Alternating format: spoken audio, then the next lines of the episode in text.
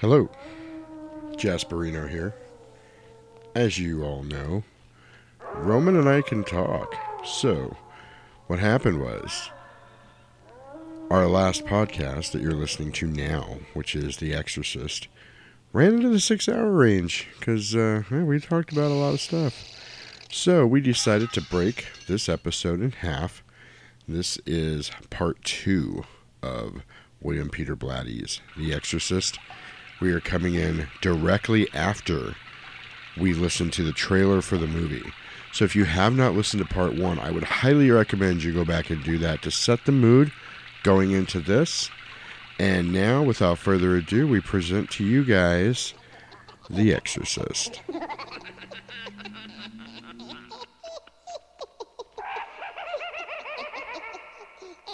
And now, our feature presentation. So do you have chills Man, like it, from it the uh, preview, look, the, this- the trailer? yo, it like I am like this movie was pretty dope. I can't I can't say like anything bad to So- even Can I tell a story about this? yeah. Let me hear what you got. Well, no, it involves you. Oh yeah yeah yeah. So Roman had never seen this movie before now, right? Right right. And I didn't know that. Um, he had. Uh, we were trying to figure out a time to get together, and the day we were supposed to do this, you know, I was like, "You coming over?" And he's like, "Yeah, yeah, we're good, we're good." He goes, "The only problem is, I haven't watched the movie yet." I was like, "Oh shit," because I understand you've been busy, busy guy. I'm getting busy too, shit. Right. But I was like, uh, "Well, you've seen it." He goes, "Never seen it." It's like, really? he goes, "Yeah." Now the worst part is, he's like, "Would you say my chicken shit ass got to go watch it by myself in the dark?" because my thought was I was gonna get up, I was gonna watch it, you know, in the daytime, and uh, like if I needed to, because I'm look, I'm not like a a super like fucking thriller. I, like I can watch thrillers and stuff like that, but when it comes to supernatural stuff, it's like, ooh, you know, right, clearly we both have seen shit, you know. right. So, So- I was like, Ooh, it's like Well, stoking the fire. I'm yeah. like, yeah, I'd rather not. so I was like, "Are you already on your way?" And he's like, "Yeah." I said, "Well, fuck, just come over. and Well, you can watch it here, and I'll watch it again. I don't care, you know." I was like, hell yeah. I was actually looking forward to watching it all the way through without stopping because when I watch the movie, I do a lot of I have to pause a lot because I'm making notes and I write really fast because I I'm trying to pause as little as possible, Mhm. uh, but I still end up pausing a lot. So, but yeah, you came over, and we watched it. So Ro it was, watched I was about to say, it was me, you, and Ro. Ro and, fell uh, asleep right as the good shit was starting. Right as the good shit. I'm like, don't fall asleep. This shit's gonna give you some fucked up dreams if you're just hearing it. but yeah, and then after the movie, well, we can talk about after the movie, I guess, after we do the review. Right, right, right. So, and I gotta get on my shit. This whole review that we do of the movies Mhm. was supposed to have an intro. It's supposed to call the. It's supposed to be called the Be Kind Rewind. Hmm.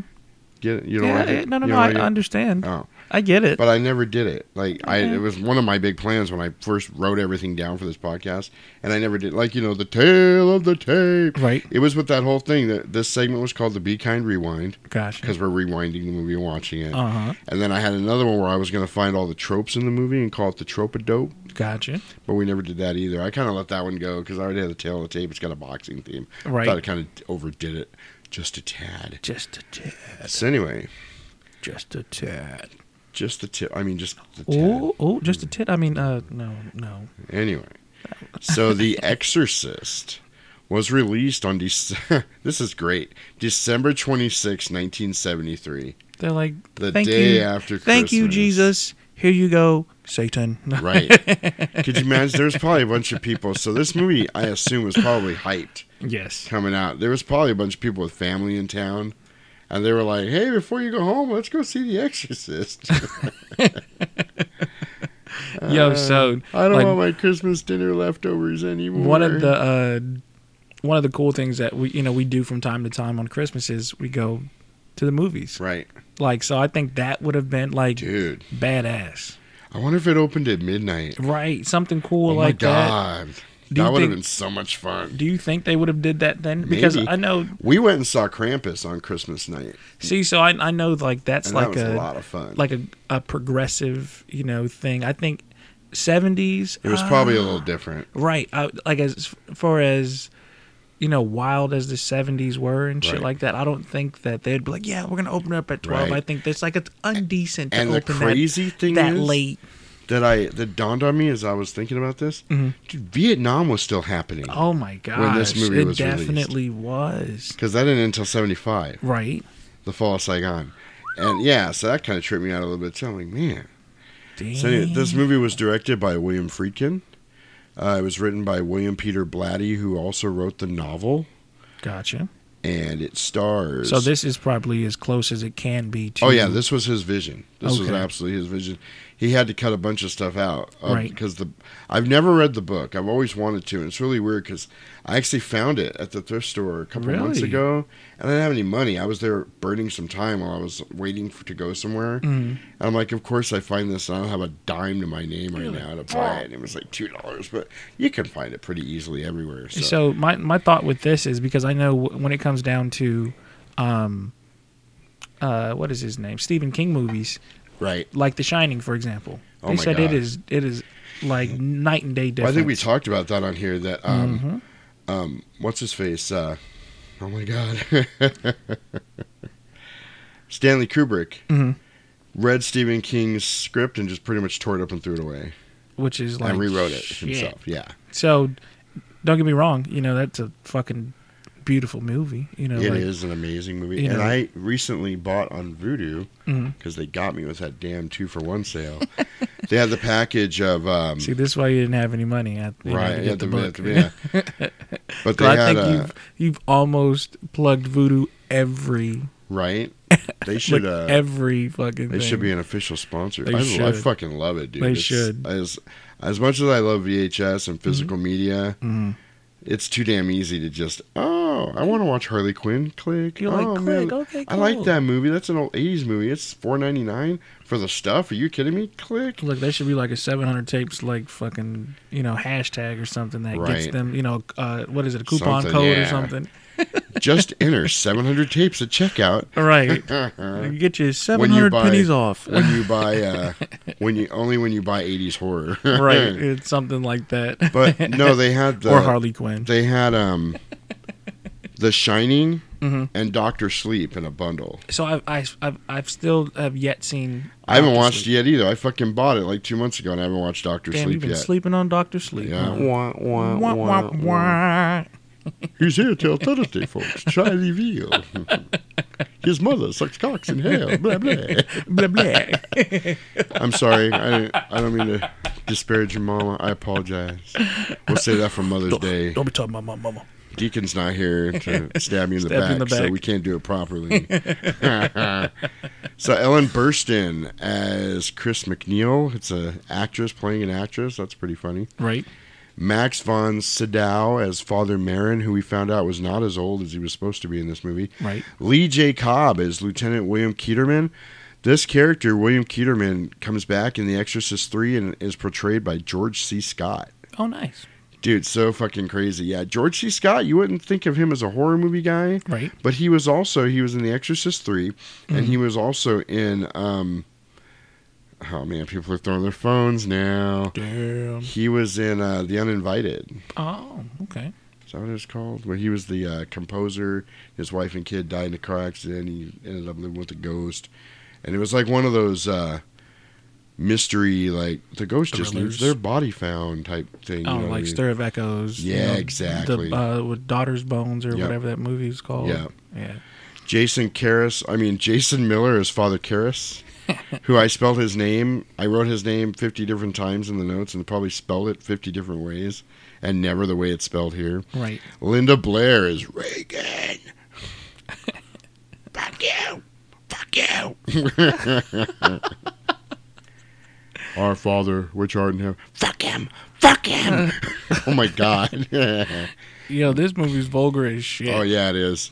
William O'Malley is Father Dyer, who also comes back in The Exorcist 3, but not with the same actor. It's a different actor. It's really cool because it's like 20 years later, Mm-hmm. and they really tell you about the friendship that Father Dyer and Lieutenant Kinderman kind of made at the end of the movie. Remember at the end of The Exorcist? They were like- walking. He's like, "You want to go see a movie? You want to grab some lunch?"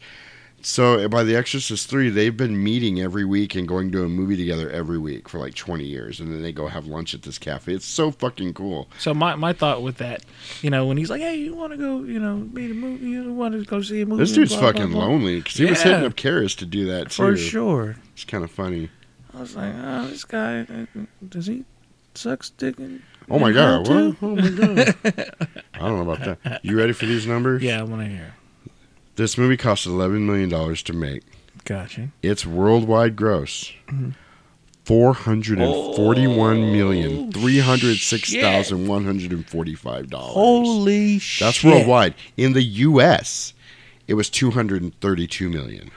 Opening weekend. Opening weekend, I'm because I'm not looking. I, I eight million Damn. on opening. It damn near made all its money back the first fucking weekend it was open. damn, Yeah, damn, fucking crazy. damn.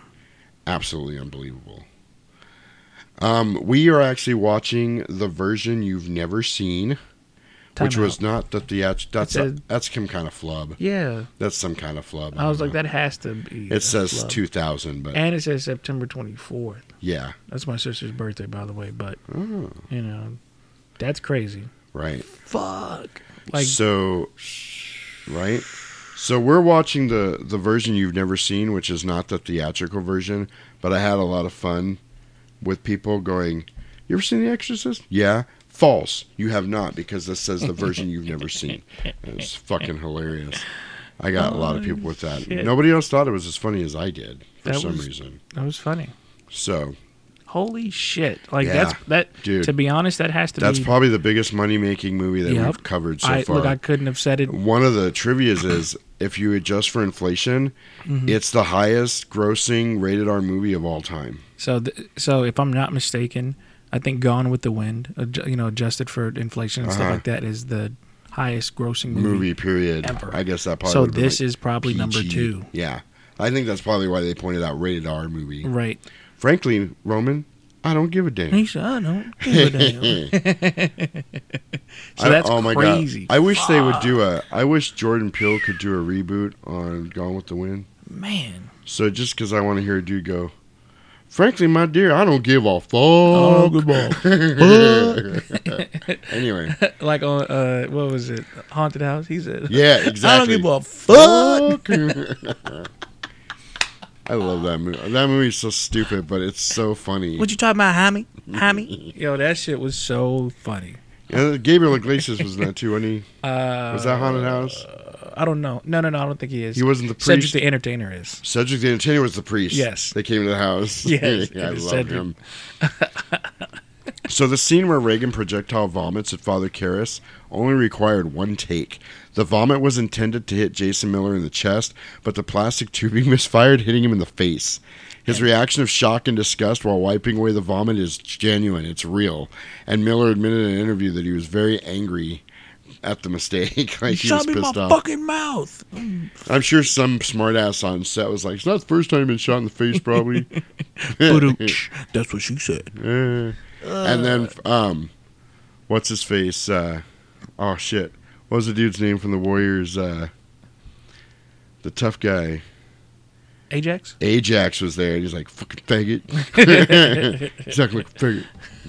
Bunch of wimps. You scare that little girl, you act like a bunch of wimps.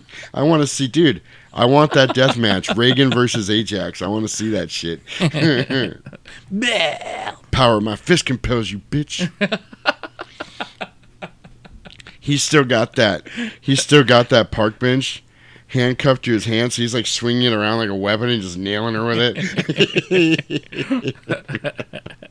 I can imagine this going down in Celebrity Deathmatch. Hell yeah. Uh, so get this: due to death threats against Linda Blair from religious zealots who believe the film glorified Satan, Warner Brothers had bodyguards protecting her for six months after the film's release. Wow. Yeah, you're working with Satan, and we love God, so we're going to kill you. Wow. That makes a lot of sense. Wow. Wow. So this is Warner Brothers' highest-grossing film of all time when adjusted for inflation. I think we talked about that. On the first day of filming the exorcism sequence, Linda Blair's delivery of her foul-mouthed dialogue so disturbed the gentlemanly Max von Sydow that he actually forgot his lines. Damn. Dude, she starts right off the bat. He walks in the bedroom and he's like, "Hey Regan, what's up?" He's like, Fuck you, you fucking fucker, my goddamn fucking kiss my ass, and stick your cock in my ass, You're motherfucker. like, oh shit. Holy shit. he's like, or unholy. "Alrighty then."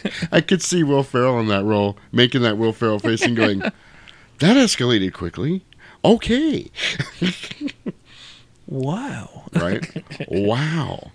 Father Dyer is played by William O'Malley, an actual priest who, in 2012, taught at Fordham Prep in a Jesuit high school. Wow. So Father Dyer was an actual priest. That's weird. That he would be in this movie, like, because it was very blas. It's a very blasphemous movie. very, Um, very, very. The original trailer, which consisted of nothing but images of white-faced demon quickly flashing in and out of darkness, was banned in many theaters as it was deemed too frightening. The crazy thing is, it is. Right? It is like this That's one of the things that Your mind catches yes, it. Yeah, and you see it, and it's it's just a flash. And the funny thing is, it's it's probably like a zombie face. You know, No, like makeup. Mm-hmm. actually, I read further into the trivia. That was the first makeup effect for Regan, and they rejected it. But they had taken pictures of it, and they wanted to use it, so that's why they did that. I'm like, that was originally what she was going to look like. if you really look at it, like, because I can I can picture it, you know, right now. Yeah, of It's- course you can, because they, they kept flashing it at you. I'm like, it's not scary, but how they do it makes it scary. If that makes Right, sense. Like, absolutely. we've seen numerous things that are, you know, fucking ten times worse. I've woken up with worse staring me in the face. Right. You're like, holy shit, that was last Right, night. right. What? the goddamn beer. Right, right. no, but in, all honesty, like. I can I can picture their face, and it, it, it seems like something you know like a, a rejected zombie that Yeah, you know that's pretty much make, what it was. Make the cut. That was so, one of the first makeup trials. like when you see it, it's like, uh, but the way that it's shot and that quick flash, Because you don't get a clear look at it at all. right? It's that's scary. Right. That I think that adds to the the mystique Very well done. Or the mistake. Ah. Upon its initial theatrical release, the film affected many audiences so strongly that at many theaters, paramedics were called to treat people who fainted and others who went into hysterics. You guys kind of heard that at the beginning of the program. I was playing some of those reels, newsreels of people freaking out. Look, I want to go to a movie where they you know they ask me some shit afterwards because I think I'd be I'd go like viral. Right. Oh my fucking. Oh my goodness gracious! It's I. It's I. It's cool, you know. I like that. I ain't never held my jacket above my face like this. She was so like, I can't. Look, the girl was like, I don't know why I've had to come out in here. And, you know, she said she had to go out into the lobby. And Yeah. she's like, but Oh, I I want to go back. And then the guy goes, "Are you gonna go back in?" Yeah. Yeah. Like, you know, That's why I put that one in there. It was so fucking funny. Get this. Jack Nicholson was up for the part of Father Karras before Jason Miller landed the role. William Friedkin thought he was too unholy to ever play a priest. and I, to be honest, I think that would have kind of put him in a horror trope. Not not a horror trope, but a horror, you know. Stare, st- typecast. Yeah. I don't. I think Jack Nicholson. It's like it's like one of the other movies we talked about. Mm-hmm. I think it was Con Air, with them putting Bruce Willis in the movie. Mhm. He would have Jack Nicholson would have owned the. They, he would have owned the movie, like Gotcha. because he was Jack fucking Nicholson, and this was right around that time. I think Chinatown had just come out. Okay. dude, yeah, he was super super famous, and I could just see him. The power of Christ compels you, son of a bitch. I don't think it would. It wouldn't have. It wouldn't have went well though. I'm Right. like it. As as much as I like Jack Nicholson, It, it, seems like we got this little girl and she's got something in her, and it wasn't me. It's some kind of demon or some shit. oh shit, that is funny. Oh my god! That to be honest, it's like Anthony Hopkins in anything. Right, It doesn't matter how long. Right. Doesn't matter how long he's in the movie doesn't matter for. if he's humping a guy's leg and talking about she's a whore of Satan. Right.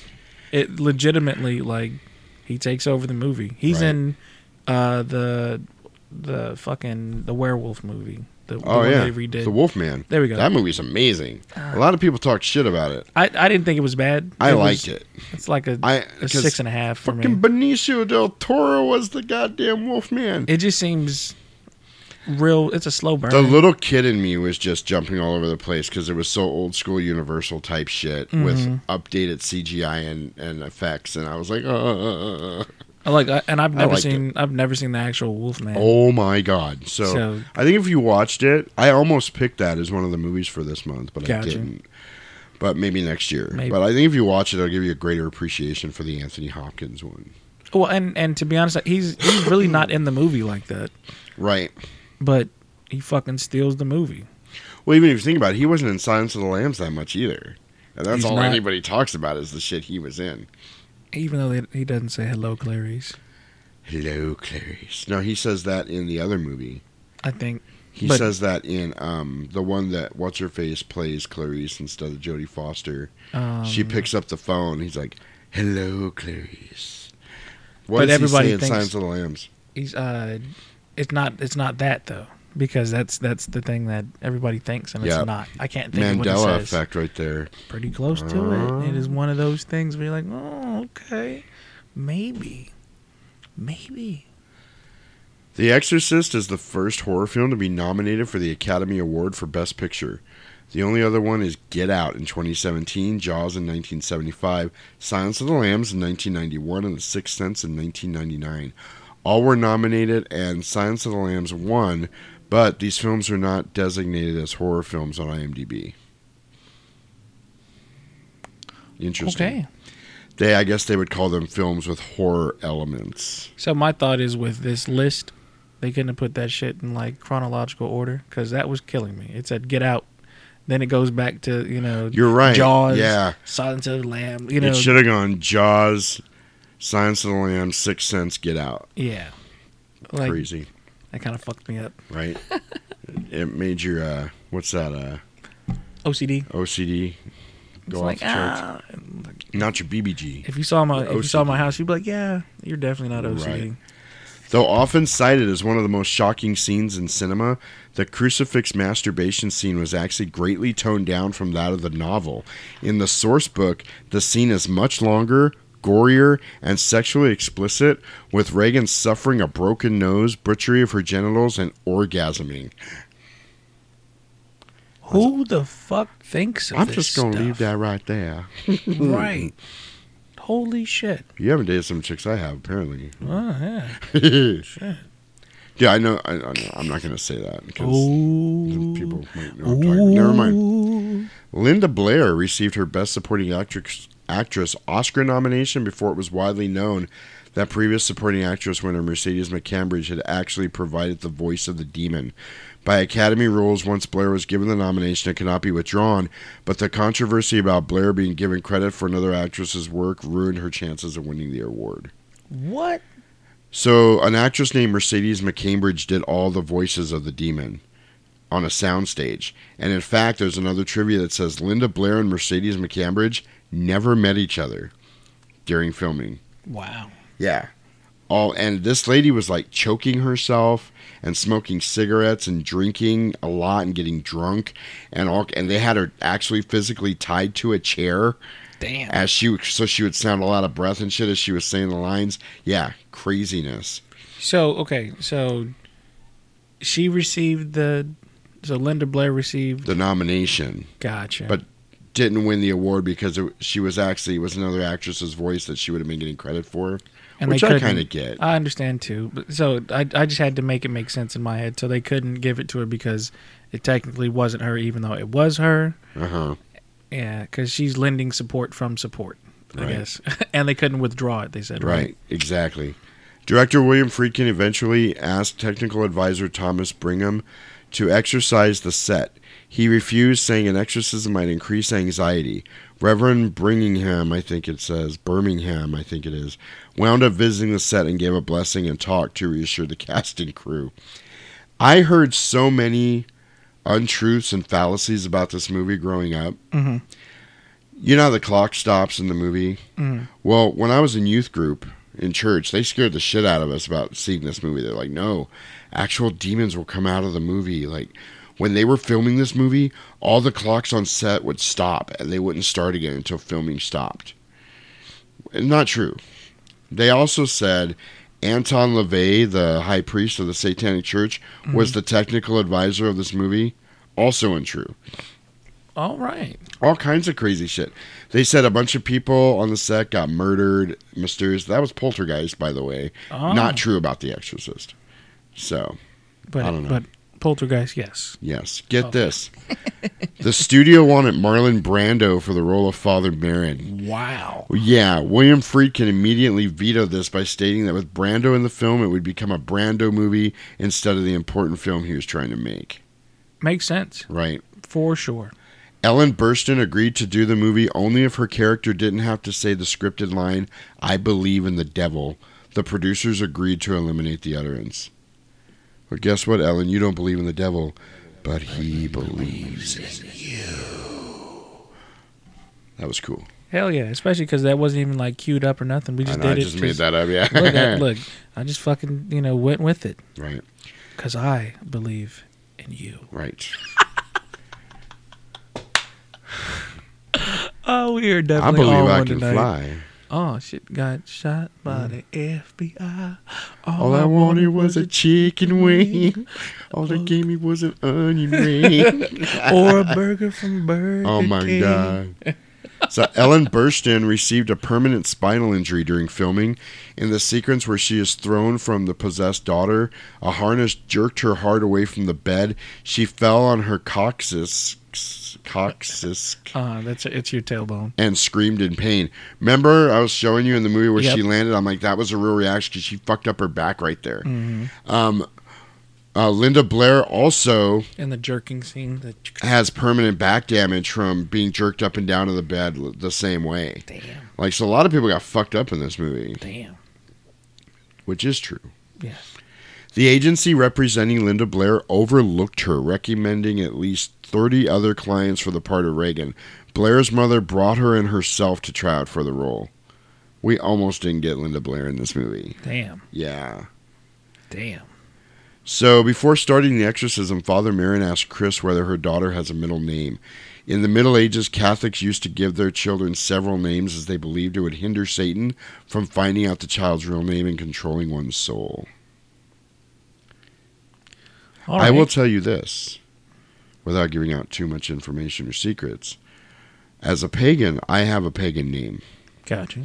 It is three names. Gotcha. I can tell you two of them. I I cannot tell you the third one because if you have all three of someone's magical name, it gives you power over them that you don't want anybody to have over you. Gotcha. So, there's that. Yeah, because I because I, I promise you, I just looked like, huh? So Right. that makes sense. Right. That's why I said that. Right, right, right, right. Names are very powerful. Names Oh, are yeah. very important. Rumpelstiltskin. Beetlejuice. Beetlejuice. Beetlejuice. Don't do it. Hmm. you don't want that guy running around in here. Yeah. Linda Blair injured her back when a piece of the rig broke as she was thrown upon thrown about on the bed. That's what we were talking about that. The demon seen but not named throughout this movie is Pazuzu, a demon known in Assyrian and Babylonian, Babylonian mythology as the demon that brings famine during the dry seasons and locusts during the rainy seasons. What a dick. He was the king of the demons of the wind. Pazuzu. Sure, it wasn't Dracula. No. Because that sounds like Dracula. Right? Wind! Right. Wind, blah, blah, blah. Wind. the substance that the possessed Regan hurls at Father Damien Karras is thick pea soup. Mm-hmm. Specifically, it's Anderson's brand pea soup. The crew tried Campbell's but didn't like the effect All right. Because it was so damn delicious when it hit him in the face. He was like, mmm. I don't, oh, oh. So I'm looking like here. That's, mm. Look, at my food. Yeah, mm, good. good. Can you, can you can you puke in my mouth again? Oh my god! I'm fucking mad at you, but this is okay. Like you're ruining this shit right now. um, so uh, the most disturbing scene to the majority of the viewers, get this, was that of Regan having an arteriogram, the first test she had in the hospital. Remember, I was telling you this. right, right. William Friedkin attributes this to the fact that the procedure itself looked very realistic. The man who played the doctor was an actual neurosurgeon in real life, and that Linda Blair was as believable as a young, scared girl undergoing a scary, invasive procedure. That part where they plugged that thing in and the blood goes, people freaked. Like, people couldn't take it. It's it's not the crucifix in her, you know. Right, it's not her Um, flailing her genitals at her mom, saying "lick me, lick me," or you know, She does. telling the priest to fuck her in the ass. It wasn't any of No, that. no. No, no, we're good. With That's that. all fake. Yeah, come on. It's the actual blood. you know, the, the high fructose corn syrup, you know, Right. shot at me. Right in my mouth. It shot me in the mouth. it was sweet. in and or around my mouth. According to William Peter Blatty, Warner Brothers wanted to change the title of the film after taking a survey which found none of the participants knew what an exorcist was. Guess what? The motherfuckers knew after the movie, didn't they? Right. right? The refrigerated bedroom set was cooled with four air conditioners, and temperatures would plunge below 30 degrees. It was so cold that perspiration would freeze on some of the cast and crew. On one occasion, the air was saturated with moisture, resulting in a thin layer of snow falling on the set before the crew arrived for filming. Damn. It, they made it snow. Damn. Motherf- yeah, fuck making it rain. Those couldn't make it made it snow. No, that's how you know you're doing a lot of something. William Peter Blatty said that William Friedkin misinterpreted the head spinning scene. He said Regan's head was described as turning almost all the way around, not literally all the way around, rotating 360 degrees the way it did. Damn. But I'm glad they did that because she had already turned it almost all the way around. When Right. she was like, Do you know what she's done? Your cunting daughter. Because that was the first That's the scene in the movie that scared the shit out of me. Mm-hmm. Really? Out of everything that happened. That's the one that gave me goosebumps. because it's his was like, voice. It's, it's the director's Yeah. voice. Uh-huh. So anyway, um, yeah, adjusted for inflation, this would be the ninth highest grossing movie of all time. Damn. Yeah, oh my cool. gosh, look at that one. Yep, I'm getting that one. Producers sought to have Jamie Lee Curtis audition for the role of Regan MacNeil, but her mother Janet Leigh refused. Janet So- Leigh, of course, being the star of Psycho. Right. So Jamie Lee Curtis would have been how old then? Um, it was this was a year before Halloween, Gotcha. so I think she would have been too old anyway. Yeah, it, it, it, it wouldn't have worked. I'm like I I, Yeah. I could have seen her as you know the mother or like the aunt, you know the hot aunt. No, you she. know. Well, that was I think an assistant or a nanny or some shit. No, no, I'm saying that could have. You oh yeah, she could have definitely been like the like her nanny, Mhm. like that. The- whoever the the one that's was. putting the ear earphones in Mhm. during the exorcism. The archaeological dig site seen at the beginning of the movie is an actual site of the ancient city of Nineveh in Hatra, Iraq. Nineveh, if you guys don't know, if you've heard the story of Jonah and the whale, Mhm. Nineveh is the city that Jonah was told to go preach to when he tried to run from God and got swallowed by the whale. So he goes to Tars. He wanted to go to He wanted to go Tarsus to Tarsus. instead of Nineveh. Yep. hmm And then he was in the whale for however many days, and then it spit him up on shore at Nineveh. hmm And he came walking into town smelling like whale covered in seaweed. God's going to destroy the city. And they're like, oh, okay. So, uh, someone's always pointed out.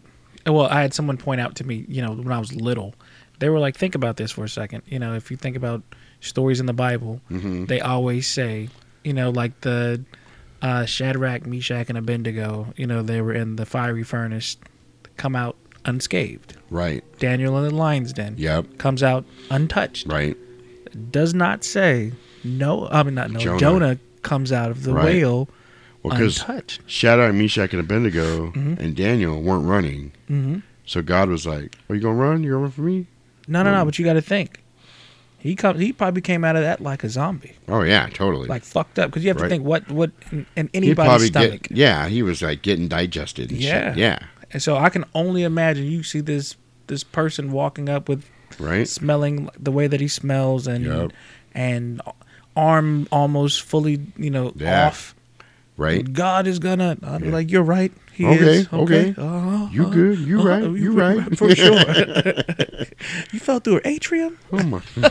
Marcellus Wallace. Motherfucker better kill me. It was fitting. He was like, "It's going to be incredibly blasphemous." I'm just uh, warning everyone right now. Does God look like a bitch? Then why are you trying to fuck him like a bitch? oh, that's funny, Uh, you, you know what happened to Sodom and Gomorrah, right? right? All right. Shit. Speaking of Sodom and Gomorrah, that's a good segue. In the an- arteriogram scene, the bearded man who assists the doctor is Paul Bateson. He was an X-ray technician at NYU Medical Center, there where that scene was shot, and managed to get a small part. In 1979, he was convicted of the murder of a film critic and was sentenced to 20 years in prison. However, he bragged about and was suspect in the murders of six men who he said he had picked up in gay bars, had sex with them, and then murdered and dismembered their bodies and put them into plastic bags for fun in 1977 and 78. They were known as the Bag Murders. Although investigators believed his story, he was never officially charged, and those murders have technically never been solved. Bateson was released from prison in 2004. The whole story revolving the Bag Murders were later fictionalized in Cruising, a 1980 film, which is also directed by William Friedkin. Wow. Dude. And I have a little bit, um, there's a little bit more on, on the Wikipedia page Uh-huh. that says um, this guy disappeared. Like they don't even know if he's still alive or not. Um, I'm trying to find it here. They looked it up, and there was a uh, He served 24 years. Yep. So a social security record of death shows that a Paul F. Bateson with the same birth date and social security number issued in Pennsylvania died on September 15th, 2012. But nobody knows for sure. Damn. Yeah. I mean, he could still be at large, but he's like, what, 80? So they they just picked up like if I'm not mistaken a month or so ago, you know maybe two months back, they uh they something happened to where there was um I think some deaths in like the 50s or the 60s, and it was a serial killer, Uh huh. and they just picked him up, and he was like 80. Are you serious? Yeah, some shit like that. Like he was he was going. I think he killed like seven or eight people. Damn. Yeah, and then went about his life, and they they just you know traced everything back to him. Wow. Yeah, That's craziness. fucking Um, Dana don't play. Right. To entertain and distract Linda Blair during the long makeup process she had to sit through, the crew set up a television in her makeup chair so she could watch the Beverly Hillbillies. That's pretty funny. William Friedkin says in the making of documentary that he cast Jason Miller as Father Karras because he had seen him in a stage play and his performance reeked of failed Catholicism. Yo, Boy, that is that guy sure looks like a loser. I'm gonna put him in my movie. Yo, that is funny. oh man. He reeked of failed Catholicism. Your catechism sucks. Right. did you say cat? What did you Isn't it catechism? Isn't- no, Catholicism. no, no, no. But I'm saying, don't they have to go through a process? I don't know. I think it's a called cataclysm. a catechism. Uh, Some shit, some shit a like that. cataclysm. Something like that. I know that's a that's a natural disaster. yeah, yeah, I know that, but I think I think I'm gonna look it up. So now. get this. It isn't, and I looked for this in the movie and I couldn't figure it out. It is implied that Regan was being molested by Burke, Chris's director and friend. This is more obvious in the novel. So the only, the only tie to that that I saw was her saying he had absolutely no reason to go up there. Remember when she was talking to the cop, and he was like, "What do you think he was doing?" She was like, "I don't know. He had absolutely no reason to go up there into that room." Gotcha. Yeah. So that's kind of yeah. That puts the whole thing into a different perspective for you, doesn't it? Right. Thank God. This movie was originally to be remade in 2015 but was canceled. Thank you, Lord.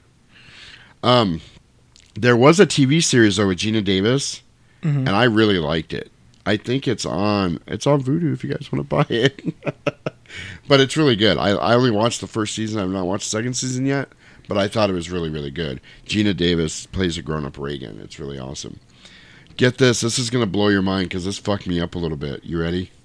I'm here for it. Stanley Kubrick wanted to direct this film, Damn. but only if he could produce it himself, as the studio was worried that he would go way over budget and over schedule. It eventually settled on Mark Rydell, but William Peter Blatty insisted on William Friedkin instead. After a standoff with the studio, which initially refused to budge over Rydell, Blatty eventually got his way. I can't read that. So it says. Um, you looked up cate- catechism? Yeah. So it says in the in the Catholic Church, Catechism? uh, catechism are those who are preparing to receive the sacrament of baptism. Oh. Booyakasha. So your baptism sucks. Could you imagine a Stanley Kubrick Exorcist? Oh my gosh. The, the score would be amazing. Oh my God! Yes. Like that's the first thing I think Yeah. of. Like the score would be amazing. Can you imagine a creepier score than the one that's already got? yeah. And then yeah, the crazy Uh, shit Can I going. imagine it? No. And the crazy shit going. I wish I lived in a world where there was a Stanley Kubrick directed Exorcist. I would love to have seen that. Sheesh. So, um, heavy metal band Pantera's 1992 album, A Vulgar Display of Power, was named after the demon's reply when Father Karras asked him, Why can't you make the restraints disappear? And the demon replies, That's much too vulgar a display of power. It's pretty cool. Not yet. Doesn't he say something like that? Not yet. Or No, that's when he does the drawer. The Oh, drawer do it opens and he again. closes. He goes, "Do it again." He goes, "In time." And he There goes, "No, do it now." And he goes, "In time." And you were like, "Oh, sh- okay, never mind. Sorry." right? Evangelist Billy Graham claimed an actual demon was living in the celluloid reels of this movie. Well, all right. that's that's all the bullshit that you heard growing up too. yes, that is exactly the shit I heard. So I'm going to close the trivia out with some shitty trivia. all right, let's hear it. In the novel, the possessed Regan has diarrhea and frequently relieves herself. Because of this, she had to wear diapers. It is also frequently mentioned in the book that her bedroom has an almost unbearable stench. Shit. P U Right. but a. So anyway, that was the uh, that's the trivia. You want to end on that, or you want to do one more? That was shitty. That was. Unless you got a shittier one. right. After filming, William Friedkin brought production to 666 Fifth Avenue. All right. Um, despite playing the title role, Max von Sydow had less screen time than the rest of the main cast. He wasn't in it very long at all. Dude, he was only 44 when Right. he did this I remember you were saying that. and they put a bunch of makeup on him to make him look old. so he just passed in March of this year. yeah, he just died. Um, so he's like his, I think his most recent thing was Game of Thrones. Oh, really? Yeah, so he's in he's in Game of Thrones, and um, I think he's one of the Night's Watch, if I'm not mistaken. Oh, shit. I'd have to look him up, but yes, he's. That's when uh, I was like, dang, he wasn't that old then. Oh, my God. Because he looks that old. Right. He looked that old now, or when they Yeah. were filming, you know. Al Pacino is also considered for Father Karras. He's an absentee landlord.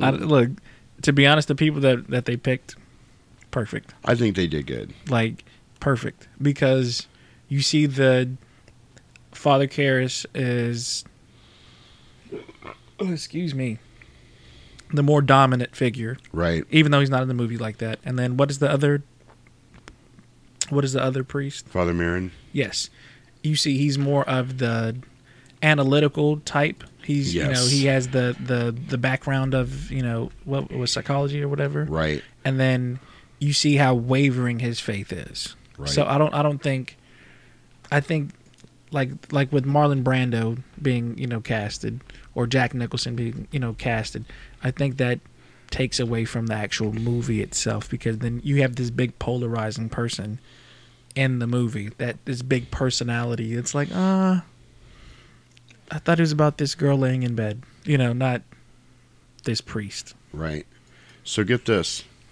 There's a prequel to The Exorcist. Mhm. There's actually two prequels. One is called Exorcist the Beginning. Mhm. The other one's called Exorcist Dominion. I think I remember trying to watch The Exorcist the beginning, and I think aren't there like like they're in Africa and all the crosses are like upside down, yes. like right away. Okay, but this fucked me up Mhm. because this is the story of Father Merrin Mhm. the first time he has a run in with Pazuzu. Oh shit! But And is this is this based off of the book or is this based off just film? I don't know, but it's the same movie starring the same guy, Damn. but different cuts of the same movie. And I watched it once, hmm and then I watched it again, and it was the other movie, and it was a totally different movie. and it fucked my brain up for years. I couldn't figure out. I Which- know I is which? remembered this movie, and it didn't happen this way. There are two cuts. Um, I'm trying to find the story for it here. Um, the second film, okay, so the second Exorcist movie is horrible. Mm-hmm. Don't even fuck with it. It's trash. The third one is amazing. Um, I'm trying to find the story of it here. Um, he wrote, okay, so a script was written, and um, they found a director, and something, they made two movies out of that movie. Um, but the movie got shelved, and they hired another director.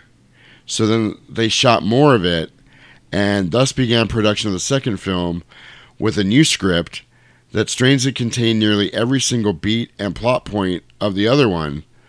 So then, when the other film was completed and released as The Exorcist the beginning, it did not find favor with audiences or critics, so it was dismissed and bundled uh, on half-hearted jump scares and awkward action sequences strung together, blah blah blah.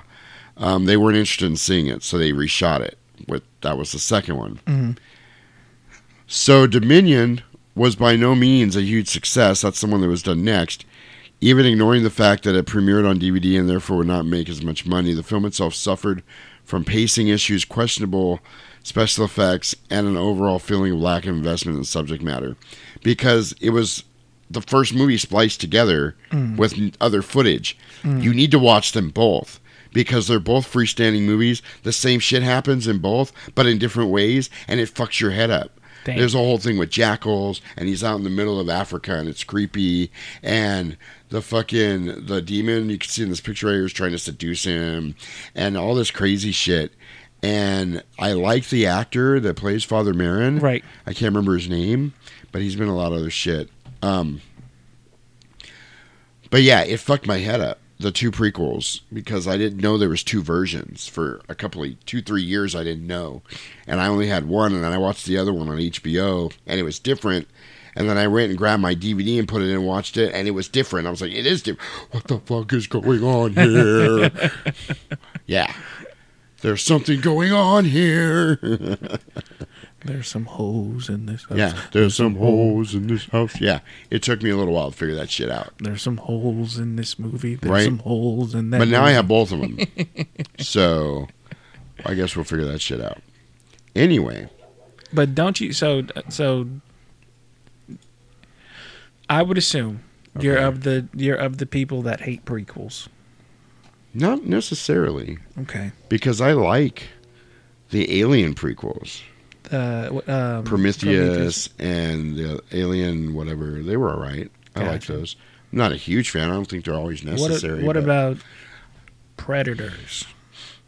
Predators? The movie Predators with an S Yeah. Oh, with that a- Jason Brody or oh, Adrien Brody? Oh, it's not a. It's not a prequel. That's after. Sorry. yeah. I thought that was, but I remember him saying, "This is how he killed." And then there was blah, Predators, blah." and there was The Predator. Yeah. I did not see The Predator yet. I haven't seen that movie. The- I the did see with- Predators. with uh, uh, Key in it. Not no Peel. No yeah, Key. Key. Yeah, yeah. Whatever. Yeah. Fucking Jason Jason Key or whatever his name is. Yeah. He's- Jason he's- Michael Key. Or, Yeah, yeah, there you go. A Aaron guy. Yeah. A Aaron. Hey, hey, wrong. But yeah, no, uh, I have not Be seen that one. But I did see Predators. I went and saw it in the theaters. Mhm. It was all right. I didn't know to write home about. I enjoyed it. I, I wasn't sorry I watched it. Gotcha. Um, I haven't bought it yet. I don't own it, so I don't know if that says anything. Adrien think Brody. And uh, I like that there was a super dope predator, Mm. like super roided out fucking Brock Lesnar predator, like just stomping on the other predators. That was kind of cool. Um, I, I'm trying to think. What's a what's another like prequel? Of course, you're not gonna. I think you're basing this on my hatred of everything Star Star, Wars. Wars. that isn't Yeah. the original trilogy, Yeah. and you would be right. Yeah.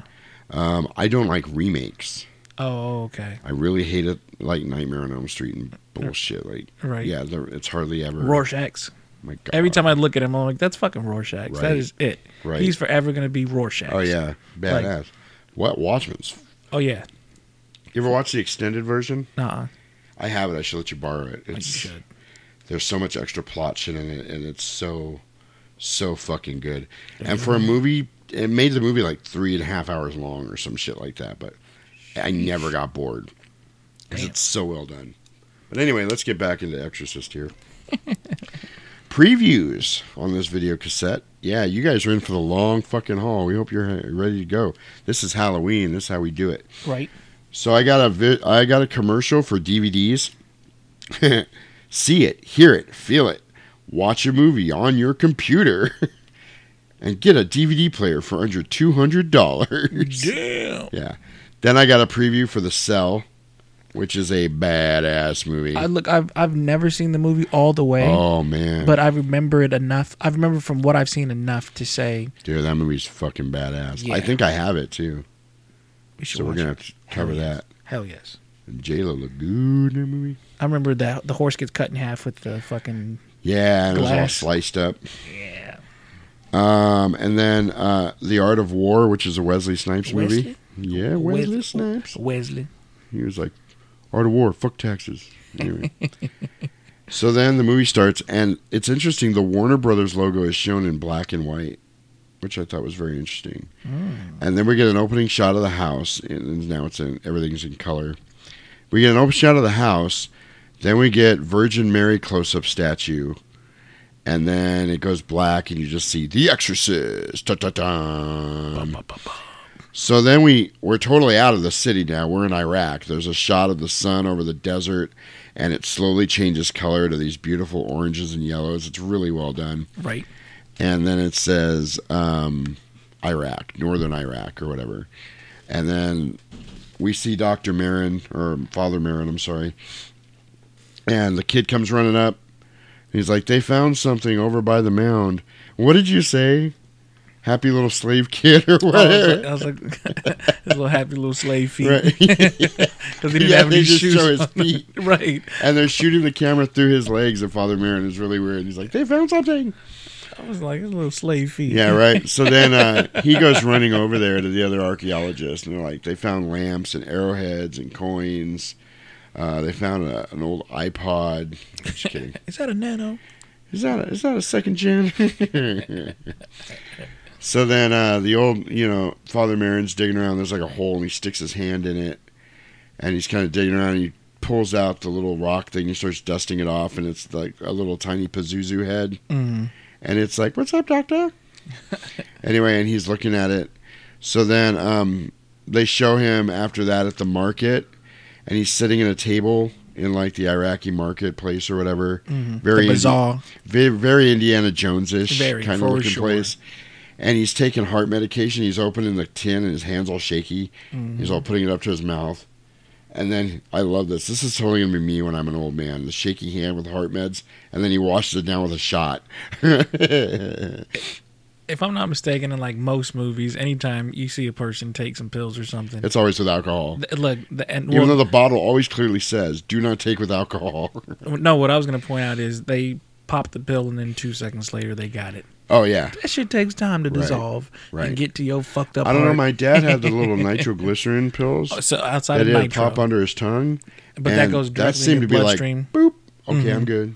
You know what I mean? gotcha. He'd go right back to yelling at my mom. Trying to kill me. Dang it. Your Parkinson is acting up again. That's why your hand is shaking. You couldn't get it to Oh, your mouth fast. The other thing they found at the site was a little St. Joseph coin. I was gonna ask, what was that coin? It's St. Joseph. Okay, I don't know. You want to Google who he is, the patron saint of? yeah, he's probably like a protection. Or He's the patron saint of people who masturbate with crucifixes. so then um, he's at the thing. Oh, you. Yo, I was not ready for that. Because if I had my own religion, there would be a patron saint for that. Oh my gosh, I was not, I was not ready. That just for came that. falling right out of my mouth too, because we're tired. so then he's sitting at the table he's looking at the coin also. He's kind of rolling it around in his hands and stuff. So then the uh If Saint Joseph. yes. He might have been the guy that watches over children, maybe. I don't remember. I don't really know my Catholicism and my saints that well. That wasn't really my bag, baby. There's probably a couple Catholics out there right now going, He's a patron saint of ah." He's not patron saint of bologna sandwiches, goddammit. Let's see. Then they cross up. themselves for saying "God damn it." So then there's three blacksmiths. I thought this was kind of cool. Ching ching ching ching ching ching ching ching ching ching ching ching banging on some piece of metal and then the one blacksmith looks over and I don't know why this is supposed to freak people out. Yeah. The one blacksmith looks over and he's blind in one eye. And they do this on uh, one of my other favorite movies, uh, Stigmata, when Gabriel Byrne's walking through the marketplace or whatever, and he looks over at the beggar and he looks up at him and he's blind, and it's supposed to be freaky because he's blind. He's got He this. said, it says he's clear the eyes. patron saint of workers and is associated with various feast days. Interesting. I wonder why they used him then. Interesting. Oh, it So- says. well, now this one says he's the patron saint of saint of the dying because assuming he died before Jesus' public life, he died. I don't know. Fuck, I don't. That makes more sense because of that, you know, foreshadowing for Father Merrin. Do you know what I mean? I don't know. So now he's inside and he's looking at uh, Saint the Saint Joseph coin again, and uh, one guy is looking at. There's some other guy writing in Arabic, from like right to left. Right. He's looking at another artifact. So there's probably like the archaeological uh, museum place or office or whatever. So he's making notes, and then he's looking at the Pazuzu head, and he holds it up to the guy, and the guy's like, "Evil against evil." And when he says that, there's like a grandfather clock in there with the little thing swinging back and forth. Pendulum, I that guess. looks like that dangly thing in the back of your throat that Cardi B wants you to hit. and um, all of a sudden, it just stops. it's the funniest line in that song. I want you to hit that dangly thing in the back of my throat. Like, oh shit! It's like some shit Regan would have said to Father Merrin. Yo, yo, I gotta duck these haymakers because they just keep coming. You I just think keep those, throwing them. Those two ladies are possessed, is what I think the problem is. Oh, dickmatized. Stigmatized. Because it's swinging. Uh, so anyway, so I don't know why he said that. It was kind of weird. But then the clock stops. Ka-chink. right. So then, um, Father Merrin's kind of looking at it. Now he's walking through the street again. He's getting around a lot. Right. he's walking through the street and he comes around this corner and he almost gets hit by this crazy carriage with this crazy old lady in it, like laughing almost that she almost hit him. She's like, Almost got your ass. infidel. right. So then uh, he jumps in his Jeep that looks like it got shot on the windshield and he pulls up uh, to this other place. And, uh, oh, before that, he says goodbye to the guy and he goes, I wish you could stay. He goes, Well, I got something to do. So then he pulls up to the one place, and there's armed guys there that come running out, and then they see him. And they're like, "Oh, it's just him." And they go back in. if I'm not mistaken, uh, so as as the, the other guy, the, I'm I'm just gonna call him the archaeologist. Okay, He says, you know, um, evil versus evil. right? Doesn't it show the two dogs fighting against each other? No, that's coming up right now. Gotcha. So this is another archaeological dig site that he drove to, which is why there are armed guys there to keep people out from looting and shit. Gotcha. So then there's armed men, but then he go they let him in and he walks through and there's a giant Pazuzu statue there. Like huge. And he's looking at it.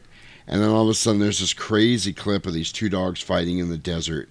And then the statue, like the camera moves and like it eclipses out the sun and makes this big like silhouette of it. Mm-hmm. And then there's a great shot. Father Merrin kind of climbs up on this little ridge, and he's right across from the statue.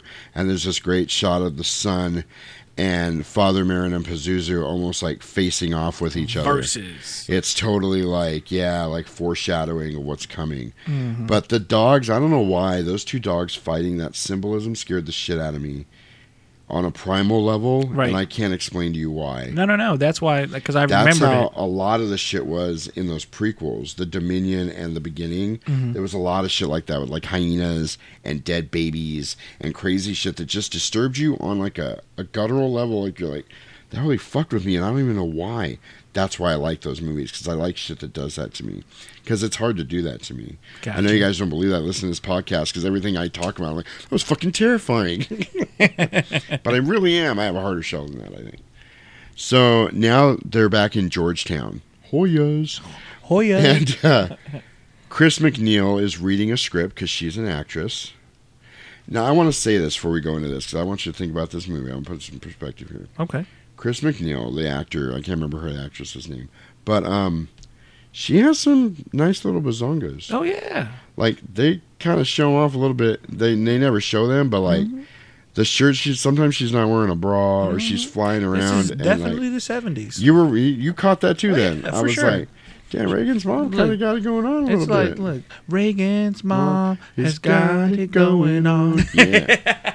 So I'm glad I'm not the only one that noticed that because I was. It was definitely the I've 70s. been noticing that since I was a kid. I was like, oh, her little bazongas. I'm, I'm trying to tell you, it was definitely the seventies. Got She was a like, "Fuck this, I'm burning Yeah, this we bra." got a little BBG going on. you know? Got nowhere nips. near. I'm going to go back to this. Nowhere near Winona Ryder running down those steps. But Ah. you know, she was 20 years older than her, so you know, Grrr. give her some credit. Anyway, so she's reading, and then she hears a noise, and she looks over at the door, and so they get you here because they got you thinking this is going to be a standard horror movie. Right. So, you know what I mean? So she goes creaking through the house and she's checking on things and she looks and um there's a she there's a rattle in the attic. And she kind of looks up at and then she checks in Regan's room. Regan's window is open and Regan's asleep, so she like shuts the window, she tucks Regan in. And they do a good job in this movie of showing the relationship between Regan and her mom Right. and how close they are and how they're kind of sticking together because they're coming straight off like a divorce. mm-hmm. Her and Regan's dad just broke up. So now it's the next morning and the maid is cooking breakfast. And she's an actress, so she has a maid and a butler and a nanny. And um, she tells the butler guy, the German guy, because this is very important later, she tells him there are rats in the attic. Go get some traps. He's like, Well, I just cleaned it. She goes, Well, then they're clean rats, but we got rats. He goes, Well, I'll go right now. She's like, Well, don't go right fucking now. The store's not open yet. Fucking kraut. anyway. So now um, they're on set of her movie, and she's coming out of her trailer, and you can see the movie's called Crash Course because it's at a college. And it seems to be a protest movie from like the Vietnam era. That's why I was saying it's important that Vietnam was going on at this time Right. and she's acting she's asking the director shit like the director burke she's like well why are they tearing the building down? What's my motivation? Blah blah like she's being like a real actor. Like she's totally pulling some val kilmer shit here Trying you to get into the scene. yes. So then um, father Karras is actually in the crowd watching them film and he's kind of digging it a little bit and she's up there with the megaphone. She's like if you want to make a change you got to do it through the system. And everybody gets pissed off. "Ah!" So then they show father Karras is walking away he's got to go somewhere You sure she didn't say free Mr. Clark? Mm, Free Mr. Clark. Free. i don't remember hearing that Lean on me when you're, When not, strong. god damn it I'll be your friend. I'll help you carry on. Unless your daughter's possessed, then I'm afraid your ass is on your own. I ain't flying out no window and down some stairs. You gonna need somebody else to to lean on. Maybe Ghostbusters. Right? That's, that's really funny. Who you gonna call? Somebody else. so now, uh, after filming, this is great the way they did this. So after filming, she tells her driver, "I'm going to walk home," because she obviously moved down the street so she would be close to where they were filming. So this is not their house. This Right. is just the house they're staying in while they're filming the movie. Because she's talking about later on, the house has been sold. We're trying to buy another one. I was mm-hmm. going to take Regan to Europe for a little while while we're trying to get a house. So then after filming, she's going to walk home. And as soon as she starts walking, the spooky exorcist music starts. Right away. Or whatever, you know, however it goes. And uh, it's called Tubular Bells if you guys want to look it up. So then um, they do this cool shot. She walks past these nuns, and their fucking habits and their robes are like flying behind them with wind, and it's kind of slow motiony. And it was really cool, kind of to set the mood effect type of thing. A reli- it was like religious symbolism, and I really dig that. I have this big thing. Uh, I'm gonna find a movie that we'll touch on it with maybe this one in a little bit, but it's weird because it's a 12 year old girl. I'm really big on sexual and religious symbolism going hand in hand Gotcha. because I believe that all religion is sex based, Mhm. and that's a whole other thing for a whole other time. But we'll just leave that right there. Take that, meditate on it. So anyway, um, she's walking home and she sees the nuns, and then she's walking by the college and she sees Father Karras talking to another priest, and she hears him saying, "Not a day of my life goes by I don't feel like a fraud." And she's kind of listening, and then they play some music so it drowns it out, and she keeps walking. This totally, where am I going with this? This totally reminded me of So I, I was gonna say the casting because he smelled like he reeked, you know, failed Catholicism. right, right, but the That's whole. that's that's what I thought. I, oh, man, I really thought you were going to catch that. nope. Okay, it reminds me of. There's not a single holy man, Okay, I got you. whether a Catholic priest, a Buddhist monk, that hasn't looked at himself in the mirror at least once and said, "Am I a fool?" And it's we talked about that when we did from When- dusk till dawn. right. Being a minister, I had done that many times. Am I fucking retarded? Like, Did that really happen? Am I and really then doing and this? then one day I I woke up and I sat up straight in bed and I said, "This is bullshit," and I never went back. So um, then Chris gets home, and she's talking to the nanny, and she's asking, you know, what's going on, and then the nanny's got the mail, and she's like, "Oh, you've been invited to dinner at the White House." She's like, "Oh, it's probably some party." She goes, "Says there's going to be like 11 people there," so you get the idea. Chris is kind of a big deal. Mm-hmm. And I'm assuming the White House probably wants her there because she's in this movie about Vietnam protesting, and maybe Mm-hmm. the president wants to meet with her or something. You know, just wear your mask so you don't get COVID.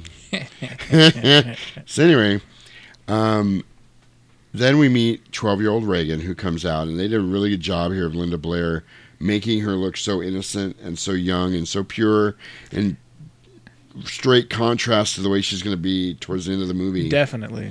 and she's saying they went to the park with the nanny and she saw some horses and the guy let her ride the horse around. She's like oh, i want to get a horse. And she's like well we'll have to talk about that when we get our new house da da da and she wants a horse.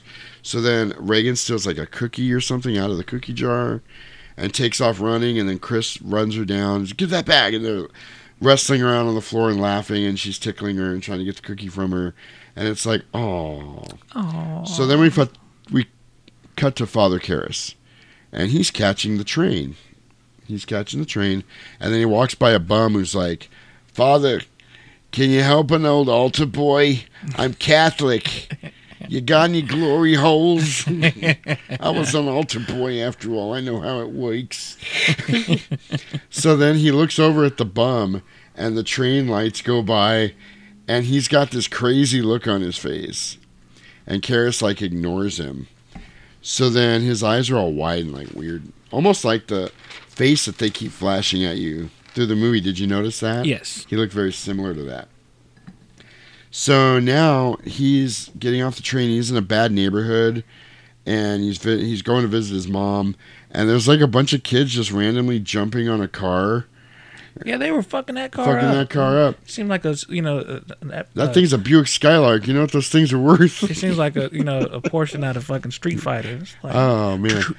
Oh no, it wasn't Street Fighter. It was um Streets of Rage. oh, it's definitely Streets of Rage. You But I'm could- saying Street oh, Fighter yeah, too. That's right. You you beat up the car and you're like yeah. Streets of yeah, and Streets of Rage though, you can Hell do that yeah.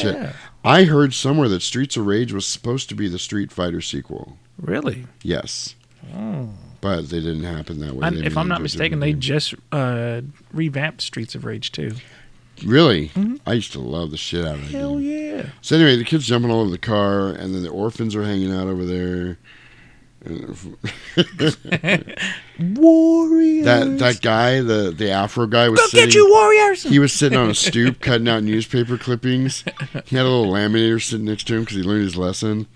Anyway, so um, she he goes into the building. The building's really dirty and run down. you just catch what I said. Yes. yes. Popeye's all fucked up.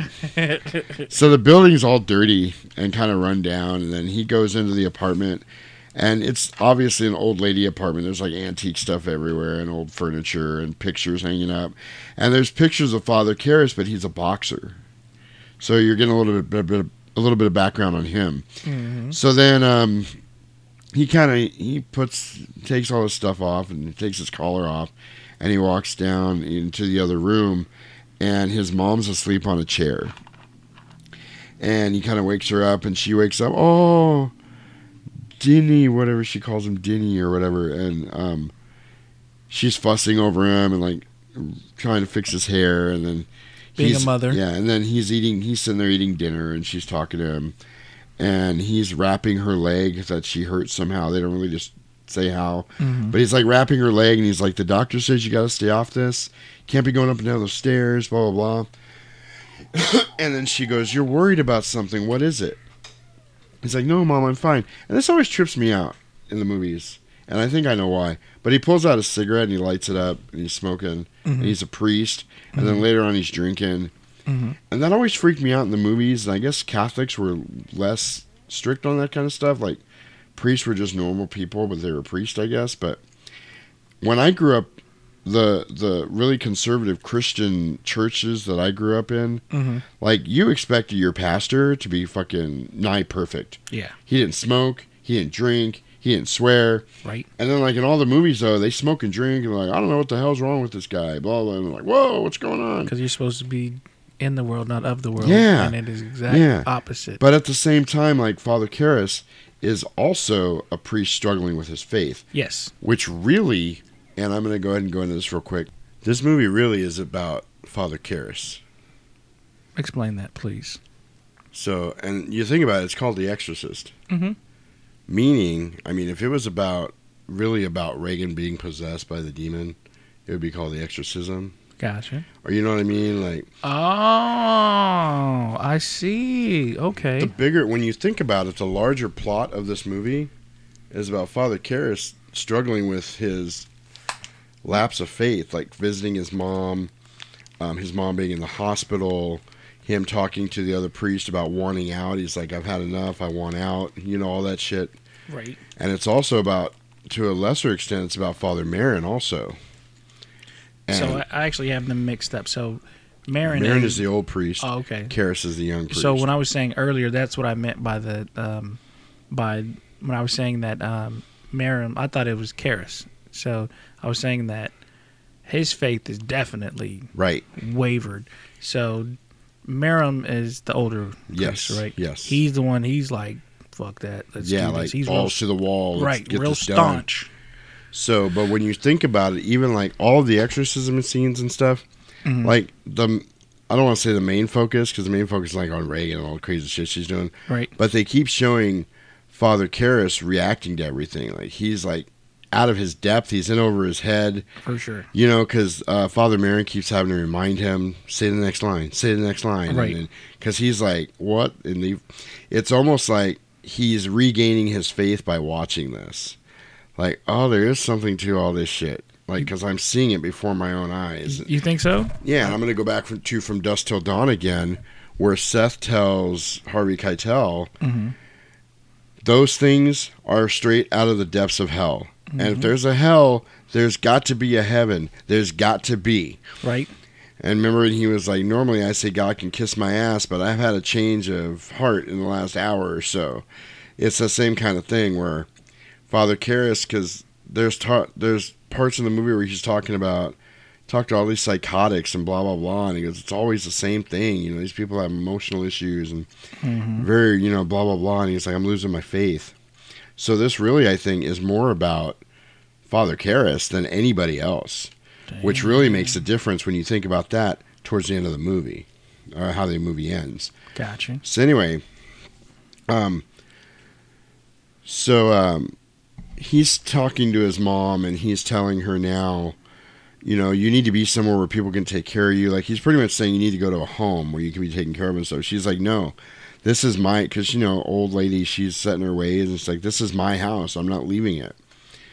So um, she's asking what he's worried about, and he's smoking. He's like, "I'm okay, mom. I'm okay." So then she falls asleep again, listens to the radio because that's what she does. Right. And he leaves her a little bit of cash before he leaves. He kind of slides it under the little knickknack or whatever. hmm So now we're back at Chris and Regan's. They're just setting a plot for everything that's going on here, After, look for for like half of the movie, you're like yawn, right? boring. And I thought about that when I was younger. It was kind of boring, but watch the last few times I've watched this, I'm really getting into the plot development Mhm. and what they're trying to do and the Father Karras thing, and it's really, really fascinating actually. So now we're back at Chris and Regan's, and they're in the basement, and um, there it's like a basement slash laundry room. So then um, Chris sees a Ouija board, and she's like, "Where'd you get this?" And Regan's like, "I found it in the closet." And she brings it over to like the ping pong table and sets it down. She's like, "Do you know how to play it?" She's like, "Yeah, let me show you." So then Chris, she puts the planchette down on the Regan puts the planchette down on the board, Mhm. and Chris goes to touch it, and it moves Right. on its own. But she thinks Regan moved it. Mhm. So she's like, "Oh wow, you really don't want me to play with you?" And Regan goes, "It wasn't me, Captain Spaulding Yeah. did it. Captain Spaulding." and then all of a sudden, you hear, "What's the matter, kid? Don't you like clowns? Aren't we fucking funny? I just had to. He's Grab right some there. of my tasty fried chicken. fried. It's just so damn good. God, I love him. So R.I.P.. R.I.P. said, "Hey, you got big to. ups." R.I.P. Man. So then she goes, It wasn't me. Captain Howdy said no. And then she's like, Who's Captain Howdy? And she's like, The person in the board. I ask the questions and he gives the answers. And automatically I thought, and nobody's going to get this, but I thought it was funny. Remember Candyman knocking the boots? Mhm. I ask the questions, you give the replies. So with this, so when when she gave the name Captain Howdy, I was like, dang, this is definitely like seventies because it's right. still. totally. I don't want to say cowboys and Indians, but it is Right. still almost that westerny, you know, time period where this is. You're drinking your Ovaltine, you know, listening to You're using your secret decoder ring Right. while you're listening to Annie. Um, so since we're doing this and we don't care about time anymore, right. there's something about Captain Howdy, and I don't remember what it is. So I'm just googling it real quick. It's like ha- Captain Howdy movie. I think Captain Howdy, um, was actually based on like a serial killer. Um, Dee Snider will return as Captain Howdy in Strangeland, so that was an off. That was inspired, I think, by The Exorcist. Um, I really there was there's a story somewhere that I read that Captain Howdy was based on. Right there. Possibly because it says may refer to Pazuzu. Yeah, well, yeah, it does, but um, like it was a real serial killer. Maybe I'm thinking of Silence of the Lambs. I don't know, Oh, uh, what was his name? Buffalo Bill. There we go. But anyway, okay. So anyway, beyond that, so then um, they sit down at the Ouija board, and she asks it a question. She's like, "Do you think, hey, Captain Howdy, do you think my mom's pretty?" And then she's silent for a minute, and she goes, "Captain Howdy, that's not very nice." so then they kind of laugh because her mom thinks she's just fucking with her, you know. Right.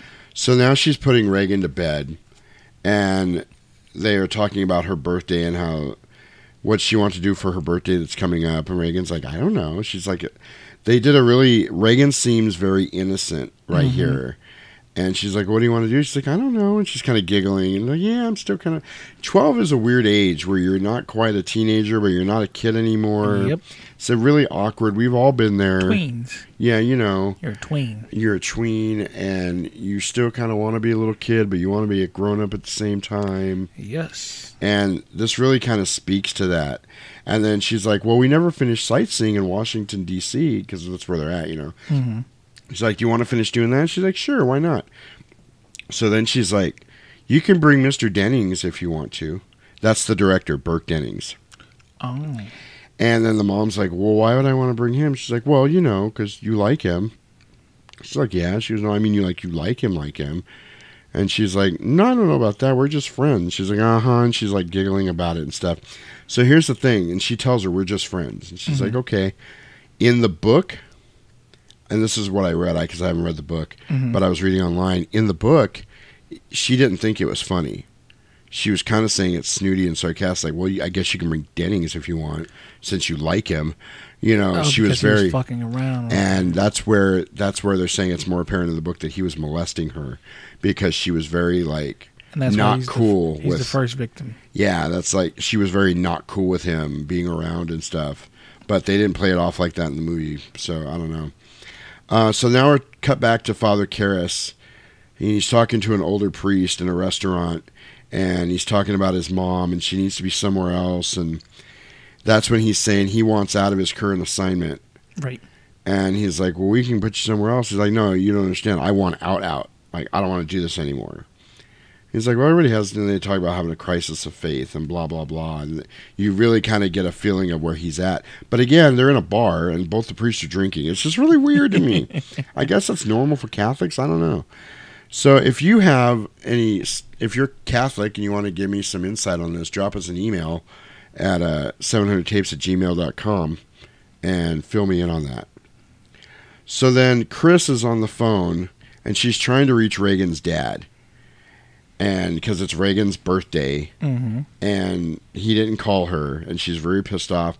And she's on the phone with the hotel in Rome where he's at, and she's trying to get a hold of him, and she's screaming at the poor lady on the other end. Well, Regan's around the corner listening, and she can hear the whole conversation. Right. So it's got to be awkward for her because, like, well, my dad didn't call me, and you know this and that.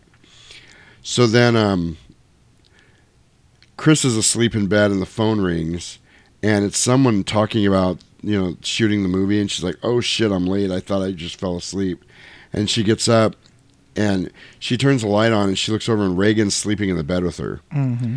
And she's like, What are you doing in here? And she's like, I couldn't sleep. My bed keeps shaking. Dun, dun, dun. When I lived at that house in Chandler, I Mhm. think I told you, I, I might have said this earlier, I don't remember. Our bed would shake like that sometimes. Oh yeah, yeah. yeah. Like every once in, a that, in the middle of the night or something, it would just be a quick like jerk, and you, it would wake you up, and you're like, "What the hell?" One night, and this was when I lived in Mesa. This was only a few years ago, like maybe two or three years ago Oh shit. when I lived in Mesa, I damn near got pulled out of my bed one night. Something yanked my foot, and it pissed me off, and I yelled at it, and it went away. Oh yeah, I I remember. I remember. Uh, we had similar conversations Yeah. about that. I remember for Right. sure. so, um, she says she can't sleep because the bed's shaking. So then Chris is walking by the attic again, and it's rumbling again. So Chris does what every person in a horror movie does. I'm gonna go check it out. So she pulls the ladder down and she goes up there and she's got a candle hmm. And she's like trying to look around and she sees the rat trap set up and they're all empty. So then all of a sudden, she walks to a certain part and the candle just blow torches. And it scares the shit out of her and it scares the shit out of you. It's a jump scare. I wasn't then- scared at all. Right. Road. She. That's when she. She screamed. Yeah, she actually screamed. It was funny. That's why she's so much fun to watch horror movies with. And then um, the butler guy is at the entrance to the attic, Mhm. and he's like, "What's going on in here, mom?" Or, that's a horrible German. The Germans. But um, so then we cut to the priest in Doesn't- church. Doesn't she find something up there? She didn't find anything up there. She Oh. was just looking around. She found a bunch of empty rat traps. So now there's a priest in the church, and he's bringing some flowers in. He like sets them on the altar. He's like do do do do, going around his own business. Blah blah blah da da da. And he turns around and he freezes. and then they pan over, and the statue of the Virgin Mary now has these huge bloody tits and a big ass bloody dildo sticking out of her. and she's all covered in blood, and somebody has obviously graffitied the church. Right. And that was a really quick, like you get a look at it and then it's gone. But it did linger on it for a second, so you could get a really good look at it. And NECA, if you're listening, if you could make an action figure of that for me, that would be a bomb. I would love that. So anyway, and a and a Regan whose head spins all the way around. So cool. so symbolism. What you know? What what speaks to you in that? Oh, that's almost too much to go into. Sexual imagery with religious imagery is a Right. big thing to me. Like I said earlier, Mm-hmm. I think somebody just Just defiling. it's implied later on that Regan did it. Gotcha. You know what I mean? But it never gets revisited. But there is okay, so there is a strong case that Pazuzu, whoever he was in or whatever, Mhm. did do it. Because in The Exorcist 3, the exact same shit's going on. Somebody's desecrating the church and the statues and making filthy things happen with them and shit like that. So there is a kind of a revisit to it. So now Regan's in the hospital and she's getting blood drawn and some testing done. And then Chris is in the waiting room. And then um, the doctor is talking to her and he's like, Can you feel this? And he's like making the thing vibrate and putting it against her and like, Can you feel this? And this is where Regan starts to change. Oh yes. Because Regan looks over at him and she looks kind of aggravated and she goes, I don't feel anything. He's like, oh shit. And it's like, okay. So then he's taking her temperature and the he goes, "This is how it works. We put this in your mouth, and it shows your temperature, and it's a digital reading. Her temperature starts going up. Tick, tick, tick, That's the sound of your temperature going up, by the way. Mm-hmm. And then she slaps it all out of his hand. She's like, "I don't want it." Like, oh shoot. It's like, whoa, okay. So then the nurse comes in. This part is fucking hilarious. Regan got her hands on some bomb ass weed because she's leaning with her face against the door and she's humming. furry walls, furry walls. Right, yeah. and then she's like staggering around and like looking around, kind of glassy eyed, like, ah, uh, that Jeffrey was ah, good. oh my god, I'm so high, I don't even know what's going on right now. That's the melody Wait, to Funky Town. That's it. Boop boop boop boop boop. Boop, boop, boop, boop, boop. he said, "That's it. That's the melody to Funky Town." oh, actually, he goes, "That's it. What the code? No, the melody to Funky Town." so then she passes out. She just and then she just faints. So then uh, the doctor is telling Chris that she has a nerve. They're meeting by themselves in his office, and he's saying she has a nerve disorder, and she's got hyperactivity. This okay? Here's the list. When you have a nerve disorder, so you guys can check this list off right. hyperactivity, temper, performance, and math. Yeah, I, I said performance and math. I think I have a nervous disorder because my performance in math sucks. so he's like, here's a prescription of Ritalin. Because that's, you know, anything wrong with a kid, just give him Ritalin. I have a whole thing about that that I'm not going to go into either because it's just my opinion and I don't want to piss anybody off. Not only that, but you have to think it's it's one of those things where I know I'm getting you know money put into my pocket to give you this. Yes. I'm legitimately selling drugs. And let's just drug your kids up and make them all mindless zombies so they're easier to tell what to do. right. Anyway, so he's like, this could be stress caused by the divorce, and she's acting out because of it. which is which is fair. Which Right. is you that's know, a that fair is- assessment. That is I go fair. that. Yes. Some of the shit they say later on is totally outlandish, and just, you guys are scared shitless and trying to make excuses. Right. So then he asks her, "Does she swear?" And Chris is like, "No." He goes, "Are you sure?" Because uh, she's pretty proficient at it, and it, takes her forever. She keeps asking, "Well, what did s- What did she say? What did she say? Tell me." So finally, he goes, "Well." One of the things she said to me was to keep my fingers off her goddamn cunt. and Chris is like taken aback. Like she's got her hand over her mouth. She's like, oh my God. Like she's almost embarrassed, you know? Like, whoa. think- didn't she say dirty cunt? Uh, no, he said goddamn cunt because I wrote it down exactly as she said it.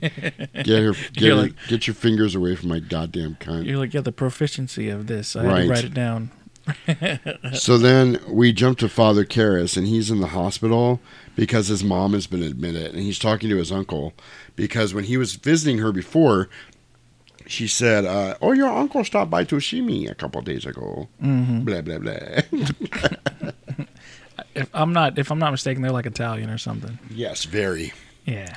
Hungarian, something very old world. Mm-hmm. And um, so she had a, a, a what's it called? A uh, not an incident, an episode of some kind, and they had to put her in the hospital. And then Karras was like, "Why didn't you call me earlier?" And they've got her in the mental ward. Right. So he gets into the into the ward to go see her. She's at the very end, and um, he gets converged upon by a bunch of crazy old ladies like grabbing onto him. And this fucks me up a little bit every time I see it because this actually happened to me. Back up, bitch. Well, okay, so for the last couple months of my dad's life, my dad died in 2004. Mhm. For the last couple months of his life, he was kind of in and out of the hospital and finally in and out of like hospice. Gotcha. But one of the times he was in like a nursing home type hospital, I had Mhm. gone to see him. And this was all happening like right around Easter time, you know. And I had gone to see him by myself right after work because it was in Phoenix and I lived in Chandler. And um, I was walking down the hallway to see him, and there was this old lady in a wheelchair, kind of scooting herself around by her feet, you know. Mm-hmm. And she came up to me, or she kind of wheeled over to me as I was walking by, and she was kind of murmuring, like, like almost like crying, Mm-hmm. half crying, half hysterical, like literally out of her mind. And she grabbed my arm, and she got really hysterical, like help. She wasn't saying help me, but I could tell that's what she was trying to. and it freaked me out. And I looked, I looked down, and I met her gaze, and I looked directly in her eyes. And Roman, there was nothing there. Like she was absolutely goddamn out of her mind.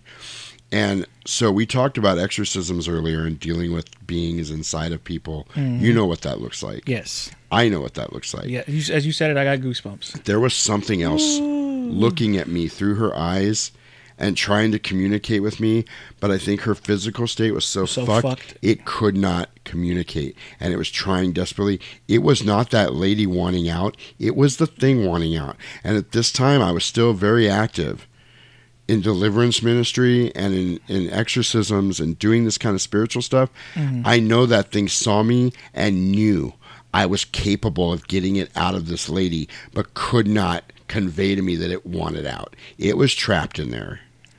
That's my take on it to this day.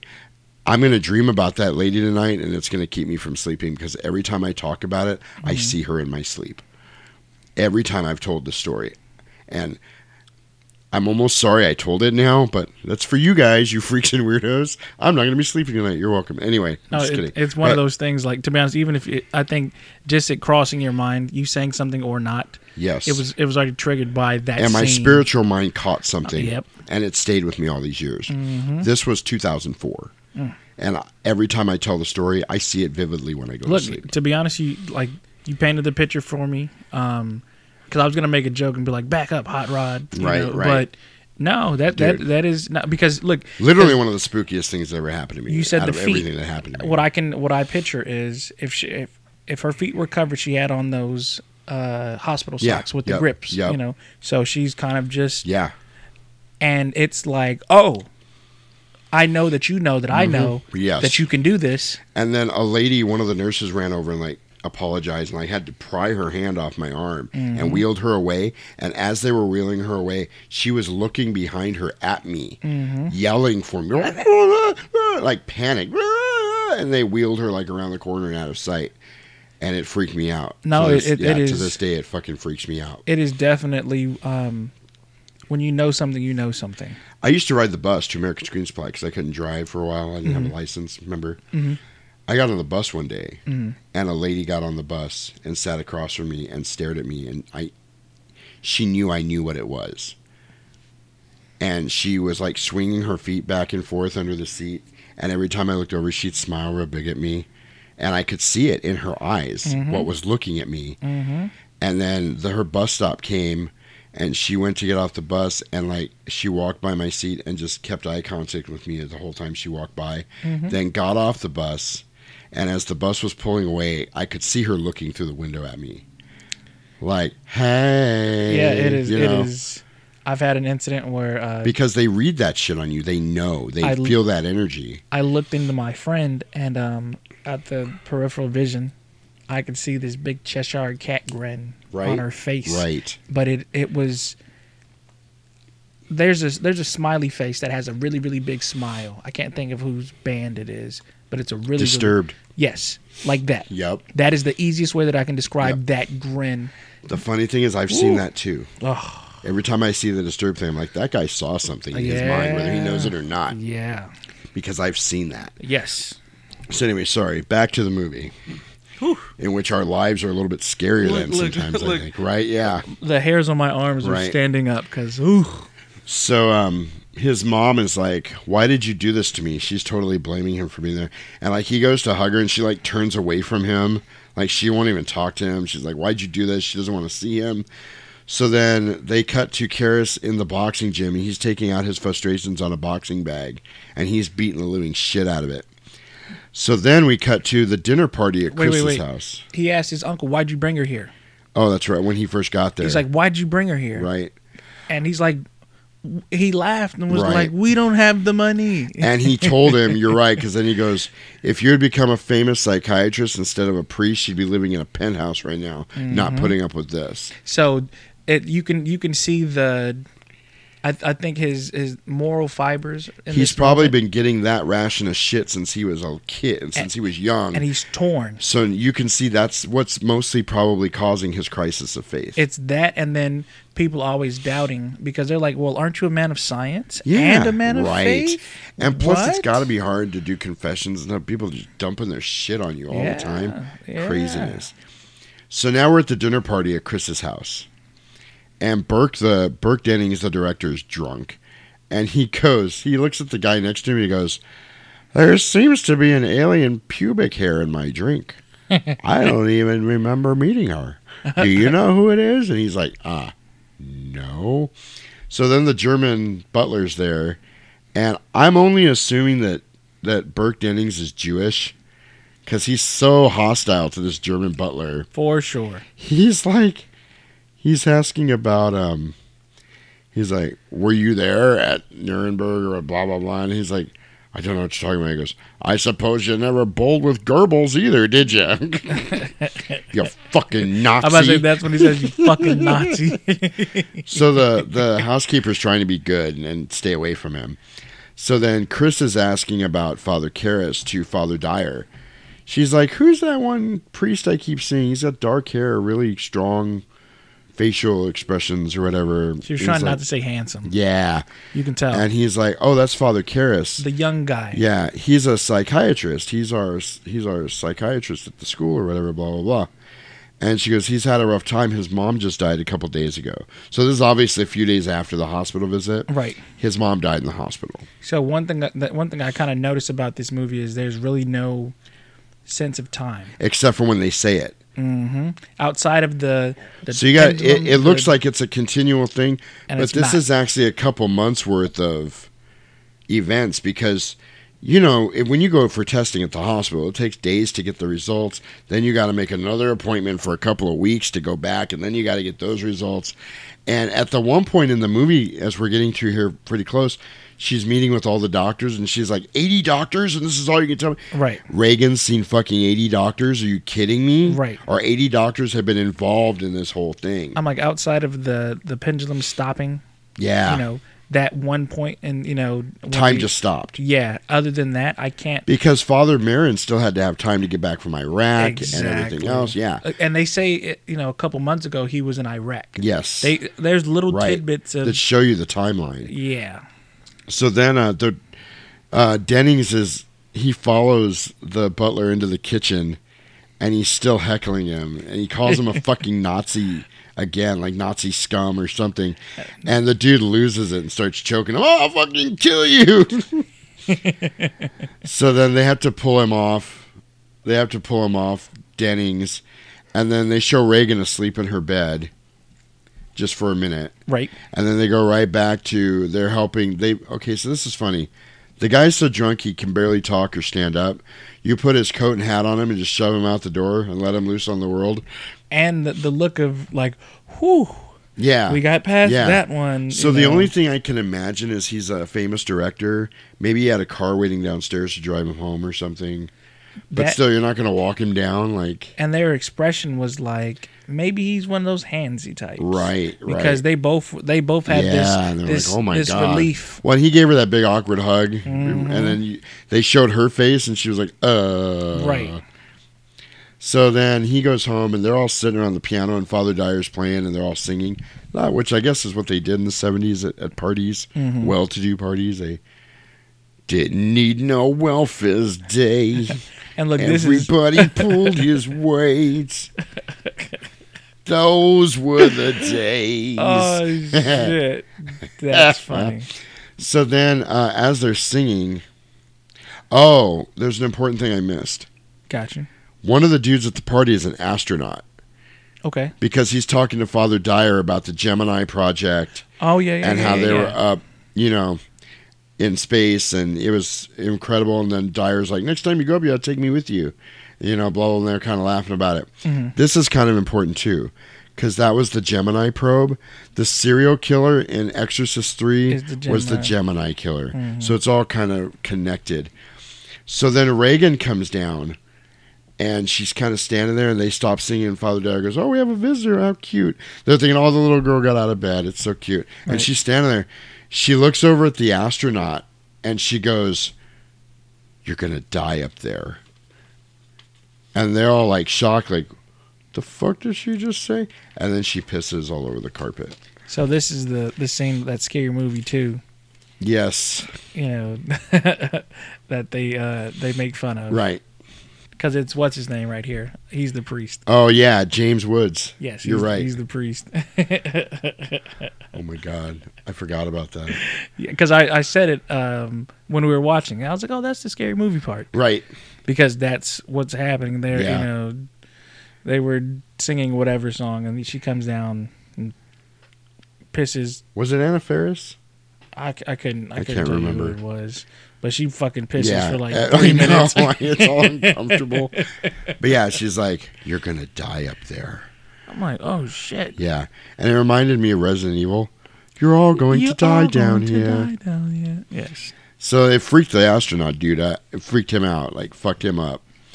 So then Chris is giving Regan a bath now, and she still has her nice party dress on and everything. Mhm. But she's giving Regan a bath, and then she puts her to bed. And she goes, um, she's like, "What made you say that?" Mhm. And she's like, "I don't know." And then she goes, "Mom, what's wrong with me?" And she goes, "It's just nerves, honey. Take your pill. just take this pill and pass out, please." Here goes some melatonin. So then Chris is going down the stairs, and the maid's cleaning up the piss, and she's like, "Is it coming out?" She's like, "I think so, ma'am." you know, That fifty thousand dollar packer, you brought that shit. yeah, right. so then uh, I could just hear the chick from Thirteen Ghosts. Goddamn white people clean up their piss on the floor. What the fuck am I doing here? so then Regan starts screaming. And Chris runs back into the room and Regan's sitting on the bed and it's fucking shaking all over the place. Right, So you're a parent, I'm a parent. right. What would you have done in this I situation? would have grabbed her and got out the fucking room. Right, not Chris. She jumps on the bed with her. And it's like, "Oh, it's still shaking." The last time this happened, me and your dad were together. and I kind of like it. I ain't had a bed shake like this since 1968. so anyway, it really makes me miss your dad. so then, uh, Chris's friend uh, goes to see uh, um, Chris's uh, Father Dyer. I don't know why I wrote Chris's friend. Father Dyer goes to see Father Karras, and he's crying over his mom. He's at his he's at Karras's house, and Karras is real distraught about his mom, and he kind of starts crying, and they're drinking, and then um, he puts him to bed, and Karras has this weird dream about the Saint Joyce the Saint Joseph coin falling, which he's also never seen. right. He's never seen that. He sees a black dog, and then he sees a clock stop, and it's that clock in the office in Iraq that Father Merrin saw, Right. which Father Karras has never seen. Or been to Iraq. Yeah, he's never seen that clock. He's never seen the coin, but they were in his dream. Mm-hmm. The black dog is usually symbolic of like a hellhound Mhm. or something like that. um, there's a lot about the black dog. Look it up. People see the black dog a lot, like when they're driving and getting sleepy. It's something your mind will put in the road to keep you from falling asleep and killing yourself. Really? But people have also claimed to see black dogs like a ghost dog, like uh, a hound of hell, if you will, kind of tracking you down or following you. People have seen them with human faces, crazy shit like that. Oh, shit, are we Um, talking about? I'm not gonna say it. Never What. Nightmare on Elm Street 3? No. Oh. Saying, you know, some skinwalkers. Yeah, don't say that. It's after dark. Don't whistle. Right. Don't do none of that shit. Right. Anyway, That's why I didn't, you know, say it fast. yeah, yeah. So I should tell that story at some point too. Oh yeah, you know we I think got, I told you that story. It freaked you out. we both got. a I was driving one night in pitch black out in Laveen, Mhm. um, out on Dobbins before there was anything out there, like 20 years ago. Mhm. And I swear I passed a black dog on the side of the road. Ooh. And when I looked in my rearview mirror, it was snarling at me. Ooh. Yeah, it freaked the shit out of me. So anyway, um, so the other thing that happens in his dream is his mom's coming up out of the subway, Mm-hmm. and he's across the street like waving and yelling at her and she's saying something but you don't know what she's saying and he's waving and yelling and then she turns around and walks back down the subway and then he's trying to run to her and then the St. Joseph's coin is on a necklace and it falls and then it, it's the end of the, it's the end of the dream. What do you think that symbolizes? I think it symbolized how this movie's going to end. Because at the end of the movie, what was the only thing left? That damn coin. So my my thought that? is, well, in this moment with the sequence with him and his mom is, can't do anything about it. Yeah, and she's, She's- going. she's going where she's going. Stop it. Yeah, exactly. And she went down. If you notice, Exactly. she went down. She didn't. Exactly. She wasn't taking the A train. Exactly. She- so then Exactly. Regan's screaming at the doctor. I don't want it. I don't want it. And then she finally gives Ray because he's trying to give her a shot. He finally gives her the shot, and she goes, "You fucking bastard!" he's like, "God damn, you got a little potty mouth on you. Stop listening to that gangster rap. That wouldn't happen." Whoa, whoa, whoa, whoa, whoa, West. Side. so yeah, he gives Regan the shot, and she's like, First off, fuck your bitch and the click you claim. West side when we ride, coming quick with game." anyway. Oh, like, grab the Glock when you see See, Pazuzu Park. Call the cops when you see Pazuzu Park. oh, Uh, Pazoo Park, there you go. There you when go. you see Pazoo Park. so then uh, Karras is in church and he's doing a service with communion. I believe he's doing the communion service. yeah, something. and he's kind of talking and then we cut back i kind of skipped over that because Mm-hmm. i think he might have been saying something important but i wasn't sure because i'm not catholic so then um, no, me. we cut back to chris and the doctor and i love this because they go outside they go in the hallway to talk and the doctor pulls out a cigarette and lights up in the hospital and In he's the a hospital. doctor it's so funny such a different time we live in Right. you know what i mean so then uh, he's like regan has some kind of brain issue and she's like what about the shaking bed he's like muscular spasms She was like, no. and she's like, I was on that bed. It wasn't muscular spasm. That shit was shaking like John Holmes was doing a scene. and freaking, like, they brought somehow John Holmes and Jenna Jameson together. Like, they were on that bed and it was jumping around. Anyway, she goes, and I went back in there later when Regan was there and I laid on the bed trying to make it do it and wouldn't do it. And I got kind of frustrated. And. Uh, It's like a Dolomite scene. So right yeah, here. right. So then finally, the doctor's like, the problem is not her bed; it's her brain. And then he thinks she has a lesion in her brain. Let's talk about that play on words. Oh, You- look, and you I brought that it. up when we watched. You're like, uh, legion. I'm like, don't say anymore because I got a lot of shit to say on the podcast about this. Yes. So I've been- a I've- lesion. I've been waiting for this too. A lesion Mm-hmm. is like a, a blister, like a sore type thing, like a growth, a tumor you get on your brain Mm-hmm. that can cause cancer, it can give you brain damage. Sometimes they have to drain it, whatever. That's a lesion. Mm-hmm. A legion is a gathering of people or things, Mm-hmm. like an army, like a legion is coming. Legion is also the name of the demon possessed man that Jesus ran into Mm-hmm. in the Bible. Yep. So Jesus and his disciples came rolling up on shore. You guys are getting a good Christian education on this episode. I hope you're thankful. Wow. We'll be taking up an offering directly after. mm-hmm. Send your offering to P.O. Box A, Santa Ana, California, 90210. Care of Jasperino. Drop your faux loco in there, and I will make sure your prayers get lifted to God Himself. And God. God Himself. Look past Kearney Thomas. God Himself. so, um, Jesus and his disciples came rolling up on shore, Mhm. and a man came out, and he was naked, and he had been living in the caves, and he was filthy, and he was almost like an animal, they said. Mhm. And he came running up on him, and he was like, My name is Legion, for we are many. hmm My name is Legion, for we are many. It's it's it's the the the easiest way that you can uh, give it to a person as um, a movie reference is um, Ghost Rider. Right. The first Ghost Right. Rider with Nicolas Cage. Yep. He says, "We are Legion." Yes. And they've used that in a lot of movies, too. Mhm. They've used that in that movie Priest, also. Yes. But Legion, because the way that demon hierarchies work, because I'm a little bit of a demonologist also. um, and the difference between demonology and demonolatry. Demonology is the study of demons. Demonolatry is the worship of demons. There's a Oh. big difference. Oh there. yeah, that is. So somebody tells you they're in demonology, demonolatry, demonolatry, Uh-huh. that's not a good thing. Demonology is just the study. the study. So ology is always the study of. yeah. So gotcha.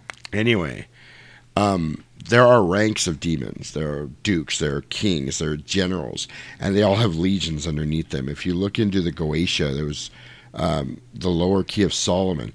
They will tell you how many legions of demons each king of hell or general or duke of hell has underneath them. And it's usually in the hundreds. You know, some of them might just have 72, but some of those demons might have demons under them too. And the other thing I found was that this is almost way too much to get into, but um, Fuck it. Time is irrelevant, even in this we movie. were praying. we were praying at the end of a Bible study once, Uh-huh. and this lady just looked up at me and said, "I am pain." Hmm. And we prayed the demon out of her, and it dawned on me at that point: pain is a um, title. Mhm. It's not a name. Mhm. It's a type. Like there are pain demons. There are depression. Mm-hmm. There's suicide. There is, you know, lust, Let's go into envy. let's go into Hercules real quick. You have pain and panic. Yes, and that's totally that movie was out at that time, and I was like, Uh-huh. "Well, that's creepy," Yeah. you know. So they have like, um, not only a hierarchy, but they have departments. Like Mm-hmm. these are all the pain demons. These are all the whatever demons. Mm-hmm. Legion was so full of demons that he referred to himself as Legion. Mm-hmm. And when he realized that Jesus was the Son of God, Mm-hmm. he begged him. He's like, "Don't hurt me, Jesus." Right. You're crazy, Jesus. You're crazy. and he's like, That's what my ex wife said. but he was like, Don't hurt me, Jesus. Mm-hmm. Why don't you, hey, can you just cast us all into those pigs over there? Mm-hmm. And- Which is a big deal mm-hmm. because Jewish people consider pigs to be absolute filthy animals. Nasty. They don't, they don't eat pig. They don't touch pigs. You know what I mean?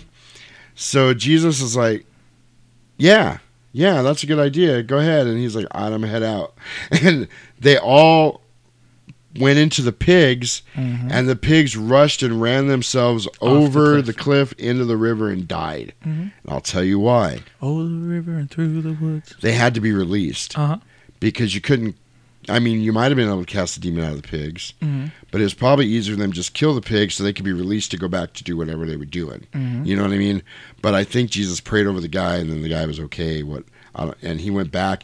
They said he went back because he had been cast out of his city Right. Because for fucking everybody up and being possessed, and he was living out there like an animal. And then when he went back into the city, cleaned up, and of of his right mind, like it says in the Bible, everybody rejoiced. So that was the other thing about exorcism and, and getting rid of demons when when I was working on it. Like I was saying earlier, gotta. it had to work to the glory of God somehow. Mhm. It wasn't about the exorcist. It wasn't about even doing it. It was the action that was going to show someone else that God had the power to deliver that person. Gotcha. And that's what the whole thing with Legion was. And when he went back into town, everybody was like, Jesus is the real deal. Because we haven't been able to do anything with him. Right. So later on in the Bible, I hope this isn't boring you guys, but I'm fascinated by this shit. no, shit. this is this is look. You already know. Later on in the Bible, after Here. Jesus dies and goes to heaven, Peter had been walking around casting out demons, and there were the seven sons of Sceva Uh-huh. in one town, and they were like priests or whatever. And there was a man that was demon possessed, and Peter had been there doing all these miracles and stuff. Well, they weren't. They were like, um, not pagan, but um, they weren't Christian. They weren't men of God. They were some other religion. But they went to the demon possessed man and they said, In the name of Peter's Jesus, mm-hmm. we command you to leave this man. And they were trying to be all badass.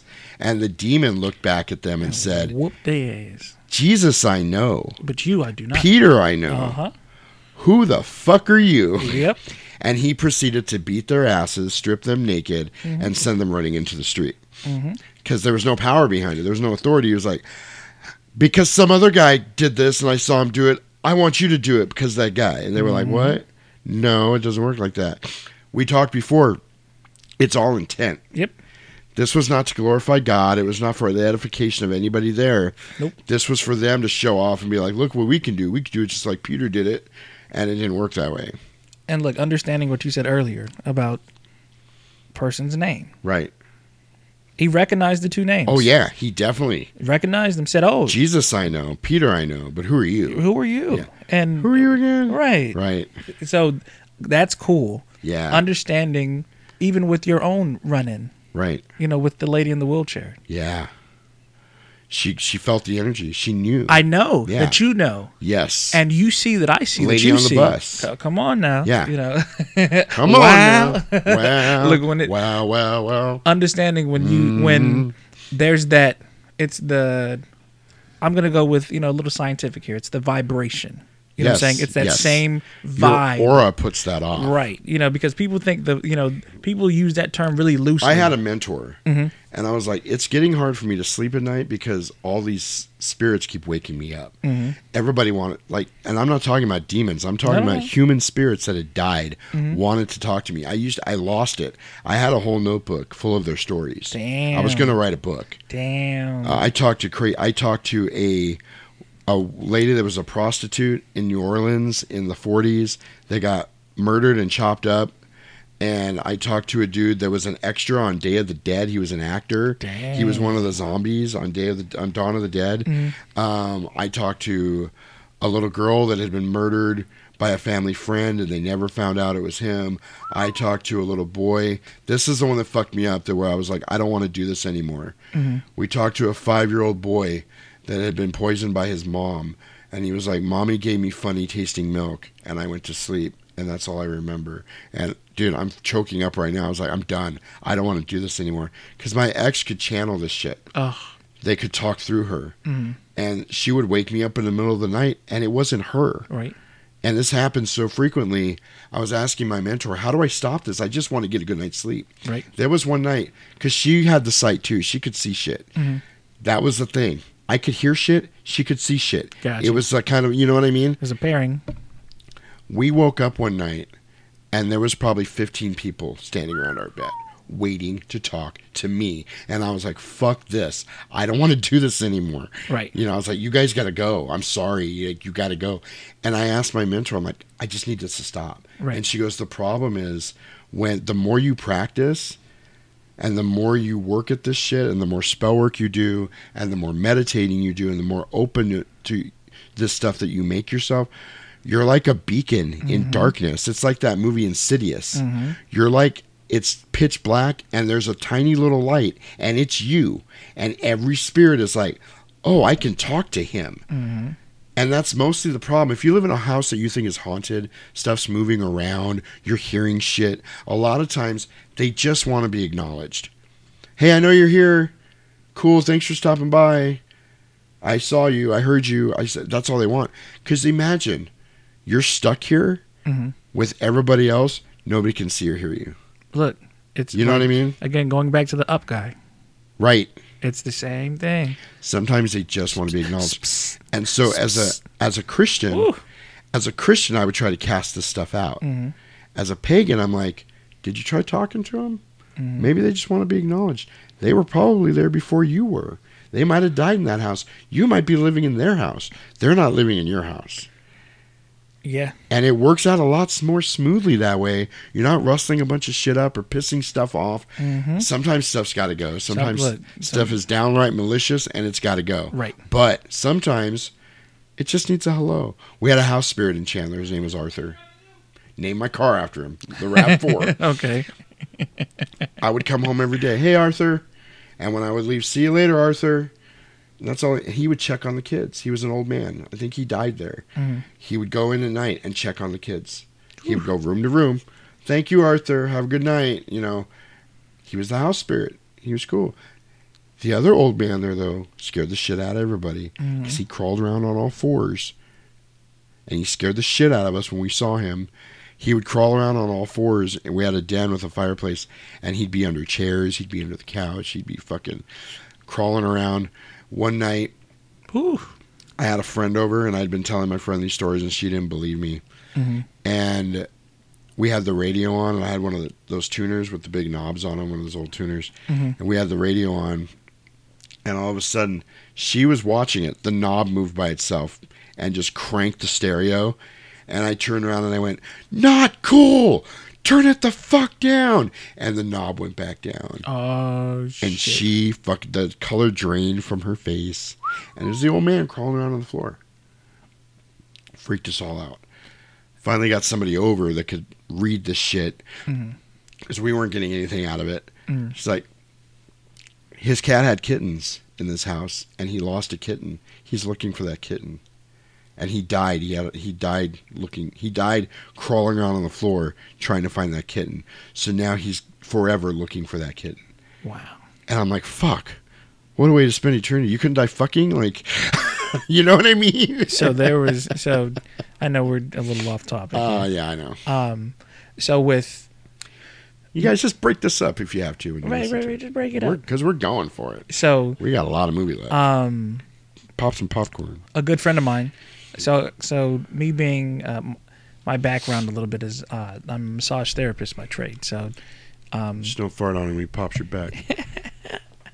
fucking frosted me like a cake. Bitch frosted me like a cake.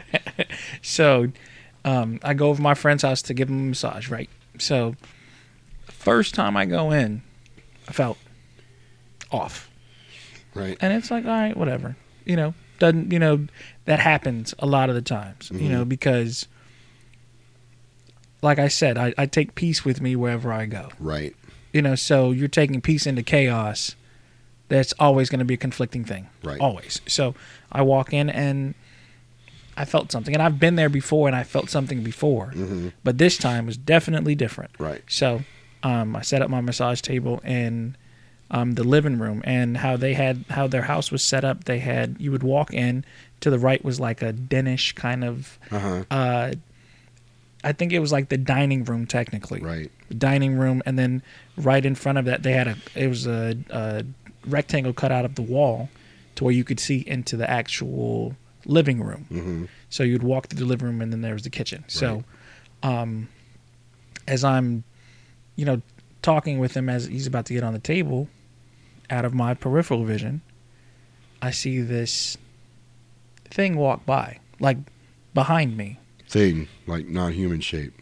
Thing. Okay. and I and I and I, I say that for a specific reason. Okay. Um, I'm actually gonna give you a visual. Think of um, think of Dobby from Harry Potter. Oh, nice. I fucking hate Dobby. So the there was another one that the the one that um, uh, the Slytherin dude had. Okay. So it looked like that, Okay. but big. Oh, nice. Like I would That's say That's a good visual. Yep. five inches. Throw a sock at that motherfucker. right. I'm just kidding. You know. so I would say you know about five inches. You know Okay. big enough to be big, but small enough to be small. if that Right, makes right. sense. Um, and it's slinking by. It goes into the kitchen, Mm-hmm. and I can almost hear like rustling in the kitchen, and I'm like, hmm. I kind of had to grip my teeth, and I I, I gripped my hands together because, well, you know, I made a fist with both hands, like, I know I just saw what I saw, Right. but it's okay because at, at this point i'm like look i know you saw me and i know you saw that i saw you Yep.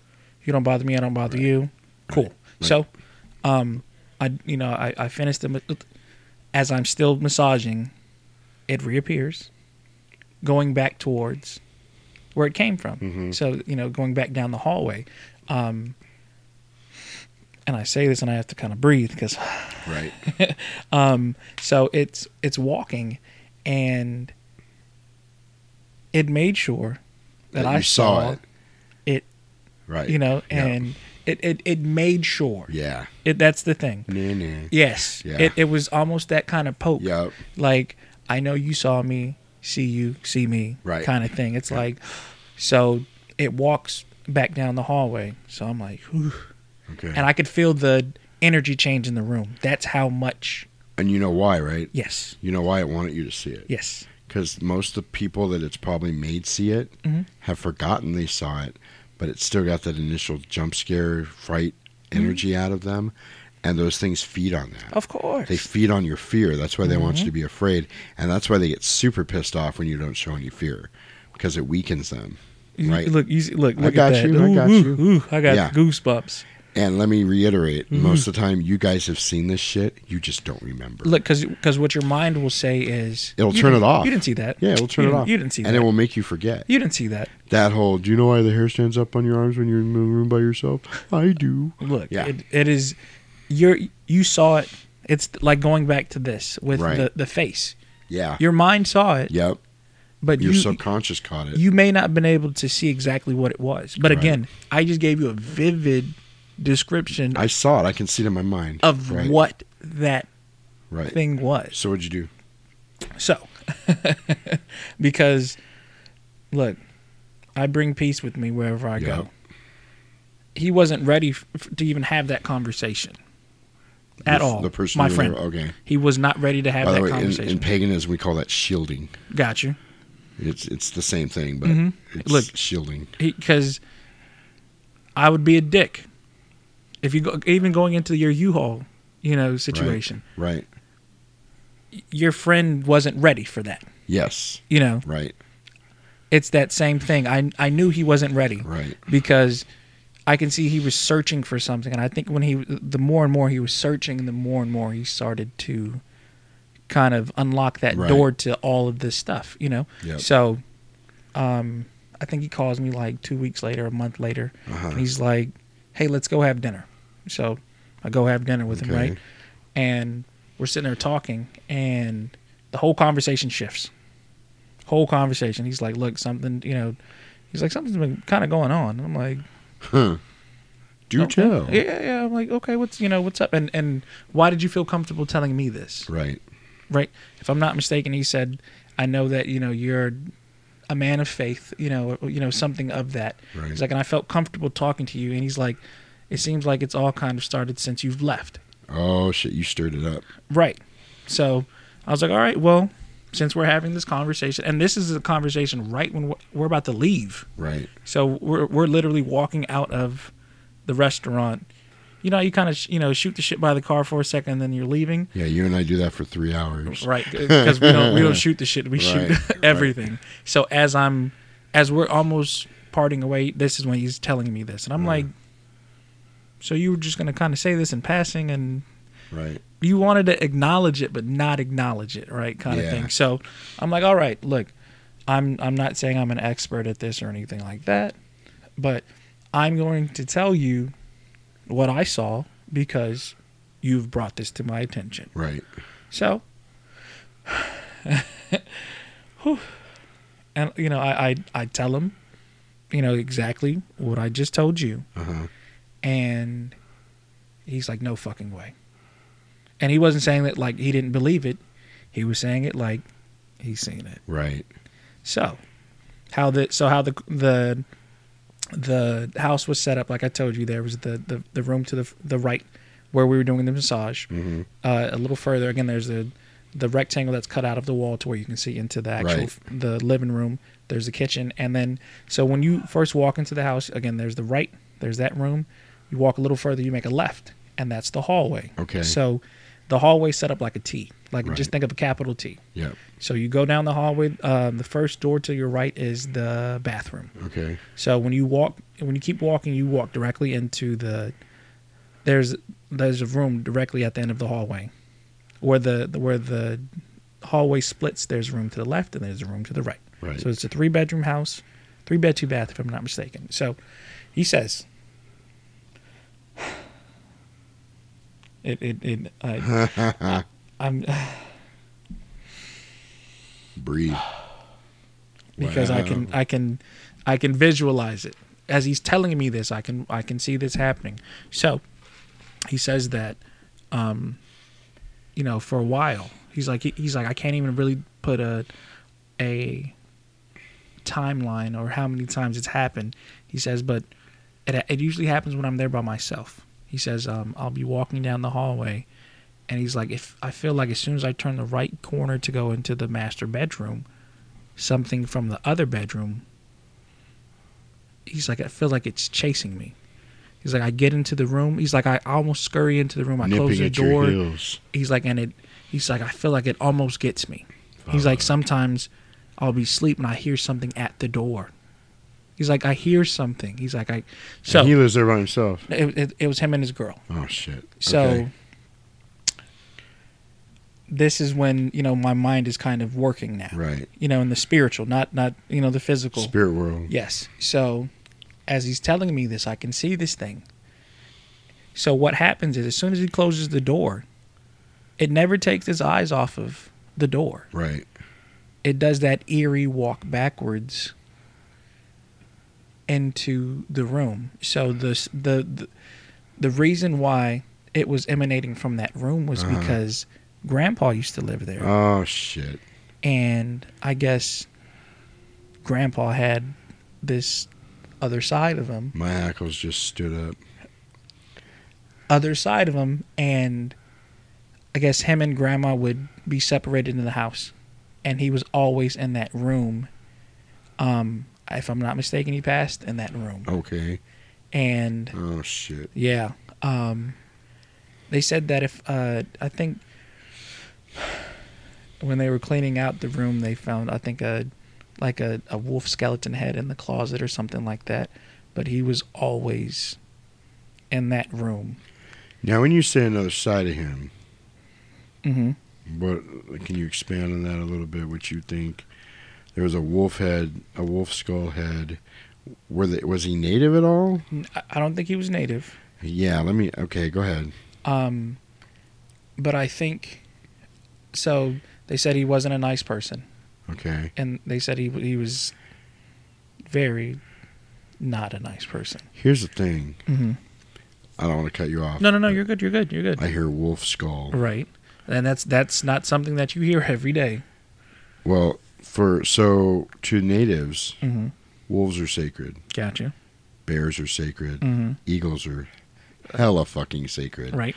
Like the medicine man gets the eagle feathers, and Mhm. like if you're not some kind of holy man, you can't even touch the eagle feather. Right.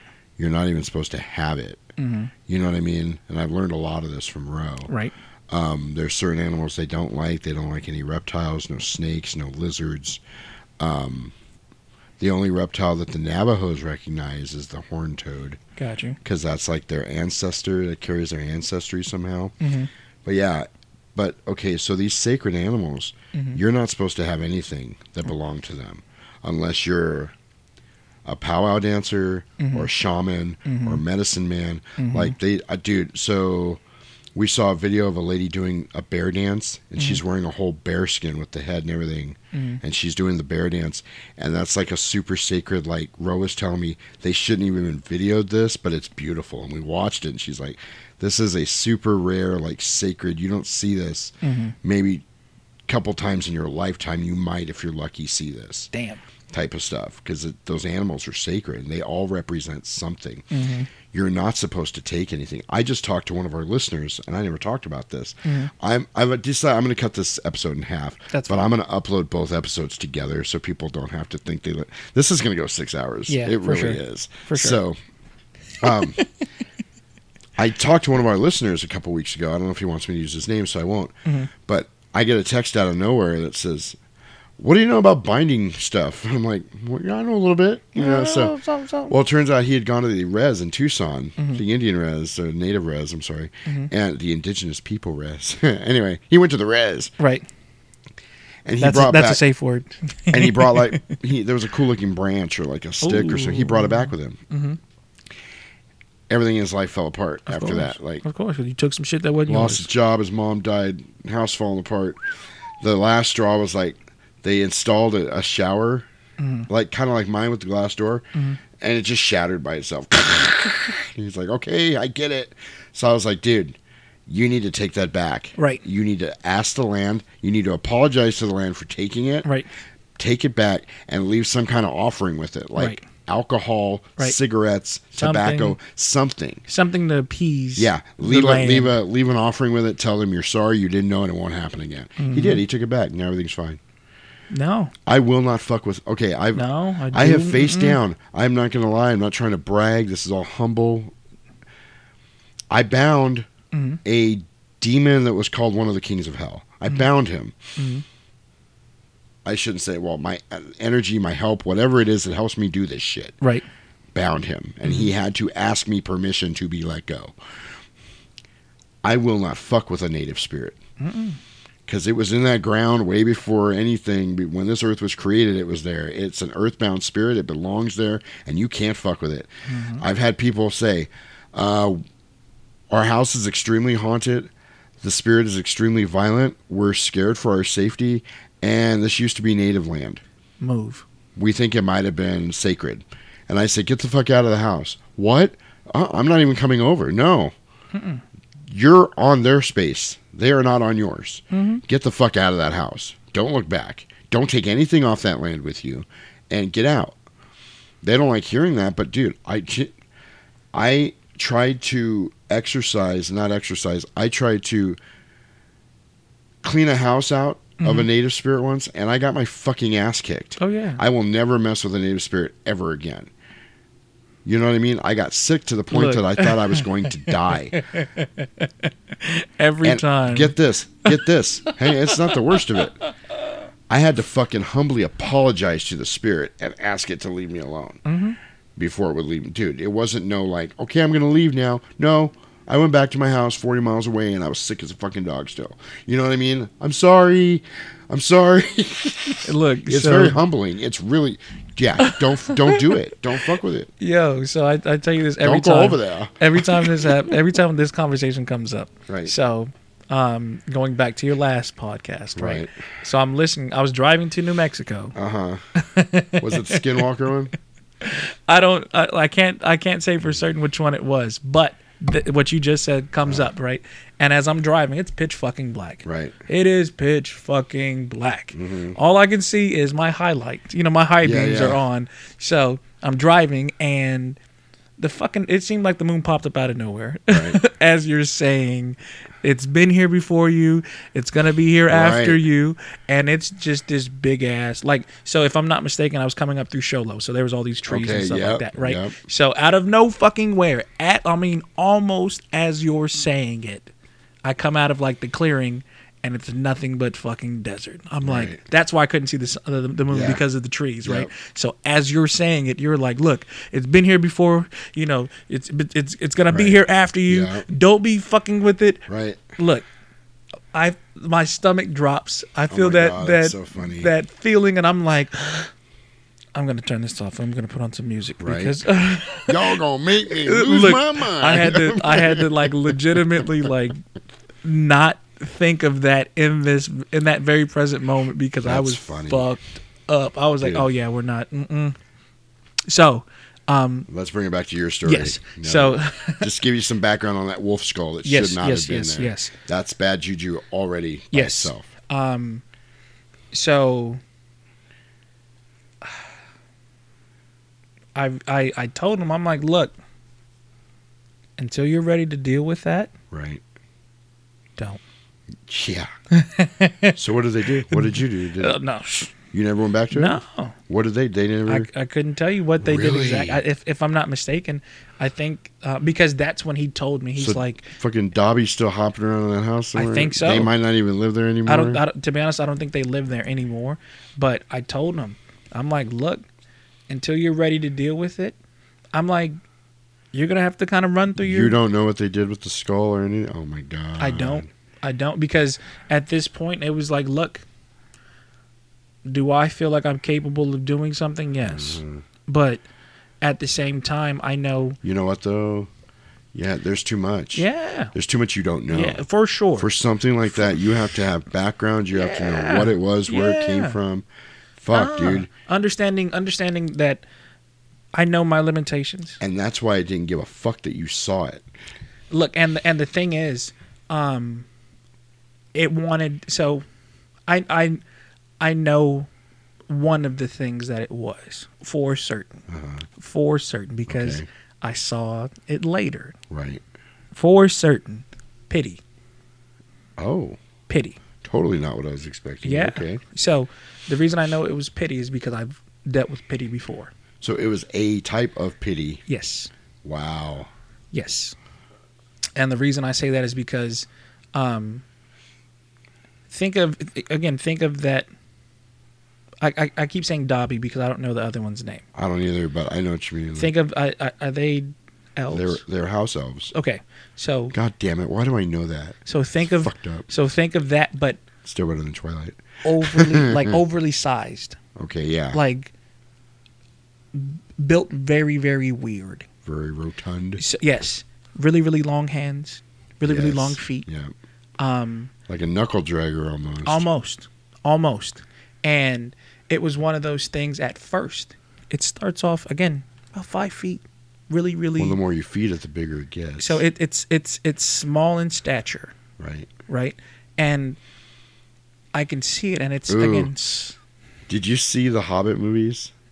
Yes, The Goblin King. Yes. But smaller. Yes. Because he was huge. yes, But that's what I'm seeing something in my head. something similar too, right? Yeah. So it's it's it it's sulking by sloking, you know, like Right. very. Look at me. Right. I'm I'm little. I'm. It, it wants you to take pity on it, Yes. and the, when I did the second time, it it Mhm. walked by me right. Cheshire cat grin, Oh shit. huge. I mean, almost Get it's, up, come on, get down with the sickness. its its whole face. I mean, it it, and I can only see peripheral. right. So it's Razor teeth. oh my gosh. Fuck. Yeah, and if I'm Fuck. not, I've seen I've seen the mouth open, not that one, Right. but the reason I know it's the same thing is because I've seen the mouth open Right. and it's the whole head. Yeah. Oh shit. Think of like Canadians, Canadians? yes, you are racist, sir. You sir are racist. but it is it was that, you know, like wow.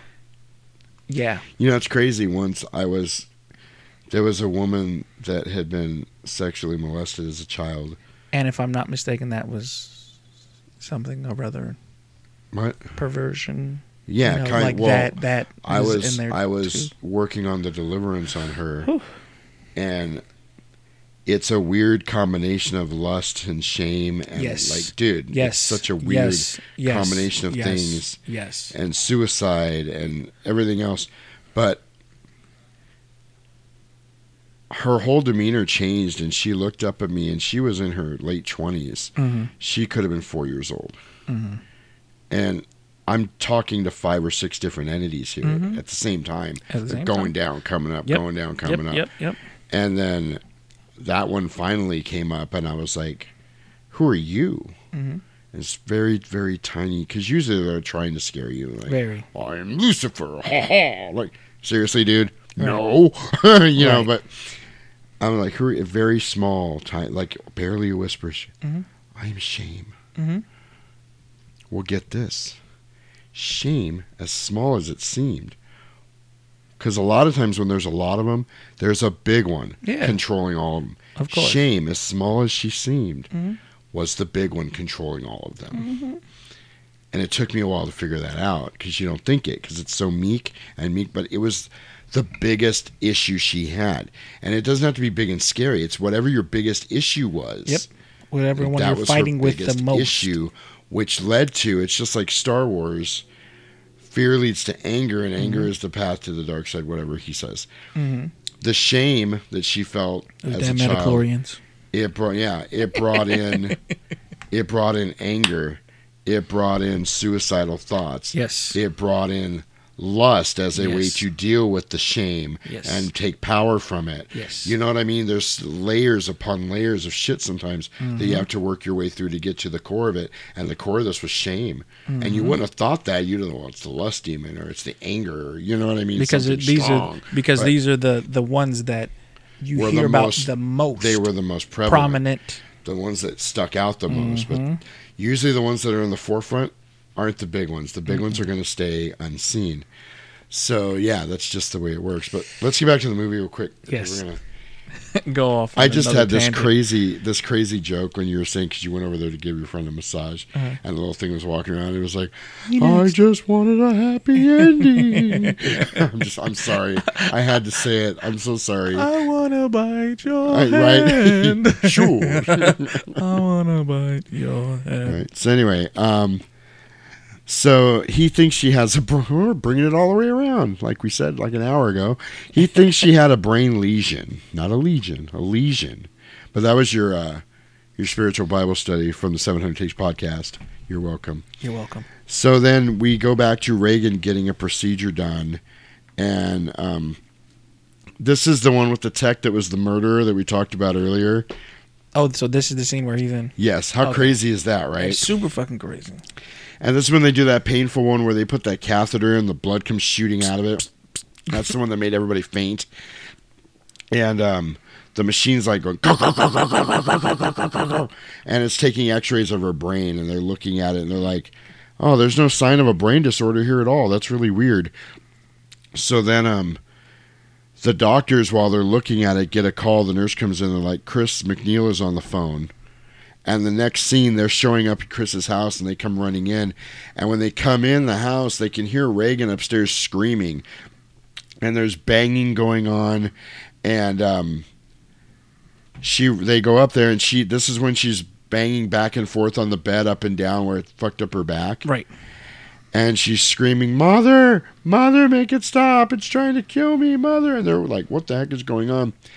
So they go to step forward, and she jumps up on the bed, and she goes, "Keep away! The sow is mine!" And it's like, "Oh shit!" And this is the first time she's really spoken in a different voice, Right. and it's kind of creepy. But keep away! The sow is mine, which is weird. Sow, it's a cow. Right? It was a horse or a cow? A sow? I think it's a big fat cow, is what it is. I think don't that's what they know. Call it. Anyway, I think P- William Peter Blatty. I think he's English, and you can totally tell by the way like he talks. Gotcha. So anyway, um, this is where so Chris is standing by the bed, and this is where she pulls up her gown, and she starts thrusting it at her mom, going "Fuck me, fuck me," and Regan screams, and then she falls down on the bed, and she, and uh, the mom's in a panic, and she doesn't know what to do, and the doctor's trying to give her an injection, and um, this is where her eyes kind of roll back, and she goes oh, and her neck like bubbles out, and looks all crazy. Right. Right. Right. And then, so then Chris is talking to the sitter, and the doctors come out, and they're like, she's heavily sedated. And then the doctors are trying to explain what they think is wrong. Chris thinks they're full of shit, which she's right. And she's like, what do we do? And they're like, well, we're going to have to run some more tests and do another spinal tap. And she's like, oh, God. Because her daughter's been through so much. Right. She's been through so much Right. and she's pissed because she's realizing now these doctors really have no idea what's going on. That's why it's called their practice and not the profession. Right, right. So the doctor is like, "Is she on any drugs?" And she's like, "No." Like, are there any drugs in your house? No. She said, "I don't even have grass." She was, "I don't even smoke grass." Yeah, that's so Because I, funny. because I was like, Because you thought she said, "I don't even smoke crack." I was like, what? Wow, That's why I kicked my husband out. crack is whack. crack is whack. Remember we did the a few episodes back. We did the Pee Wee Herman PSA. yes. This is crack cocaine. it's bad. Boy, Pee Wee. And remember, don't masturbate in public either, Francis. so anyway, um, so Chris is like, um, we had plans. We were building a house. We were going to go to Europe. Um, and the doctor finally breaks down and tells her, we think it's time for a shrink, for a psychiatrist. Right. So then Chris comes home and the phone's ringing and no one's there. And as she walks in, the light's flickering on and off in the kitchen. Mm-hmm. So then um, the phone's ringing and the light's flickering. As she's walking out, the demon face appears over the stove for like a split second. Right. And then on this version, not the theatrical version, but on this version that you've never seen, when she goes to go into the bedroom, there's a demon face on the bedroom door inside too when she opens it that you don't see. So then um, Regan's window is open and she covers Regan up and she shuts the window. And she opens the door and goes into the hallway. And this is also the special edition. The statue of Pazuzu that we didn't see. I don't know if you saw this one or not. But there's a black space when she walks out the door. Mhm. the shadow the statue of Oh, yeah, Pazuzu see superimposes right Mhm. there real quick. So then there's nobody there. She's looking around. There's nobody else home. Mm-hmm. So Chris is the the sitter comes home, the nanny comes home, and Chris is yelling at her for leaving Regan alone. Right. She's like, "What were you thinking, leaving her alone like that?" And she's like, "No, no, no. Mister uh, Dennings was here. I left him here with her so I could go get her medicine, and he stayed here with her." Right. So right when she says that, the doorbell rings. Oh, this was stupid. Okay. When she was coming home from the hospital, she's driving by the back of her house. Right. It's full of paramedics and ambulances and like 50 people standing around. And she drives right by it to the other side, the front side of her house to go in. This was all at the back of her house. She paid no attention to it whatsoever. Like, I don't know if she was just thinking, well, it must have been just a car accident or what. Or maybe like I, I, because I remember she's so pointing that out. distraught. Right. Uh, maybe she just didn't pay any attention. So the doorbell rings and they open it and this guy comes in and he looks all fucking distraught and sad. And he goes, I guess you've already heard. And she's like, Heard what? And he goes, Burke, he's dead. He must have been drunk. He fell down the steps outside that window and broke his neck. And then Chris flips out. She starts having a massive breakdown. She's screaming and crying, banging her head against the wall practically. So then the guy leaves. And she's like, oh. So this is also not theatrical. This is the special edition we watched. This was cut out of the original. Regan comes fucking crab walking down the stairs like goddamn Bray Wyatt. If you know what I'm talking about, it's a guy from wrestling that does this. Oh yeah. She's pretty much backwards on her hands and feet, walking backwards down the stairs with her stomach facing up, the crab walk. She comes down the fucking stairs and scares the shit out of Chris. And she opens her mouth and blood's coming out. She's like, "Bah!" and then the music here was awesome. It was really intense, really creepy. And then you get a black screen. And Chris like, oh my God. And then you get a black screen. Yeah, because right here I was like, what the fuck they cut? So this is yeah, and I told you I said this is like the end of of part one of the first part of the movie. Mhm. I think that black going, you know, it's like signaling a new scene. Gotcha. But I think it's telling you in this case, from this point forward, this movie's going to be fucking bananas. Mhm. It's just going to be totally out of control and nuts. Like you ain't seen nothing yet, is what I take it as. Baby, you ain't seen nothing yet. right? Baby, you just ain't seen nothing yet. We used to work with this guy that had a bad stutter, and I feel really bad. His name was Dennis. He had a really bad stutter, and we used to always say that was his favorite song 'cause it was the only one he could karaoke. B-b-b- Baby, you just ain't seen nothing yet. It was horrible because we'd be we'd be in a in a meeting every morning because when I worked at Chase, Mhm. we'd be in this big employee meeting. There's like 20 of us in there. We all just want to get the fuck out. It's a 10 minute you know production meeting, and then I always go, "Does anybody else have any questions?" Fucking Dennis would raise his hand every meeting, and you could feel the whole room just drop like oh, and he'd go, "Uh, yes, I was uh just uh wondering if the the Filing. the and everybody's just wanting to put a gun in their mouth at this point. The production is going t- to go the the same, and it was just some stupid rhetorical question that everybody knew. He was just reaffirming something, Mhm. and he was the nicest guy. Everybody liked him, but we were all sitting there and was going, Dennis, shut the fuck up. and I had friends that I had a guy that I worked with that had worked with Dennis for like 15, 20 years. Damn. He was old school. He'd been there for a long time. Mm. He swore to God when that guy got drunk, he had no stutter whatsoever. Mhm. Crazy. It's it's it's usually a mental thing. It's usually a mental Right. block. And if there's anybody out there that stutters, I hope you don't think I was making fun of you. I wasn't. I, No, no, no, no, I totally like Dennis, but I was trying to give you an example of what he was doing. I in no way was trying to offend anybody or make fun. But you knew what you were getting into when you turned this on. Look, Moses had a lisp. yeah, stutter. Same shit. That's think what I meant. Was, uh, I said lisp. He had a stutter. I think one of the, Speech impediment. Well, he fell through four stories through an archarium or whatever they're called. Went through that. Through that. So anyway, so now in the blackness, you can hear the psychologist's voice talking to Regan, and then Regan opens her eyes, and now you can see what's going on too. hmm And Regan's fucked up. She no longer looks like an innocent little girl. Her face has changed, like Mhm. visibly changed. And she's being questioned by the shrink who has hypnotized her. And I was telling you because she was sitting in the chair With her arm with her up. hand up in the air, hmm kind of limp, and I went, you know why her hands like that? He hypnotized her.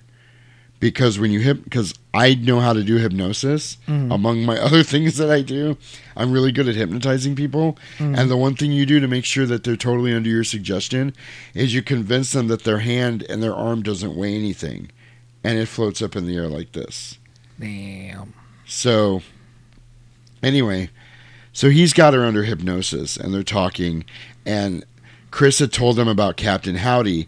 So they're thinking she's displaying like a multiple personality type of thing. So he decides he's going to call, he's going to talk to Captain Howdy. So he calls Captain Howdy, Howdy forward. And in, when, when we watch this, what did I say? Fucking idiot. he calls Captain Howdy forward. He's like, I call you forward.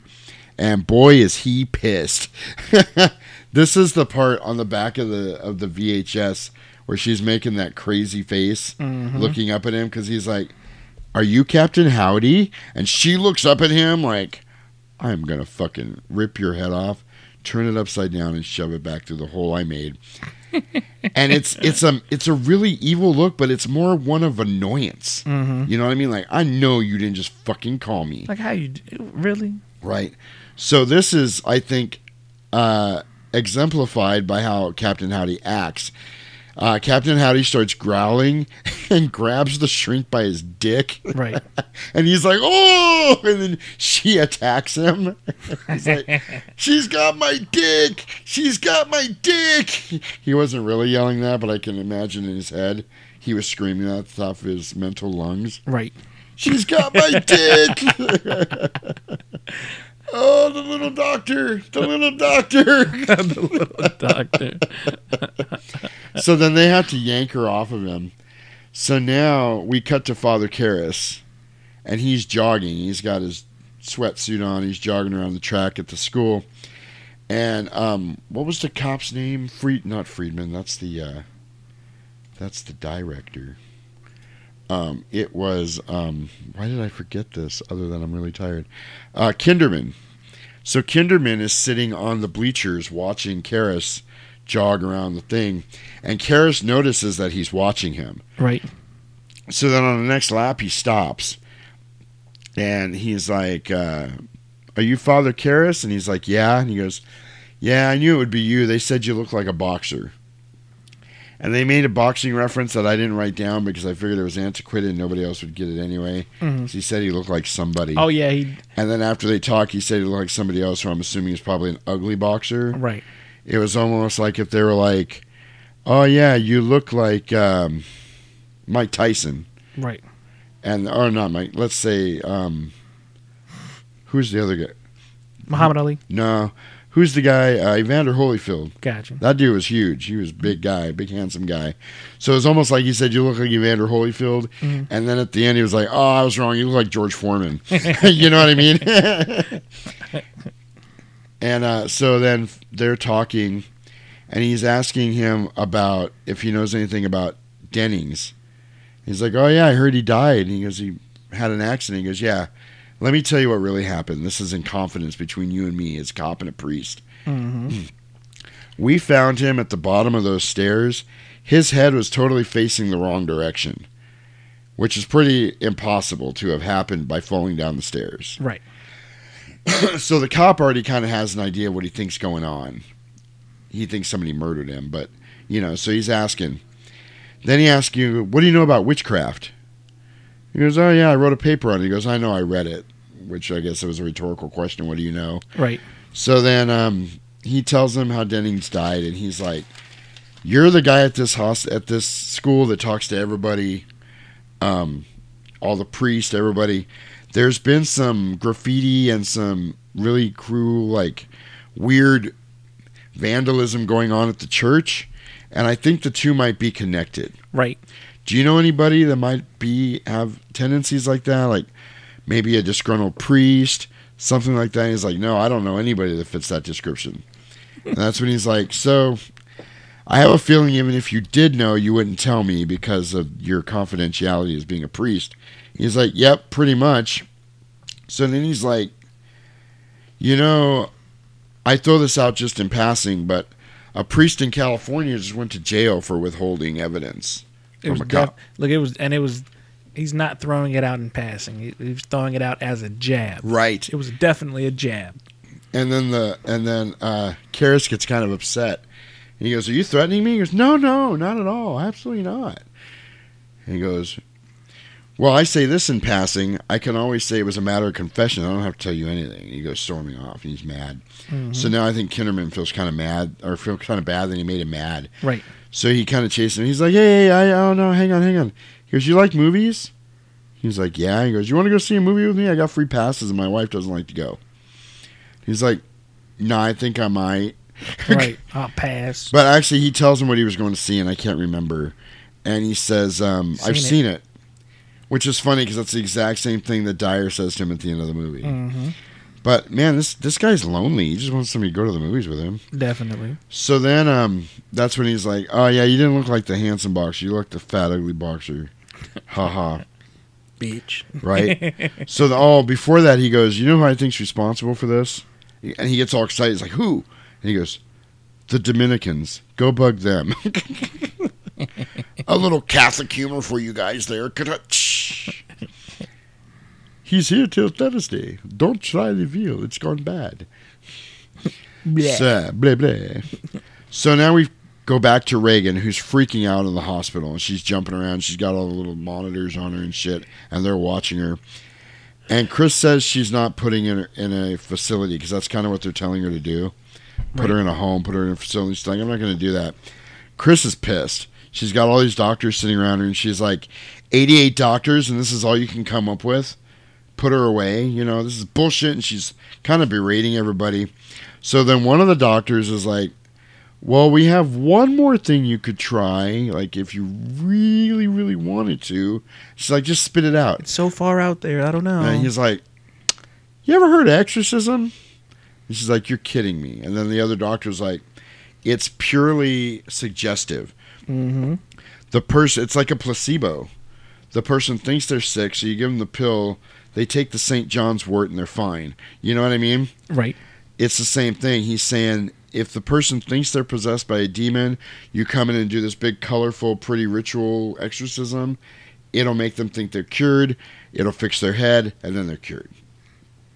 Which is what a lot of people would argue that you and I have been doing all these years. hmm But people don't look like that and No. don't look at you like that when they're crazy. No. And I've had too much other unbelievable physics defying shit happen to me to accept that rationale. Not only that, um, the first thing that I think a person, and I'm just gonna say, I don't know any other way to really say this, so I'm just gonna say it. So, when, whenever you're facing something, the first thing they want to do is say they're the devil.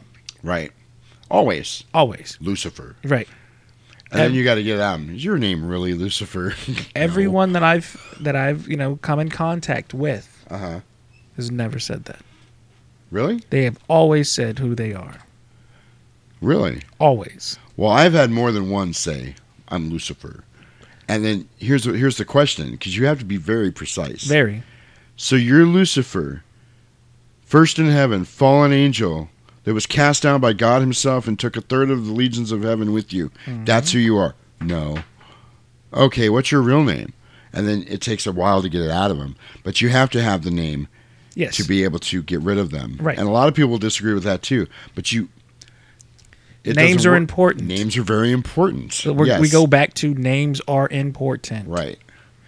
But here's the thing. I've seen too much shit and I've experienced too much shit to go into the mental aspect of this. Yes. I channeled. I channeled to my ex one time because sometimes it was me doing the channeling. Mhm. I channel. I channeled a Mexican woman. I don't speak. I speak a tiny bit of Spanish. Mhm. Tiny, tiny bit. Mhm. I spoke fluent Spanish to her. Un poquito.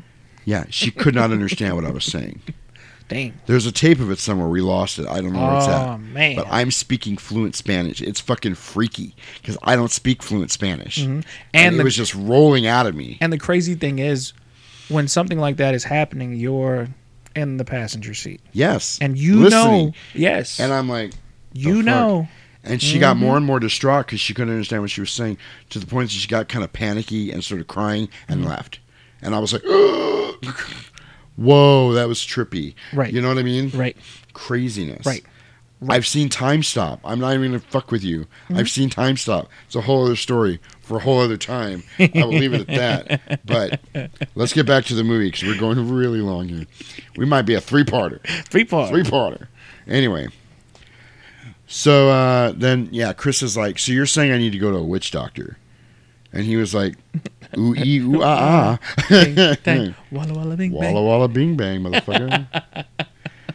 so um, they take Regan back to the house, and the German dude has to carry her in. And he's like, "It's okay, madam. I've carried lots of dead bodies in me time." anyway, and then he tried to put her in the oven, and she's like, "What are you doing?" He's like, "Oh, sorry, force of habit. I'm sorry. I'm sorry." anyway, so uh, they take Regan in the house, and uh, Lederman's kind of hanging around outside. The cop is kind of hanging around outside watching everybody.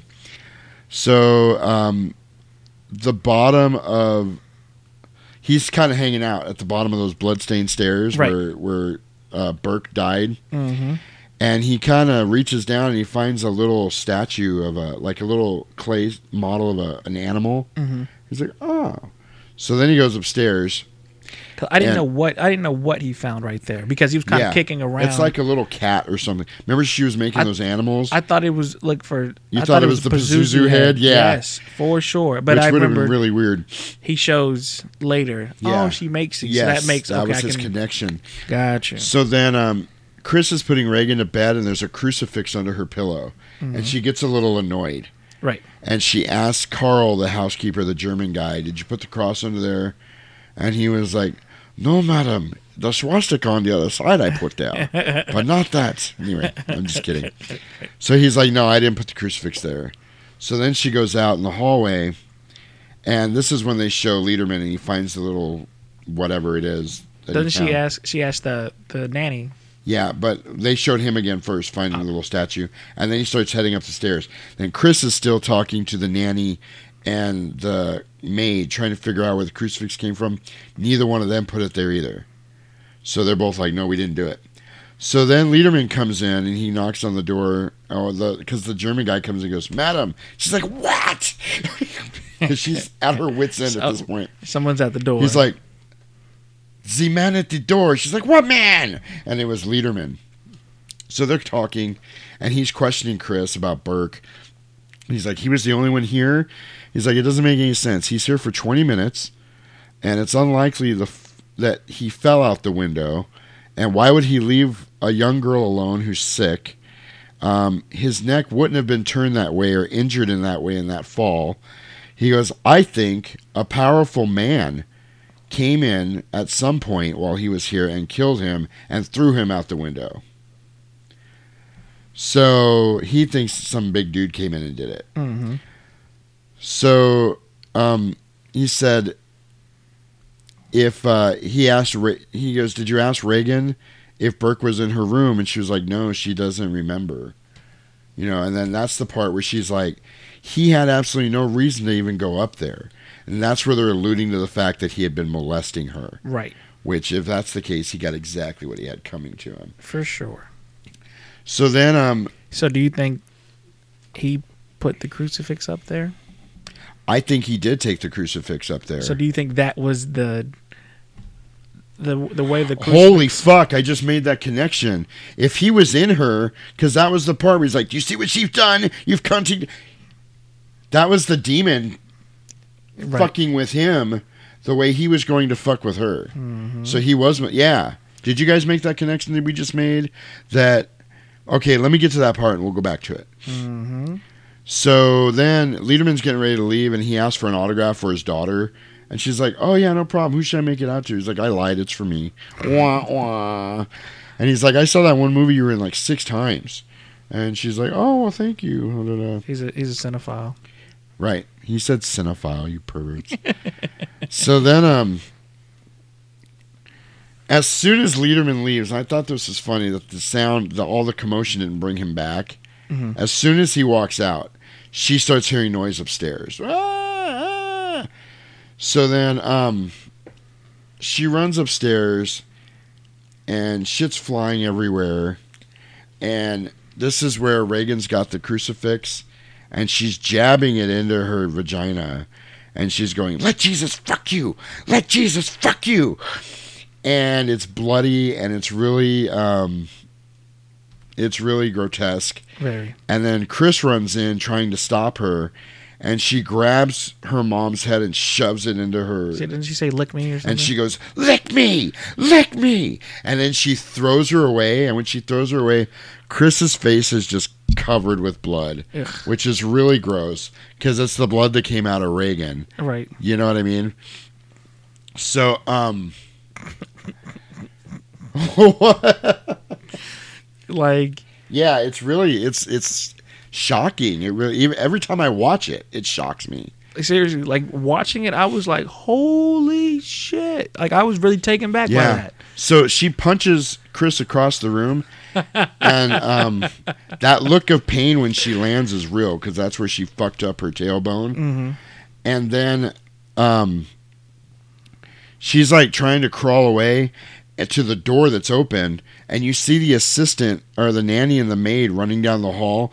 The door slams and the chair goes in front of it on its own, and then the whole big chest of drawers comes At her. across the room at her, and she's like, ah, and she moves out of the way just in time, um, before she gets crushed by it. So then Regan turns her head, like almost facing the wrong way to look back at her, and it's Burke Denning's voice that goes, "Do you know what she did? Your cunting daughter." And that part scared the shit out of me. But let's look at this. If he was molesting her Mhm. and he went up into that room with the Intentions. intention of doing that and then saw what was going on and went and got a crucifix maybe so, my this is my thought. or he was going to molest her with the crucifix i don't know which is worse No, no, no. I, th- and this is this is my thought. And you know, this is a person trying to cover up their tracks. right I'm up here putting this crucifix oh under her pillow. that's right that's you know, right so that's good say somebody walked up and he's up there. What are you doing up here? oh I'm putting the crucifix right here Yeah, you know, it's it's it's that. so if he was trying to do that Mm-hmm. and she pazuzu'd out broke his neck and threw him out the window then she has control of his soul and he's in there or you see what i'm here saying we, here we go. You know, here we go. So he he takes the crucifix up there uh-huh as a cover right to go up there. right And yes you know, and as he's in there, she Uh-huh. wigs out. right breaks his neck throws him out the window and that's how there's that connection with the with his voice because he was Well, we're seeing that Pazuzu Yeah. has a connection to people that are in hell gotcha later in the movie. mm-hmm. So Pazuzu has complete control over these souls in Right. hell. So if she if Pazuzu brought him back into her body Mhm. and now he's feeling what she's doing. You know what I mean? It's almost like a final fuck you to him. Like, what's this feeling? Let Jesus fuck you. Let Jesus Mhm. fuck you. You know what I mean? Mm. It, it's and we got kind of deep on no that. no no no because No it, because it, it could go it can go any kind of way when it comes when you when you're thinking about that because it's not explained Right. and understanding that it's a reference Right. to the book Yes. saying that Yes. So now, um, she is standing on a bridge, like with her scarf over her head and her sunglasses on, and Father Karras comes up, and she thinks he's a fan because he's like, "Are you Chris MacNeil?" She goes, "Can you just leave me alone?" He goes, "I'm Father Karras," and she's like, "Oh, I'm sorry, I didn't realize." And then they start talking, and I told you while we were watching this, this whole scene plays off like a drug deal or a uh, solicitation of prostitution because she's like just kind of small talking him. She's like, "So how does a priest become a shrink?" He's like, "Or how does a shrink become a priest?" He's like, "Well, it's the opposite. The church sent me to school to become a shrink, and blah blah blah." And then she's like, "Well, what happens when somebody confesses like to a murder?" Or that they're going to do something bad, but you can't call the police on them. He's like, no, but I would try to talk them out of doing it. right And she's like, oh. It's like, so, uh, how do I get an exorcism? you hear the needle on the record. He's like, what? like out of nowhere, like, anywho. so how much for a uh, blowjob Yeah, right? I give a BJ, an HJ, and an XJ. What's an XJ? If you have to ask, you can't afford it. That's Super Troopers. Anyway, So he's like, "What are you talking about?" And she's like, "My daughter's very sick. She's had all this shit happen, and this is the final thing that we haven't tried, but it's got to be the thing that she needs." Blah blah blah. And um, first she was like, "Did Father Dyer tell you about my daughter?" And he's like, "No, I didn't even know you had one." He's like, what daughter? Yeah. So then she starts telling him all this, and she goes, How do I get an exorcism? He goes, Well, the first thing you'd have to do is uh, get in a time machine and go back to the 16th century because the Catholic Church doesn't do that anymore. And she's like, There has to be some that do it, blah, blah, blah. And he goes, Look, I have never met a priest that's performed an exorcism. So then they sit down, and I put, they have the standard exorcism talk because they do this in every exorcism movie the victim of the kid or whoever asked for the exorcism. The priest goes, I can't do it. Why not? Well, I have to get the church's permission. I have to have proof. I have to have this. I have to have that. It takes very long, blah, blah, blah. And all she had to do was call Bob Larson's International School of Exorcism. Right. And he'd have done it on the spot for a measly sum, I bet. And anyway, so uh, she's like, loses her shit and she starts crying and he's like trying to comfort her and she's like you're the only one that can help me will you at least come to the house and see her and um, he's like yeah yeah so then they go back to her place and as soon as they walk in you hear growling from upstairs so then Karras goes up the stairs and opens the door now regan's full fucked up mode Right. this is how we see regan for the rest of the movie pretty much Right. the the classic exorcist Regan look. And she's got like a feeding tube going into her nose. So you're assuming that they they're like feeding her intravenously because they have to. So then um, she's fucked up, and he introduces himself. Hi, I'm Father Karras. I'm here to help. Bing. And she goes, then loosen these straps. And he goes, oh, I can't do that. And she goes, I'm not Regan. I'm the devil. Now kindly release these straps, motherfucker. And he's like, "Whoa, let's bring it down a notch, potty mouth." So then um, he's like, "If you're the devil, just make the straps disappear."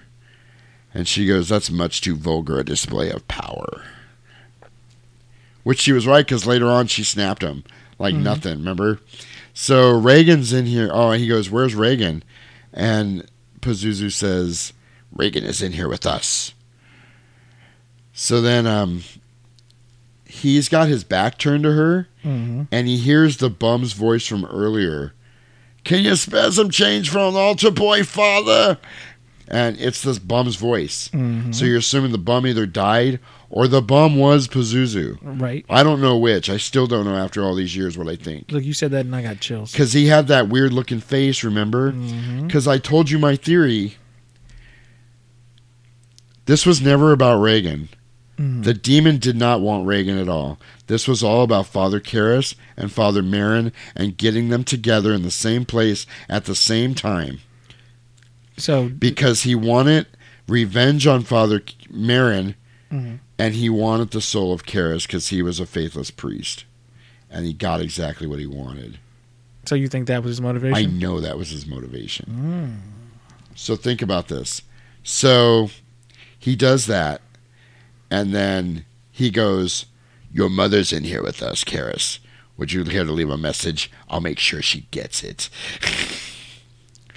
so he goes, Well, if that's true, then you know what my mother's maiden name is. He goes, What's what what's my mother's maiden name? Mhm. And she doesn't answer. He goes, What is it? And then that's when she pukes the, the pea soup in his face. and as we read in the trivia, that reaction was real because it was supposed to hit him in the chest. And it hit him in the face instead, which is disgusting. And he's like, Oh, you motherfucker. so then they cut to Father Karras and Chris in the basement because she's washing his sweater Mhm. and he probably you know cleaned off his face and shit. So um, he said the church needs proof, and there's no experts for me to confer with. Mhm. So then, um, He says she has to speak, you know, a, a, a tongue or something that. you yeah, know, a tongue she's never spoken, Mhm. um, shit like that. And then he said, really, she needs about six months of observation. And then Chris gets really mad, and Do you she's think like, that? Do you think that was the? Do you think that was the? Um, psycho the the That was the psychiatrist talking. Yes, the psychiatrist, or do you think that was the faith man talking? Right. That was the psychiatrist. Gotcha. Totally. So then that's when she kind of loses it, and you hear it in the preview. She's like, That thing upstairs is not my daughter. I need you to tell me there's nothing wrong with her besides with her mind. You know? Tell me an exorcism wouldn't help. So then he's leaving, and he stops and he asks her, and he's like, Did Regan know I was coming? And she's like, No. And he goes, Did she know my mother recently died? And she's like, No. And it's like, Okay. So then he goes, and um, you realize Liederman is following Karras around because he's in the when Karras goes to listen to the tape thing at the library or whatever. Karras is uh, Liederman's across the street, Mm-hmm. so he's in there listening to the tape of Regan, and um, he's you know he's he's actually listening to a tape not of her possessed but of her talking like to her dad. I think yeah, I was gonna say her dad. Like, what do you want to tell your dad? I don't know. And she's kind of giggling around like the sweet, innocent girl. Mhm. So now he's doing communion again at church. And they're showing him, and he's, you can see the look on his face. He's fucked up. He's fucked up. He's fucked up. he knows for a fact that it's not a psychological thing. He's fucked up. He is fucked. So then they go back to Chris's house. And um, this is when, and I did audio here because I, I thought it was cool. So this is his first real run in with Regan. And uh, he's setting up like an exorcism type thing, and you hear, What an excellent day for an exorcism. You'd like that? Intensely. But wouldn't that drive you out of Regan? It would bring us together, You and Regan. you and us. See? This had nothing to do with Regan. It had everything to do with Karras. Pazuzu wanted to be cast out of Regan because he wanted into Karras the whole time. What an excellent day for an exorcism. You want this? Oh, absolutely. Ooh, I got fucking Dude. chills. This okay. Here's what you don't. under- And I'm not going to say you because you understand this. Most people don't understand this about interdimensional beings, demons, if you want to call them that, spirits. Mm-hmm. They're ageless. They've been around for a millennium. They are fucking smarter than you are. They are cunning. They are crafty. Very. That is why you are always told do not sign a contract with these beings. Do not go into any kind of agreement with these beings because they are going to fuck you. Sometimes literally. Yeah. And that's why you're not supposed to summon anything. You're not supposed to do any of that shit. Um, I was taught never summon anything. Mhm. You can request something. You can ask for something to come to you. You can ask for help. Don't ever fucking imagine. And I read a book that said this. Imagine you're in the shower, and the next instant you're sitting in a fucking circle in front of some pseudo fucking wizard or, or you know I mean, witch or because they summoned that's what happens. You literally get jacked out of whatever you're doing and you're in front of them. It pisses you off you know? Especially um, when i first started following lilith i was told don't you ever fucking summon her because she will kick your ass if you do it. Literally physically kick your ass for doing it. She does not like to be summoned you know, and I never have. I've never had the guts to summon anything. I've never summoned anything. I've called upon things. Mm-hmm. I've asked for beings to join. I've done whatever. Join us in the circle if you will. We humbly request your presence. Mm-hmm. That's different. Now they are at their own free will to come. Summoning is you trying to assert control over them, and goddamn if they're going to be controlled by a sack of bones and flesh and blood. So, give me give me the you know just the, I guess the the difference between the two. So so there's so summoning is is legitimately doing Summoning is a whole ceremony. Gotcha. You got to draw a what I was gonna protective circle. You have to draw the right symbols. You have to say the right words in the right way, Mm. in the right demeanor, Mm-hmm. in the right order. Everything has to be perfect. And if your circle is broken in any way, you're fucked because that's going to allow that being to come out of the circle, which is not what you want because you've summoned them and they're going to be pissed off, but they're going to have to give you what you asked for. Got you. So there's a there's a show called The Order on Netflix, You told me about that. and um, it's it's it's.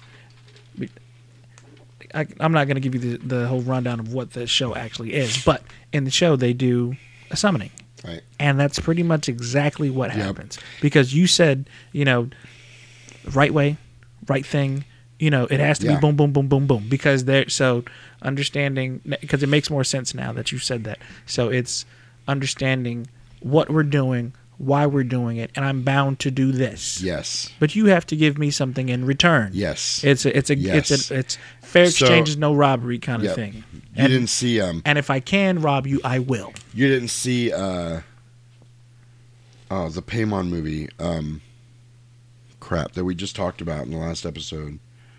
Um Hereditary. No, You I didn't see it. Pretty much that's what they did at the end of that movie. They're reading when they're talking to Paimon at the end of the movie, they're like we have aligned ourselves with you and ask you to reveal things to us that will bring us success and wisdom and riches. That's almost word for word out of the Goetia of what the demon will give you when they summon when you summon it. Mm-hmm. That's all the Goetia is. Mm-hmm. It's what the demon will do for you and what it can give you when you summon it. Mm-hmm. And you're never supposed to summon it. But it will give you those things, but it's kind of like Wishmaster Right. you're going to get them, but you don't know how you're going to get them. You don't know what's going to happen to you because you get them. You know what I mean? It's just too much of a risk to take. It's too damaging. Yep. It's too much of a risk. Some people think that risk is worth it. I never did. You know, No. so yeah, and I don't have, and I'm more of a chaotic, like a chaos mage, if you will. Mm. I don't have the discipline to do an exact fucking ceremony with exact symbols and exact circles and candles of this color and whatever of this and whatever of that. My thing is, Moot of I. right? My thing is, I grab what's on hand, I use what I got, and I make it work because it's all intent. Mhm.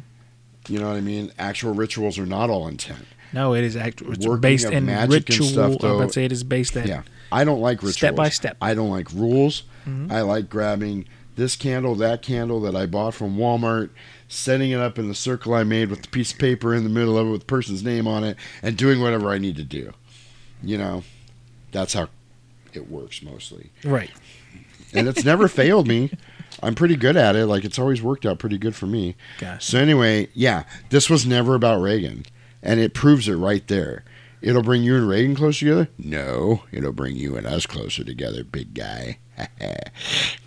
and and so again going kind of going back to that so that was the whole intent to get them two together yeah, because I'll tell you the other part why here in a second. gotcha So he's sitting there, and the drawer opens on its own, and he shuts it, and he goes, "Did you do that?" And he's like, "Uh huh." This part's kind of cute. I don't know why I think It's it's cute, but it's like she's kind of teasing, like, "Uh huh," and he goes, "Do it again." And she goes, "In time," kind of playing, and he goes, "No, now." And this is where you see he gets irritated. In time, you know, and he's like, "Okay, I'm gonna stop fucking with you now." So he goes, "How long are you planning on staying there in Regan?" And he goes, "Until she rots in the ground." like damn Okay. So he pulls out the holy water, and she gets this freaked out look on her face, and she goes, "What's that?" He goes, "Holy water." He's "Keep that away from me." And she starts splashing her with it, and she's like, "No, it burns." Dude, doing that Regan voice is gonna fuck me up. I might as well be doing the Macho Man right now. oh yeah, it burns. Yes, it does on my skin. You're pouring that holy water over the Macho Man. He doesn't like it. No, he doesn't. Uh, Miss Elizabeth, do something about this holy water. Hulk Hogan, I'm coming for you at WrestleMania. Don't bring any holy water with you because I don't like it. No, I don't. oh shit that So- was yo i wanted to snap into a slim jim Uh, snap into it. So even here, I think Pazuzu oh absolutely knew that wasn't really holy water. right because it's the placebo thing he was getting played. Mhm. Karras was getting played this whole time because he knew what it was supposed to be when he pulled it out. Pazuzu, I'm talking about. right And you could almost tell that was a fake look on his face. What's that? Mm-hmm. Don't you use it? Don't you use that on me? Don't spray me with that holy water right there in that bottle. I know what you say it is. I don't like it. Don't, don't use it. Don't use that holy water right there. so yeah, Karras was getting played this whole time. So then, um, do you think that was actually holy water in that or it no? wasn't because he tells her later that it wasn't. gotcha i thought so So then, Karras she starts screaming in some kind of language, and Karras starts recording it. mm-hmm. So then Chris is on the phone with somebody when he gets down there, and she's like, "Oh, I got to go." And then Father Karras comes in, and she pours him a drink, and they start talking, and um, he asked about where her father's at, and she's like, "He's in Europe." He's like, "Does he know about any of this?" She's like, "No." So then he tells her that he poured the holy water on her, and she freaked out. He goes, "This is just tap water," and she goes, "What's the difference?" He goes, "Holy water has been blessed by a priest." Mhm. This is just tap water. He goes, That's not a good case for an exorcism. Right. So then she finally she goes, He killed Burke. She killed Burke. And he's like, What? He's like, My daughter killed Burke. So he's like, Oh crap. Do you think he was trying to get out of it right then and there? Oh hell yeah, he was trying to get out of it. Hell yes, he was trying everything in his power to get out of it because he is fucked up. gotcha. Dude, the look on his face after that initial encounter with her, Mhm. where she pukes on him, he's never the same in this movie. He is a haunted man. I doubt he slept for the Right. rest of the movie. So then Karras is listening to the tape with like a sound expert, and he goes, It's not a language. He goes, and the sound expert guy's like, It's a language, it's English. He goes, What? He goes, Yeah, it's just backwards, watch. And he plays the the tape backwards. This is how I know this whole thing was a plan. Did you hear the tape? When they played it backwards, she was calling for Father Merrin. oh. She said, "Go get Merrin." On the tape when it was played backwards. Oh. Remember, Merrin had faced off with Pazuzu before. You don't know this yet, Right. Because we hadn't seen the pre. In 1973, nobody knew that. But Pazuzu knew who Merrin was Mhm. and knew that Merrin was the only priest in the whole Catholic Church at that time capable of really performing an exorcism. And it came right down to what they needed. They were going to call him. Makes sense. and and great because the one calling him is the younger priest that she really wants. Two birds with one stone. This was all a plan laid down from the beginning. So, as as he's listening to the tape, Mhm. the phone rings really loud. And it got Ro twice. It got her when I was watching it and making Oh, yeah, notes, it- and it and got her got her again. when. We we're watching the movie. It was great. and um, Scary ass. So then it scares the shit out of him too, out of out of Karras. Mm-hmm. So he answers it, and it's the nanny on the phone, and she needs him to come over, and he runs over there, and she's like, "I don't want Chris to see this," and she takes him upstairs, and she pulls the blankets away and opens up the shirt on Regan, Mm-hmm. and the words "help me" are bubbling up on her skin, like like uh, welts Right. almost. And when they go in the bedroom, you can see their breath. It's, cold. so fucking cold in there. So then now, Karras is talking to his boss. I don't remember what that guy's called, like the cardinal or the monsieur. What are they called? The don't monsieur or whatever. About doing the exorcism, and um, he's like, "I'll get in contact with you. We'll probably, you know, I got to talk to the other guy, and we'll figure it out." And he kisses his ring and he leaves. Right.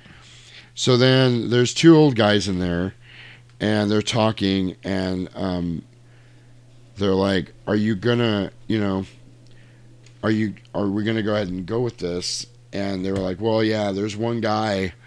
They're talking about the prequels here because they're like, "There's one priest that performed an exorcism like 20 years ago In like Africa or in something. Africa." Yeah, Mhm. totally talking about the prequels. Right. And they're like, Well, do you think you can get a hold of him? He's like, Yeah, I think there's a chance that we can find him. And they're like, Well, who is it?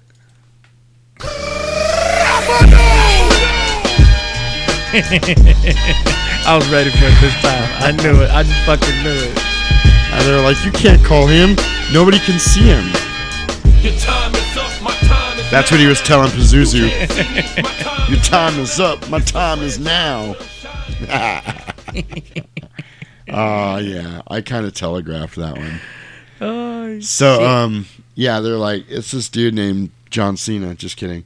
It's this dude named Father Merrin. We need to get a hold of him. And he's they're like he just came back from. I thought he was in Iraq. I thought he Mhm. was in Iraq and Nineveh. He's oh, he's been back for a couple months, Mhm. and he's doing something over at the school. this is another reference to time. Right. You know, again, understanding the timeline of this is, And also that some of this is overlapping. Like Right. some of this might have been happening while he was traveling back or whatever.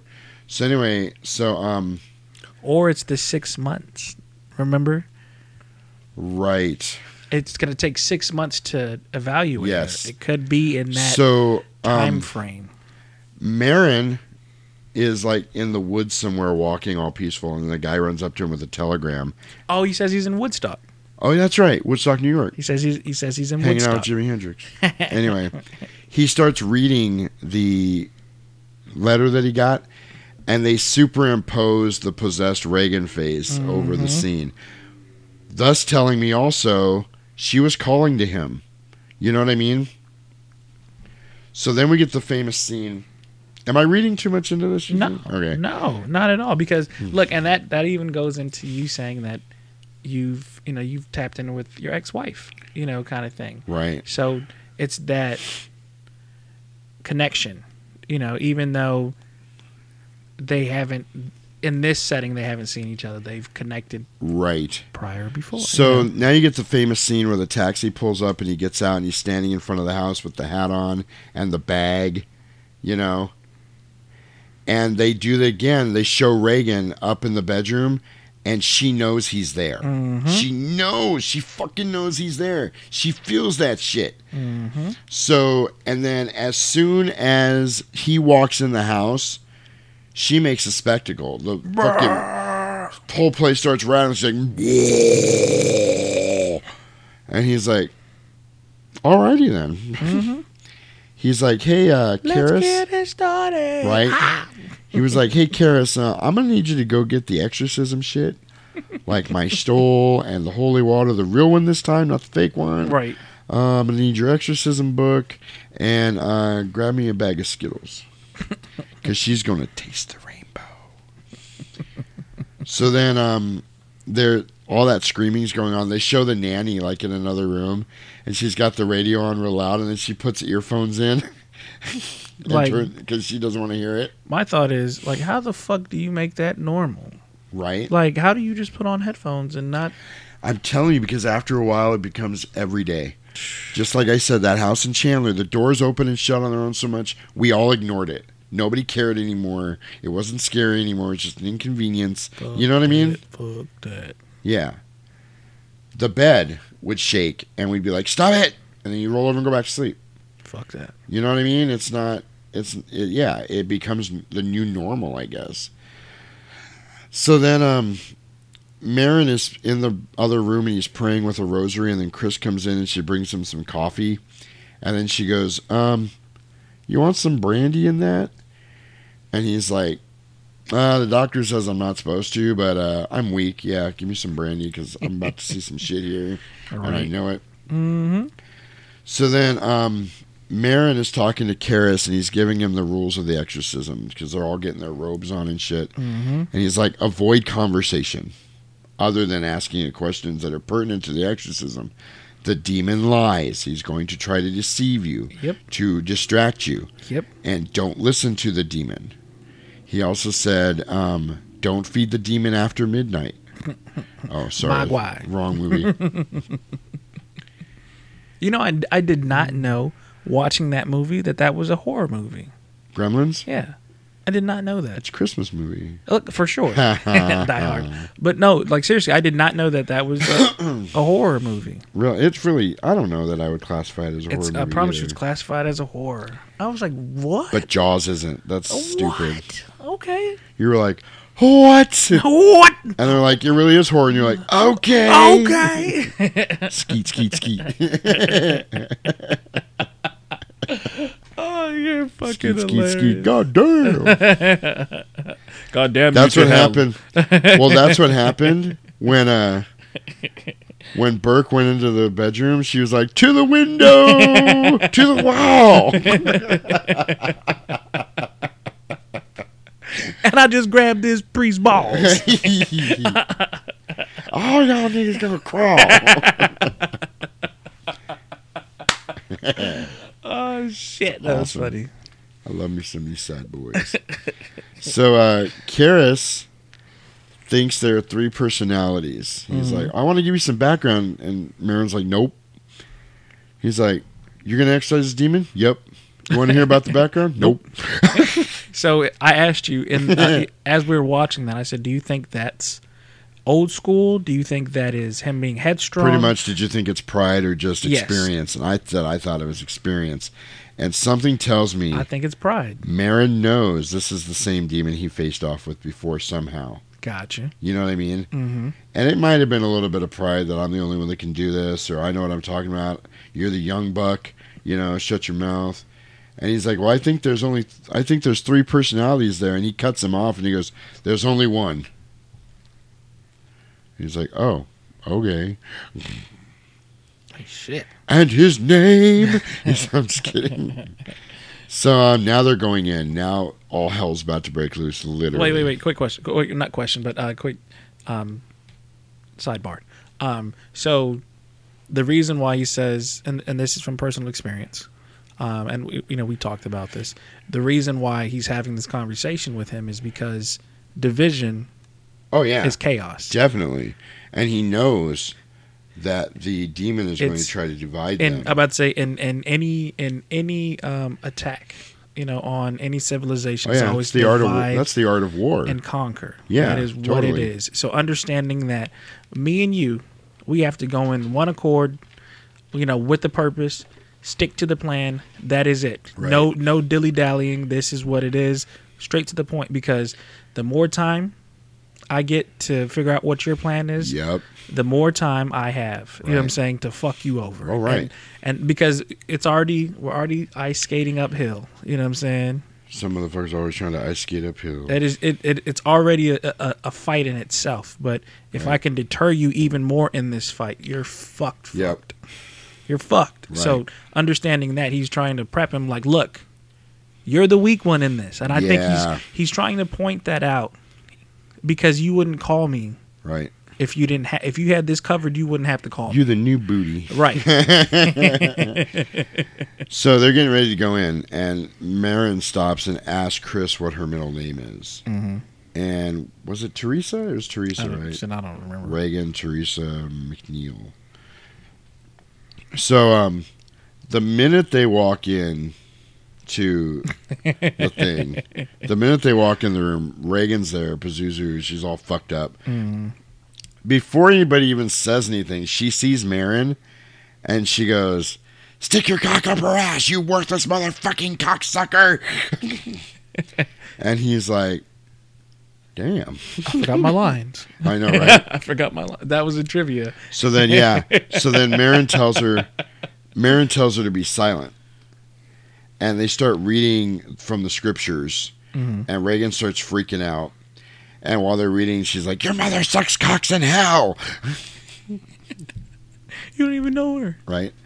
So then, um, they continue reading anyway, and the bed starts shaking, and Regan's screaming, and she's moaning, and they're doing all this cool sound effect shit with the moaning, and then the bed starts levitating off the floor. Mm-hmm. Karras freaks the fuck out when this happens. Did you see the look on his Yes. face? He was like, "God damn it! It's Fuck almost- this shit. look, it's- fuck this shit." And how the bed is, it, it almost covers like right above his Yeah. eyes. Like right above and the bridge all of you his can nose. see is his wide ass eyes, like, and it's like eh. I want to look without looking, but I can't look, you know, kind of thing. I'm scared, but not Yeah. scared. Like it. That's what and I he's got. supposed to be doing the responses, Right. and Father Merrin's like, "Our Father which art in heaven, fuck this shit. Hallowed be thy name. Fuck this shit.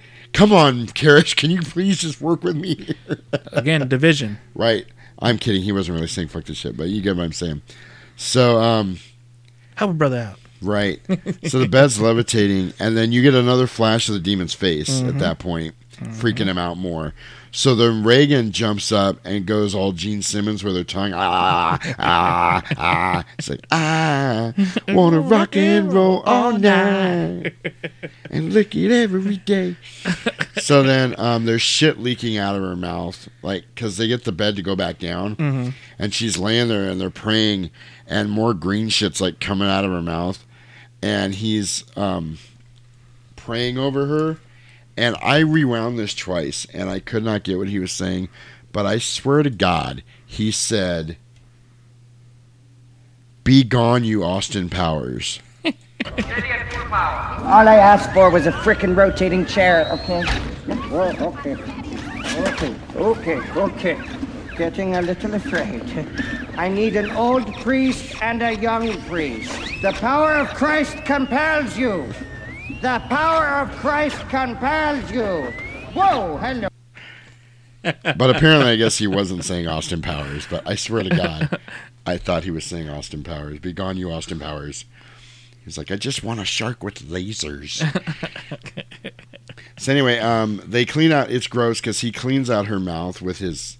I put with his holy towel thing. I can't remember what it's called. Shit, a fucking sash. It wasn't a sash. It wasn't. don't. I don't know. uh, it was a stole. It's called a stole. Oh, okay.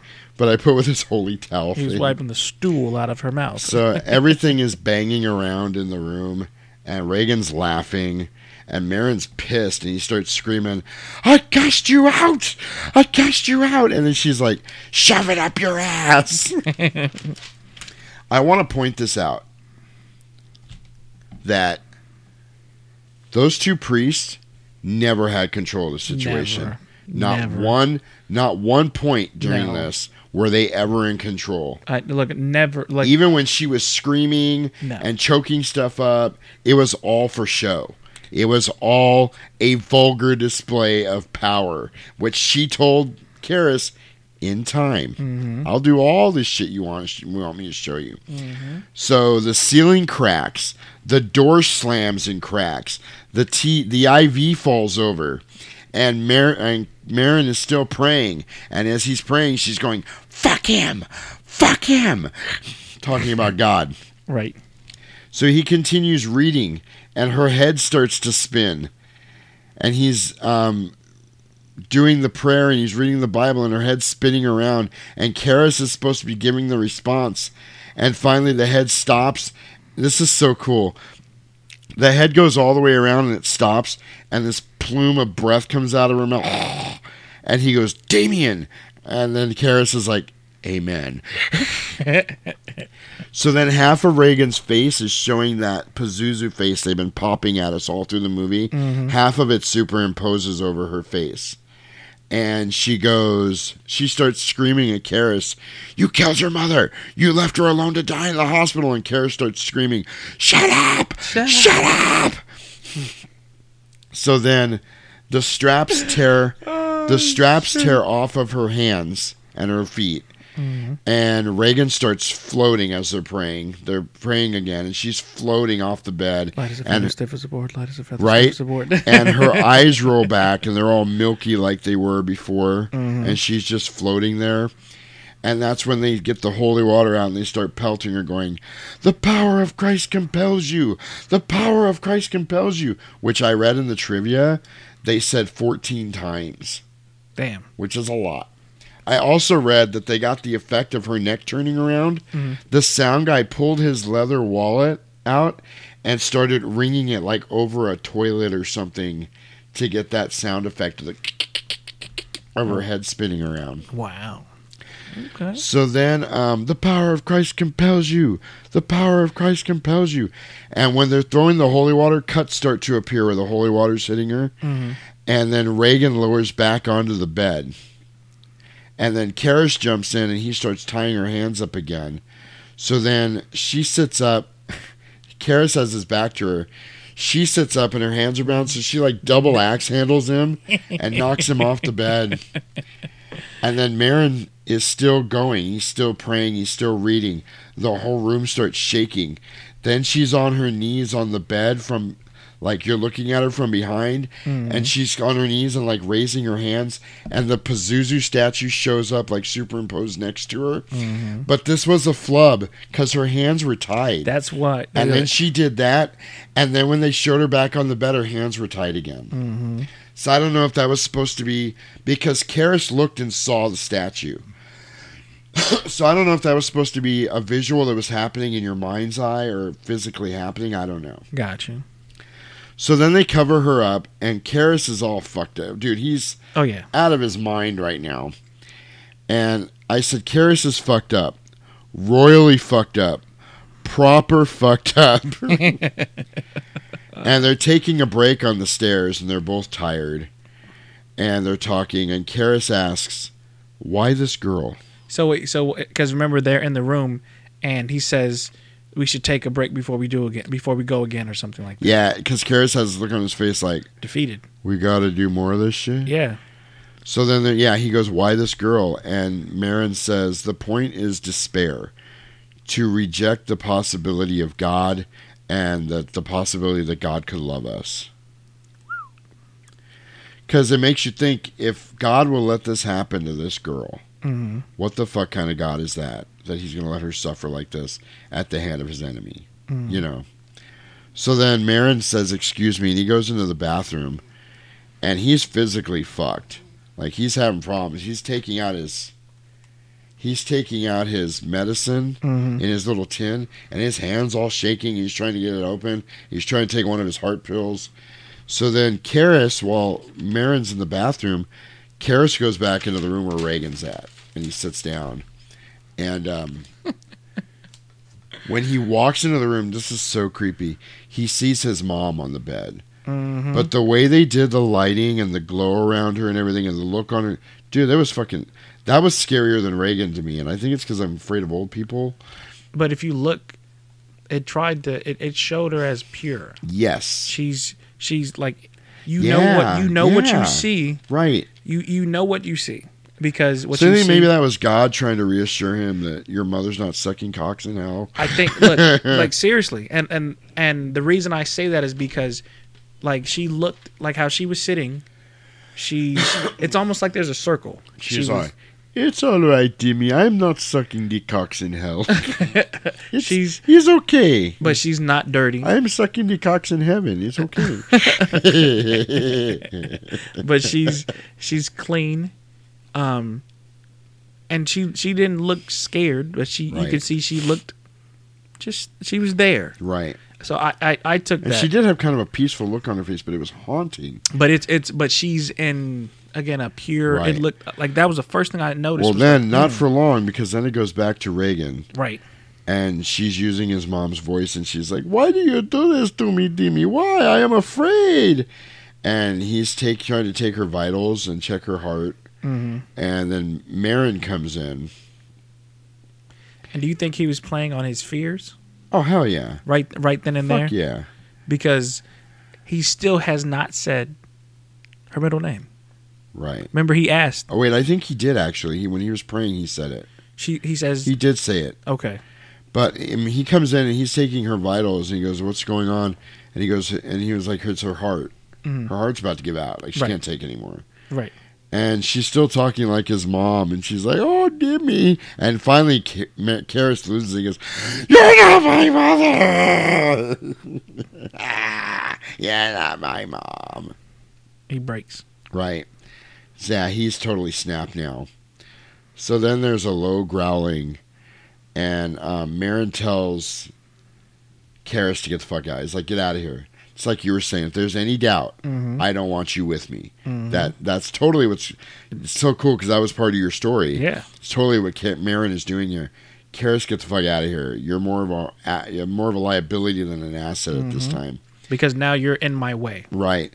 So then there's the low growling coming from Regan, and Merrin is in there by himself with Regan, and he pulls out the crucifix and the holy water, and he's standing by the bed, and she's just kind of dum doo doo doo doo, and he's praying and he's dousing her with the holy water, and he's saying the Lord's Prayer. So Karras is sitting downstairs, and Chris comes out, and she's like, "Is it over?" And he's like, "No." and um, Is it over? Right. So then this is where things change for Karras. Chris asks him, "Is she gonna die?" And he gets this look on her fa- on his face. He tells her, "No, she's not gonna die." But his face changes. Right. There's now a resolve. Like, you know what? I got a I got a thing. I Fuck got it. this I shit. got it. I have had got it. enough. And he goes back upstairs. And as he's going upstairs, the doorbell rings, and Chris goes to answer it, and it's Liederman. Mm-hmm. So then Karras goes back in the room. Merrin's laying across the bed, and he's fucking dead. Here's the thing I don't think Regan killed him. He had a heart attack. He had a heart attack and died. And she just watched, I mean, she watched him die. She raised no hand to help him. And she's sitting over in the corner. Content. she's actually got this look on her face like damn. Yeah. Like I thought this was going to take more than that, you know. Like that was easy, but she, didn't she have kind of confounded look on her face? Like I really wanted to do more to him than this, you know. It was like it again. It was content. yeah. So like, then, uh, because because her hand her hands are still tied, right? If I'm not mistaken, they're still bound. I don't think so Okay. because when he looks over and she's laughing, she's like this. Oh, I thought I, I thought she was Uh, possibly uh, maybe I don't know, but um, because the way she's sitting on the bed. you she could be right. You She could has be right. that. I don't really remember. her posture's. like, I I noticed her posture because again she's sitting there she's like kind of sitting up against the bedpost, like, "Sup? look, and I've seen that I've seen that Oh yeah, posture before. like you can't do shit." Eh. Yeah. So Karras is looking around and he sees her and then he sees that Father Merrin's dead and he flips out and then she starts giggling. Tee hee tee and he loses. He goes, You son of a bitch and he attacks Regan. Yo, I laughed. I know. And he throws her on the floor and he's choking her. And he starts going, Come into me! Take me! Swear to me! Oh, wait, wrong movie. He's like, Come into me! Come into me! So, okay. He's wearing that St. Joseph's Mhm. coin thing around his neck as a chain. Mhm. I don't know why, and maybe this is my fucked up head, or maybe it's because it's late at night and I'm just free thinking here. Mhm. This scene seemed very sexual to me. Got you. Let me tell you why. He's on top of her and he's like, Come into me, come in. And she's like, kind of like clawing at him and kind of pawing at him. Mhm. And she reaches up and rips that thing off his neck. Like, because that was the only thing keeping her out. hmm And he just gave her permission to come in. But it was almost like a, it seemed, it looked like a rough sex scene to me hmm like ripping the clothes off. You know what I mean? Like ripping it out of your way. Like I don't. It was very sexual to me. Got you. But she reached up and like ripped that thing away, and it was passionate. And then all of a sudden, His face changes, she is in him. Mhm. Like you know what I mean? Like and you see the you see the face. yeah. And his face is all fucked up now. And it's like, can you feel me? Can you feel me inside you? But any, I'm only half kidding there. Like you know. Mhm. So then, Pazuzu is in Karras, hmm and he looks around, and they show the open window, and then they show him through his eyes looking down at Regan, and he was going to reach down to choke her, hmm and then Karras fights the demon and takes control of himself because you can see his face clears up, and it's Karras again, Mhm. and he runs and jumps out the window. I'm taking you back to the Legion story in the Bible Uh huh. when let us go into the pigs, hmm and then Jesus let them go into the pigs. What did they do? They jumped off the cliff and killed themselves. hmm The minute Karis gets the demon inside him, he jumps out the window. Because you you have to understand. Remember, he's the one that checks her vitals. Right, She's about to die. right, He knows that. yes. So instead of her, And hearing her mom so distraught, is she gonna die? He finally decided, no, she's not gonna die. suicide. Right. He, he knew he knew what he So then, um, Liederman and, and Chris come busting in the room. Karras has already jumped out the window. Regan is collapsed on the floor crying in the corner. And she's like, Mother, Mother. eh." She's all fucked up. And Liederman's kind of looking around and like, what the fuck is going on? And then he goes over and looks out the window, and there's Karras laying all bloody at the bottom of the stairs. hmm So then now people are running across. There's a big afro dude that comes running. I thought his afro was pretty cool.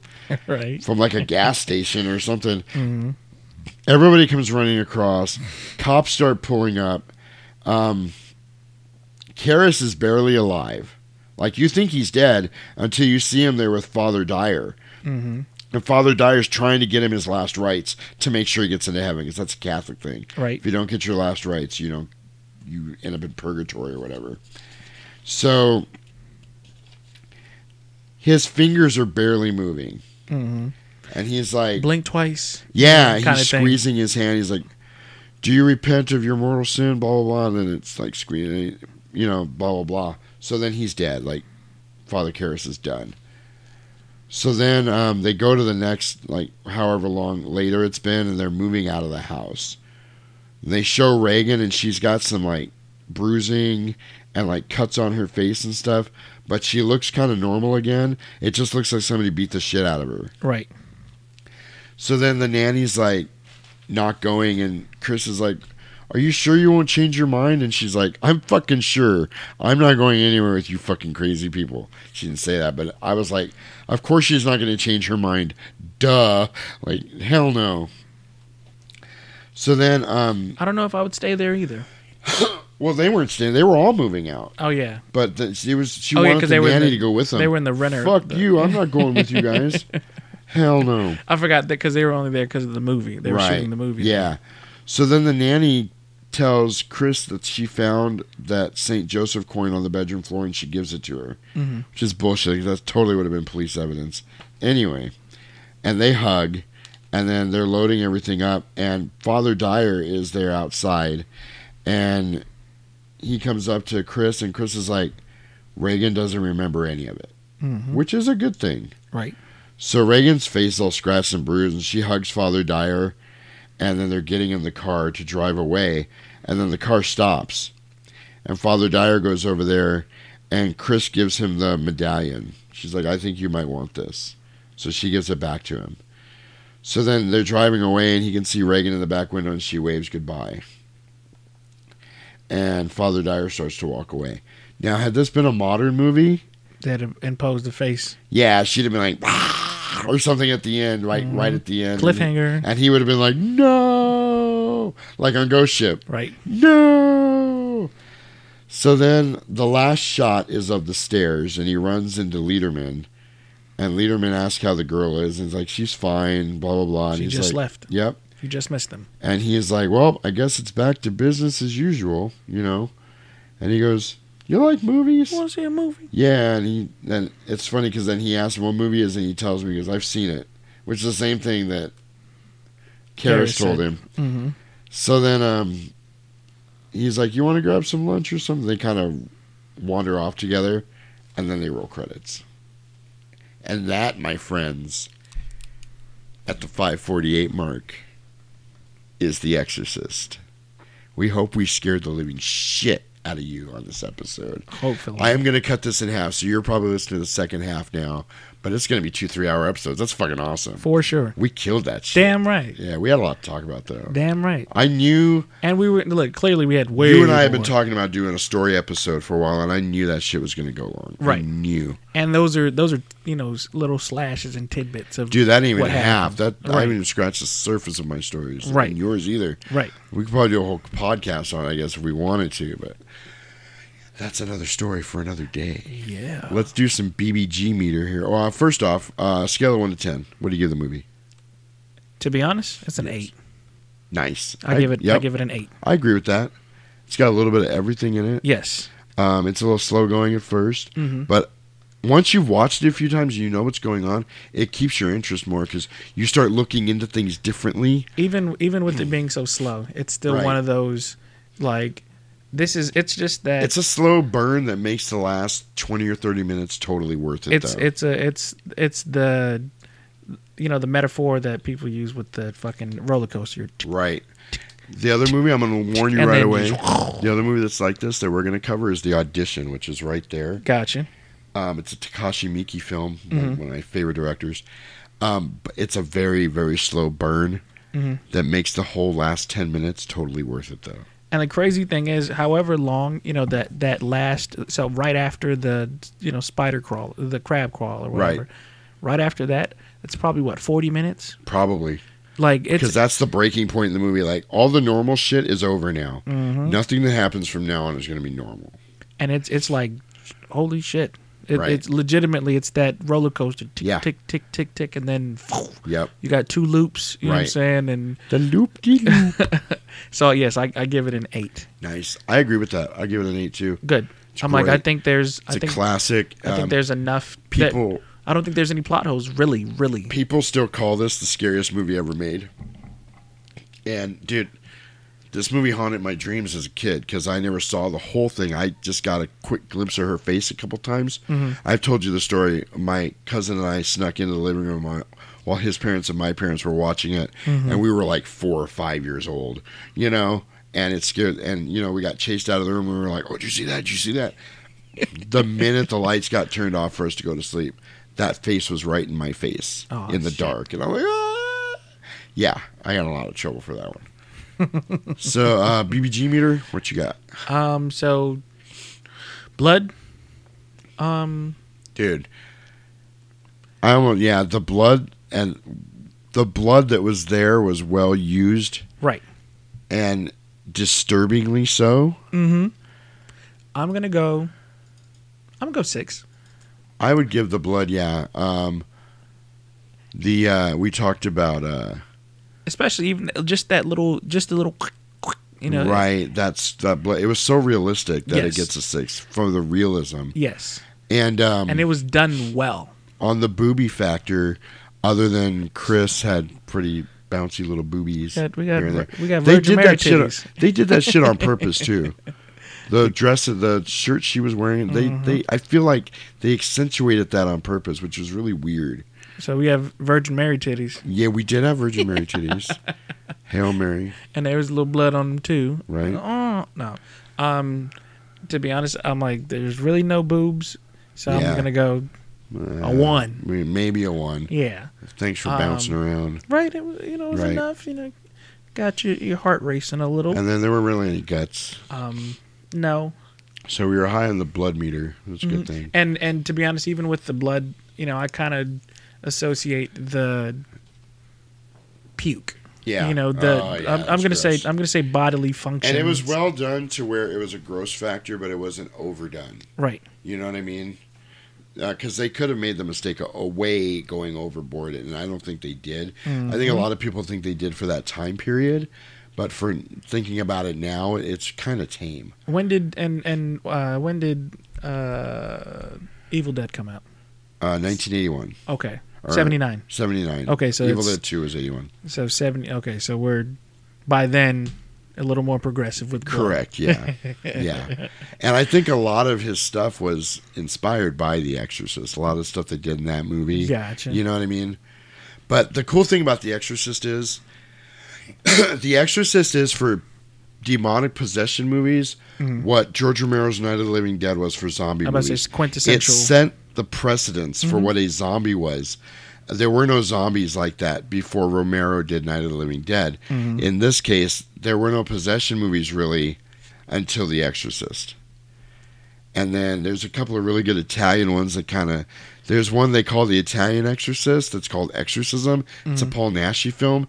Excellent. I own it on DVD. It's so fucking good. So uh, like I was But it kind of opened the floodgates to this kind of movie. So uh, Incarnate. So I, I briefly talked about Incarnate when you were asking, you know, on one of the podcasts. You're like, "What movies have you watched?" Oh yeah, yeah. So it's almost the same same thing. I mean, all the way down to everything. right. Like it is it like and it gave you It's badass. It set the it set the stage and the precedent for all of the groundwork for every exorcism movie. There has to be proof. There has Mm-hmm. to be two priests. There has to be this. There has to be that. And it's all. I I don't know what's actually Catholicism and what's exorcism movie as Mm-hmm. far as exorcism goes now. That's why I really like the movie Stigmata because it's an exorcism movie without all the hype of the real it doesn't get gory or disgusting or bloody or whatever, um, but it's done really well. It's a really really good movie. you know it you know it kind of um kind of coattails this just a little bit. What's that? Fallen with Denzel Washington. Oh yeah, time is on my side. Yes, it is. That movie got me. yeah. because you forget. He tells you the whole thing in the beginning. He goes, "Let me tell you about the day I almost died," Mm-hmm. and then you forget that he said that. And then at the end of the movie, when the cat's running, I was like, "Remember, I said I almost, Almost died." died. And like, "Oh fuck!" Because Denzel went through a lot of trouble to get out there by himself, so he could kill himself and kill. Oh my god! I think I have that movie, and I would love to cover it. Mm-hmm. Yo. that would have been a good companion piece to this. I think a little bit. like it, it's it's legitimately one of those things to where you're like, "Fuck, Right. you're you're I'm Azazel." really right. I'm really liking that idea of doing companion movies like we did with Ghost Ship and Event mm-hmm. Horizon. And I my mindset's kind of there right now. Gotcha. Like today at work, mm. I listened to Pet Sounds by the Beach Boys. Mm-hmm. Immediately followed it up with Sgt. Pepper by the Beatles. Nice. Those two albums go hand in hand, undeniably. They're about a year or two apart, mm-hmm. and but they both bands were at the same place creatively when they did those albums. They sound very similar. One's an American version of it, one's a British version of it. Mm-hmm. It's fucking awesome. It's chocolate and peanut butter all goddamn day long. That's badass. Yeah, totally. Speaking of chocolate and peanut butter, it's time to check out what we're doing next time. You're welcome.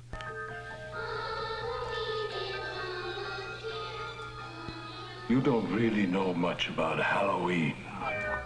Halloween. The barriers will be down between the real and the unreal. And the dead might be looking in. The last great one took place 3,000 years ago when the hills ran red. Halloween, the children. You happen to know anything about this Cochran? All I can tell you, mister, is watch out. Season He's watching you, friend, I guarantee you that. Trick or treat, trick or treat. Hey, Mr. Cochran, just what is the final process? Fellas, I was just kidding. Witchcraft. To us, it was a way of controlling our environment. Hey!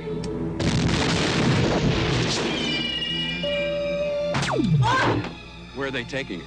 They're taking her to the factory. Ah, just what I had in mind for you, little buddy. Why, Cocker? Why? Do I need a reason? I've got nothing here to indicate there was ever a body at all. Operator, this is an emergency.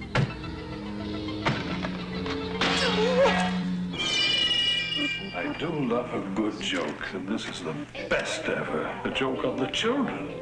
I'm glad you'll be able to watch it. You've got to believe me! They're going to kill us. All of us. Stop it!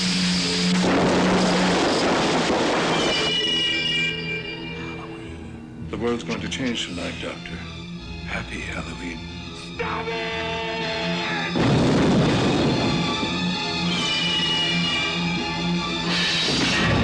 Halloween 3, Season of the Witch. The night no one comes home.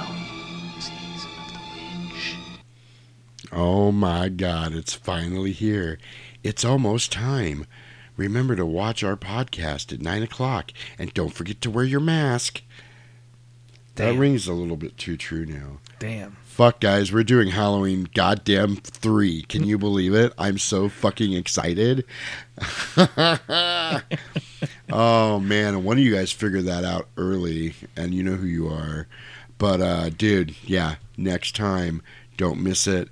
This is, we're going to break this one into two parts so to make it easier for you guys to listen to, because we're at six hours. Right. We're at six goddamn hours, Roman. That's badass. That's fucking awesome. We talked for six hours. Craziness. That's badass. So I'm going to leave you guys. I did not start the music yet because I want you to get the whole effect of what I'm about to play. Um, I am Jasperino. Thank you guys for hanging with us. We hope we scared the shit out of you. These were actual life experiences of Roman and myself. We have way more than that, so we'll be sharing that on some later episodes. Yeah. But for now, sweet dreams. Sleep tight if you can. I won't be. But uh, I am Jasperino. This is 700 Tapes Podcast. On behalf of my co host with the most, Mr. Roman Alvarado, we will catch you motherfuckers on the flip side. Enjoy some Lords of Acid.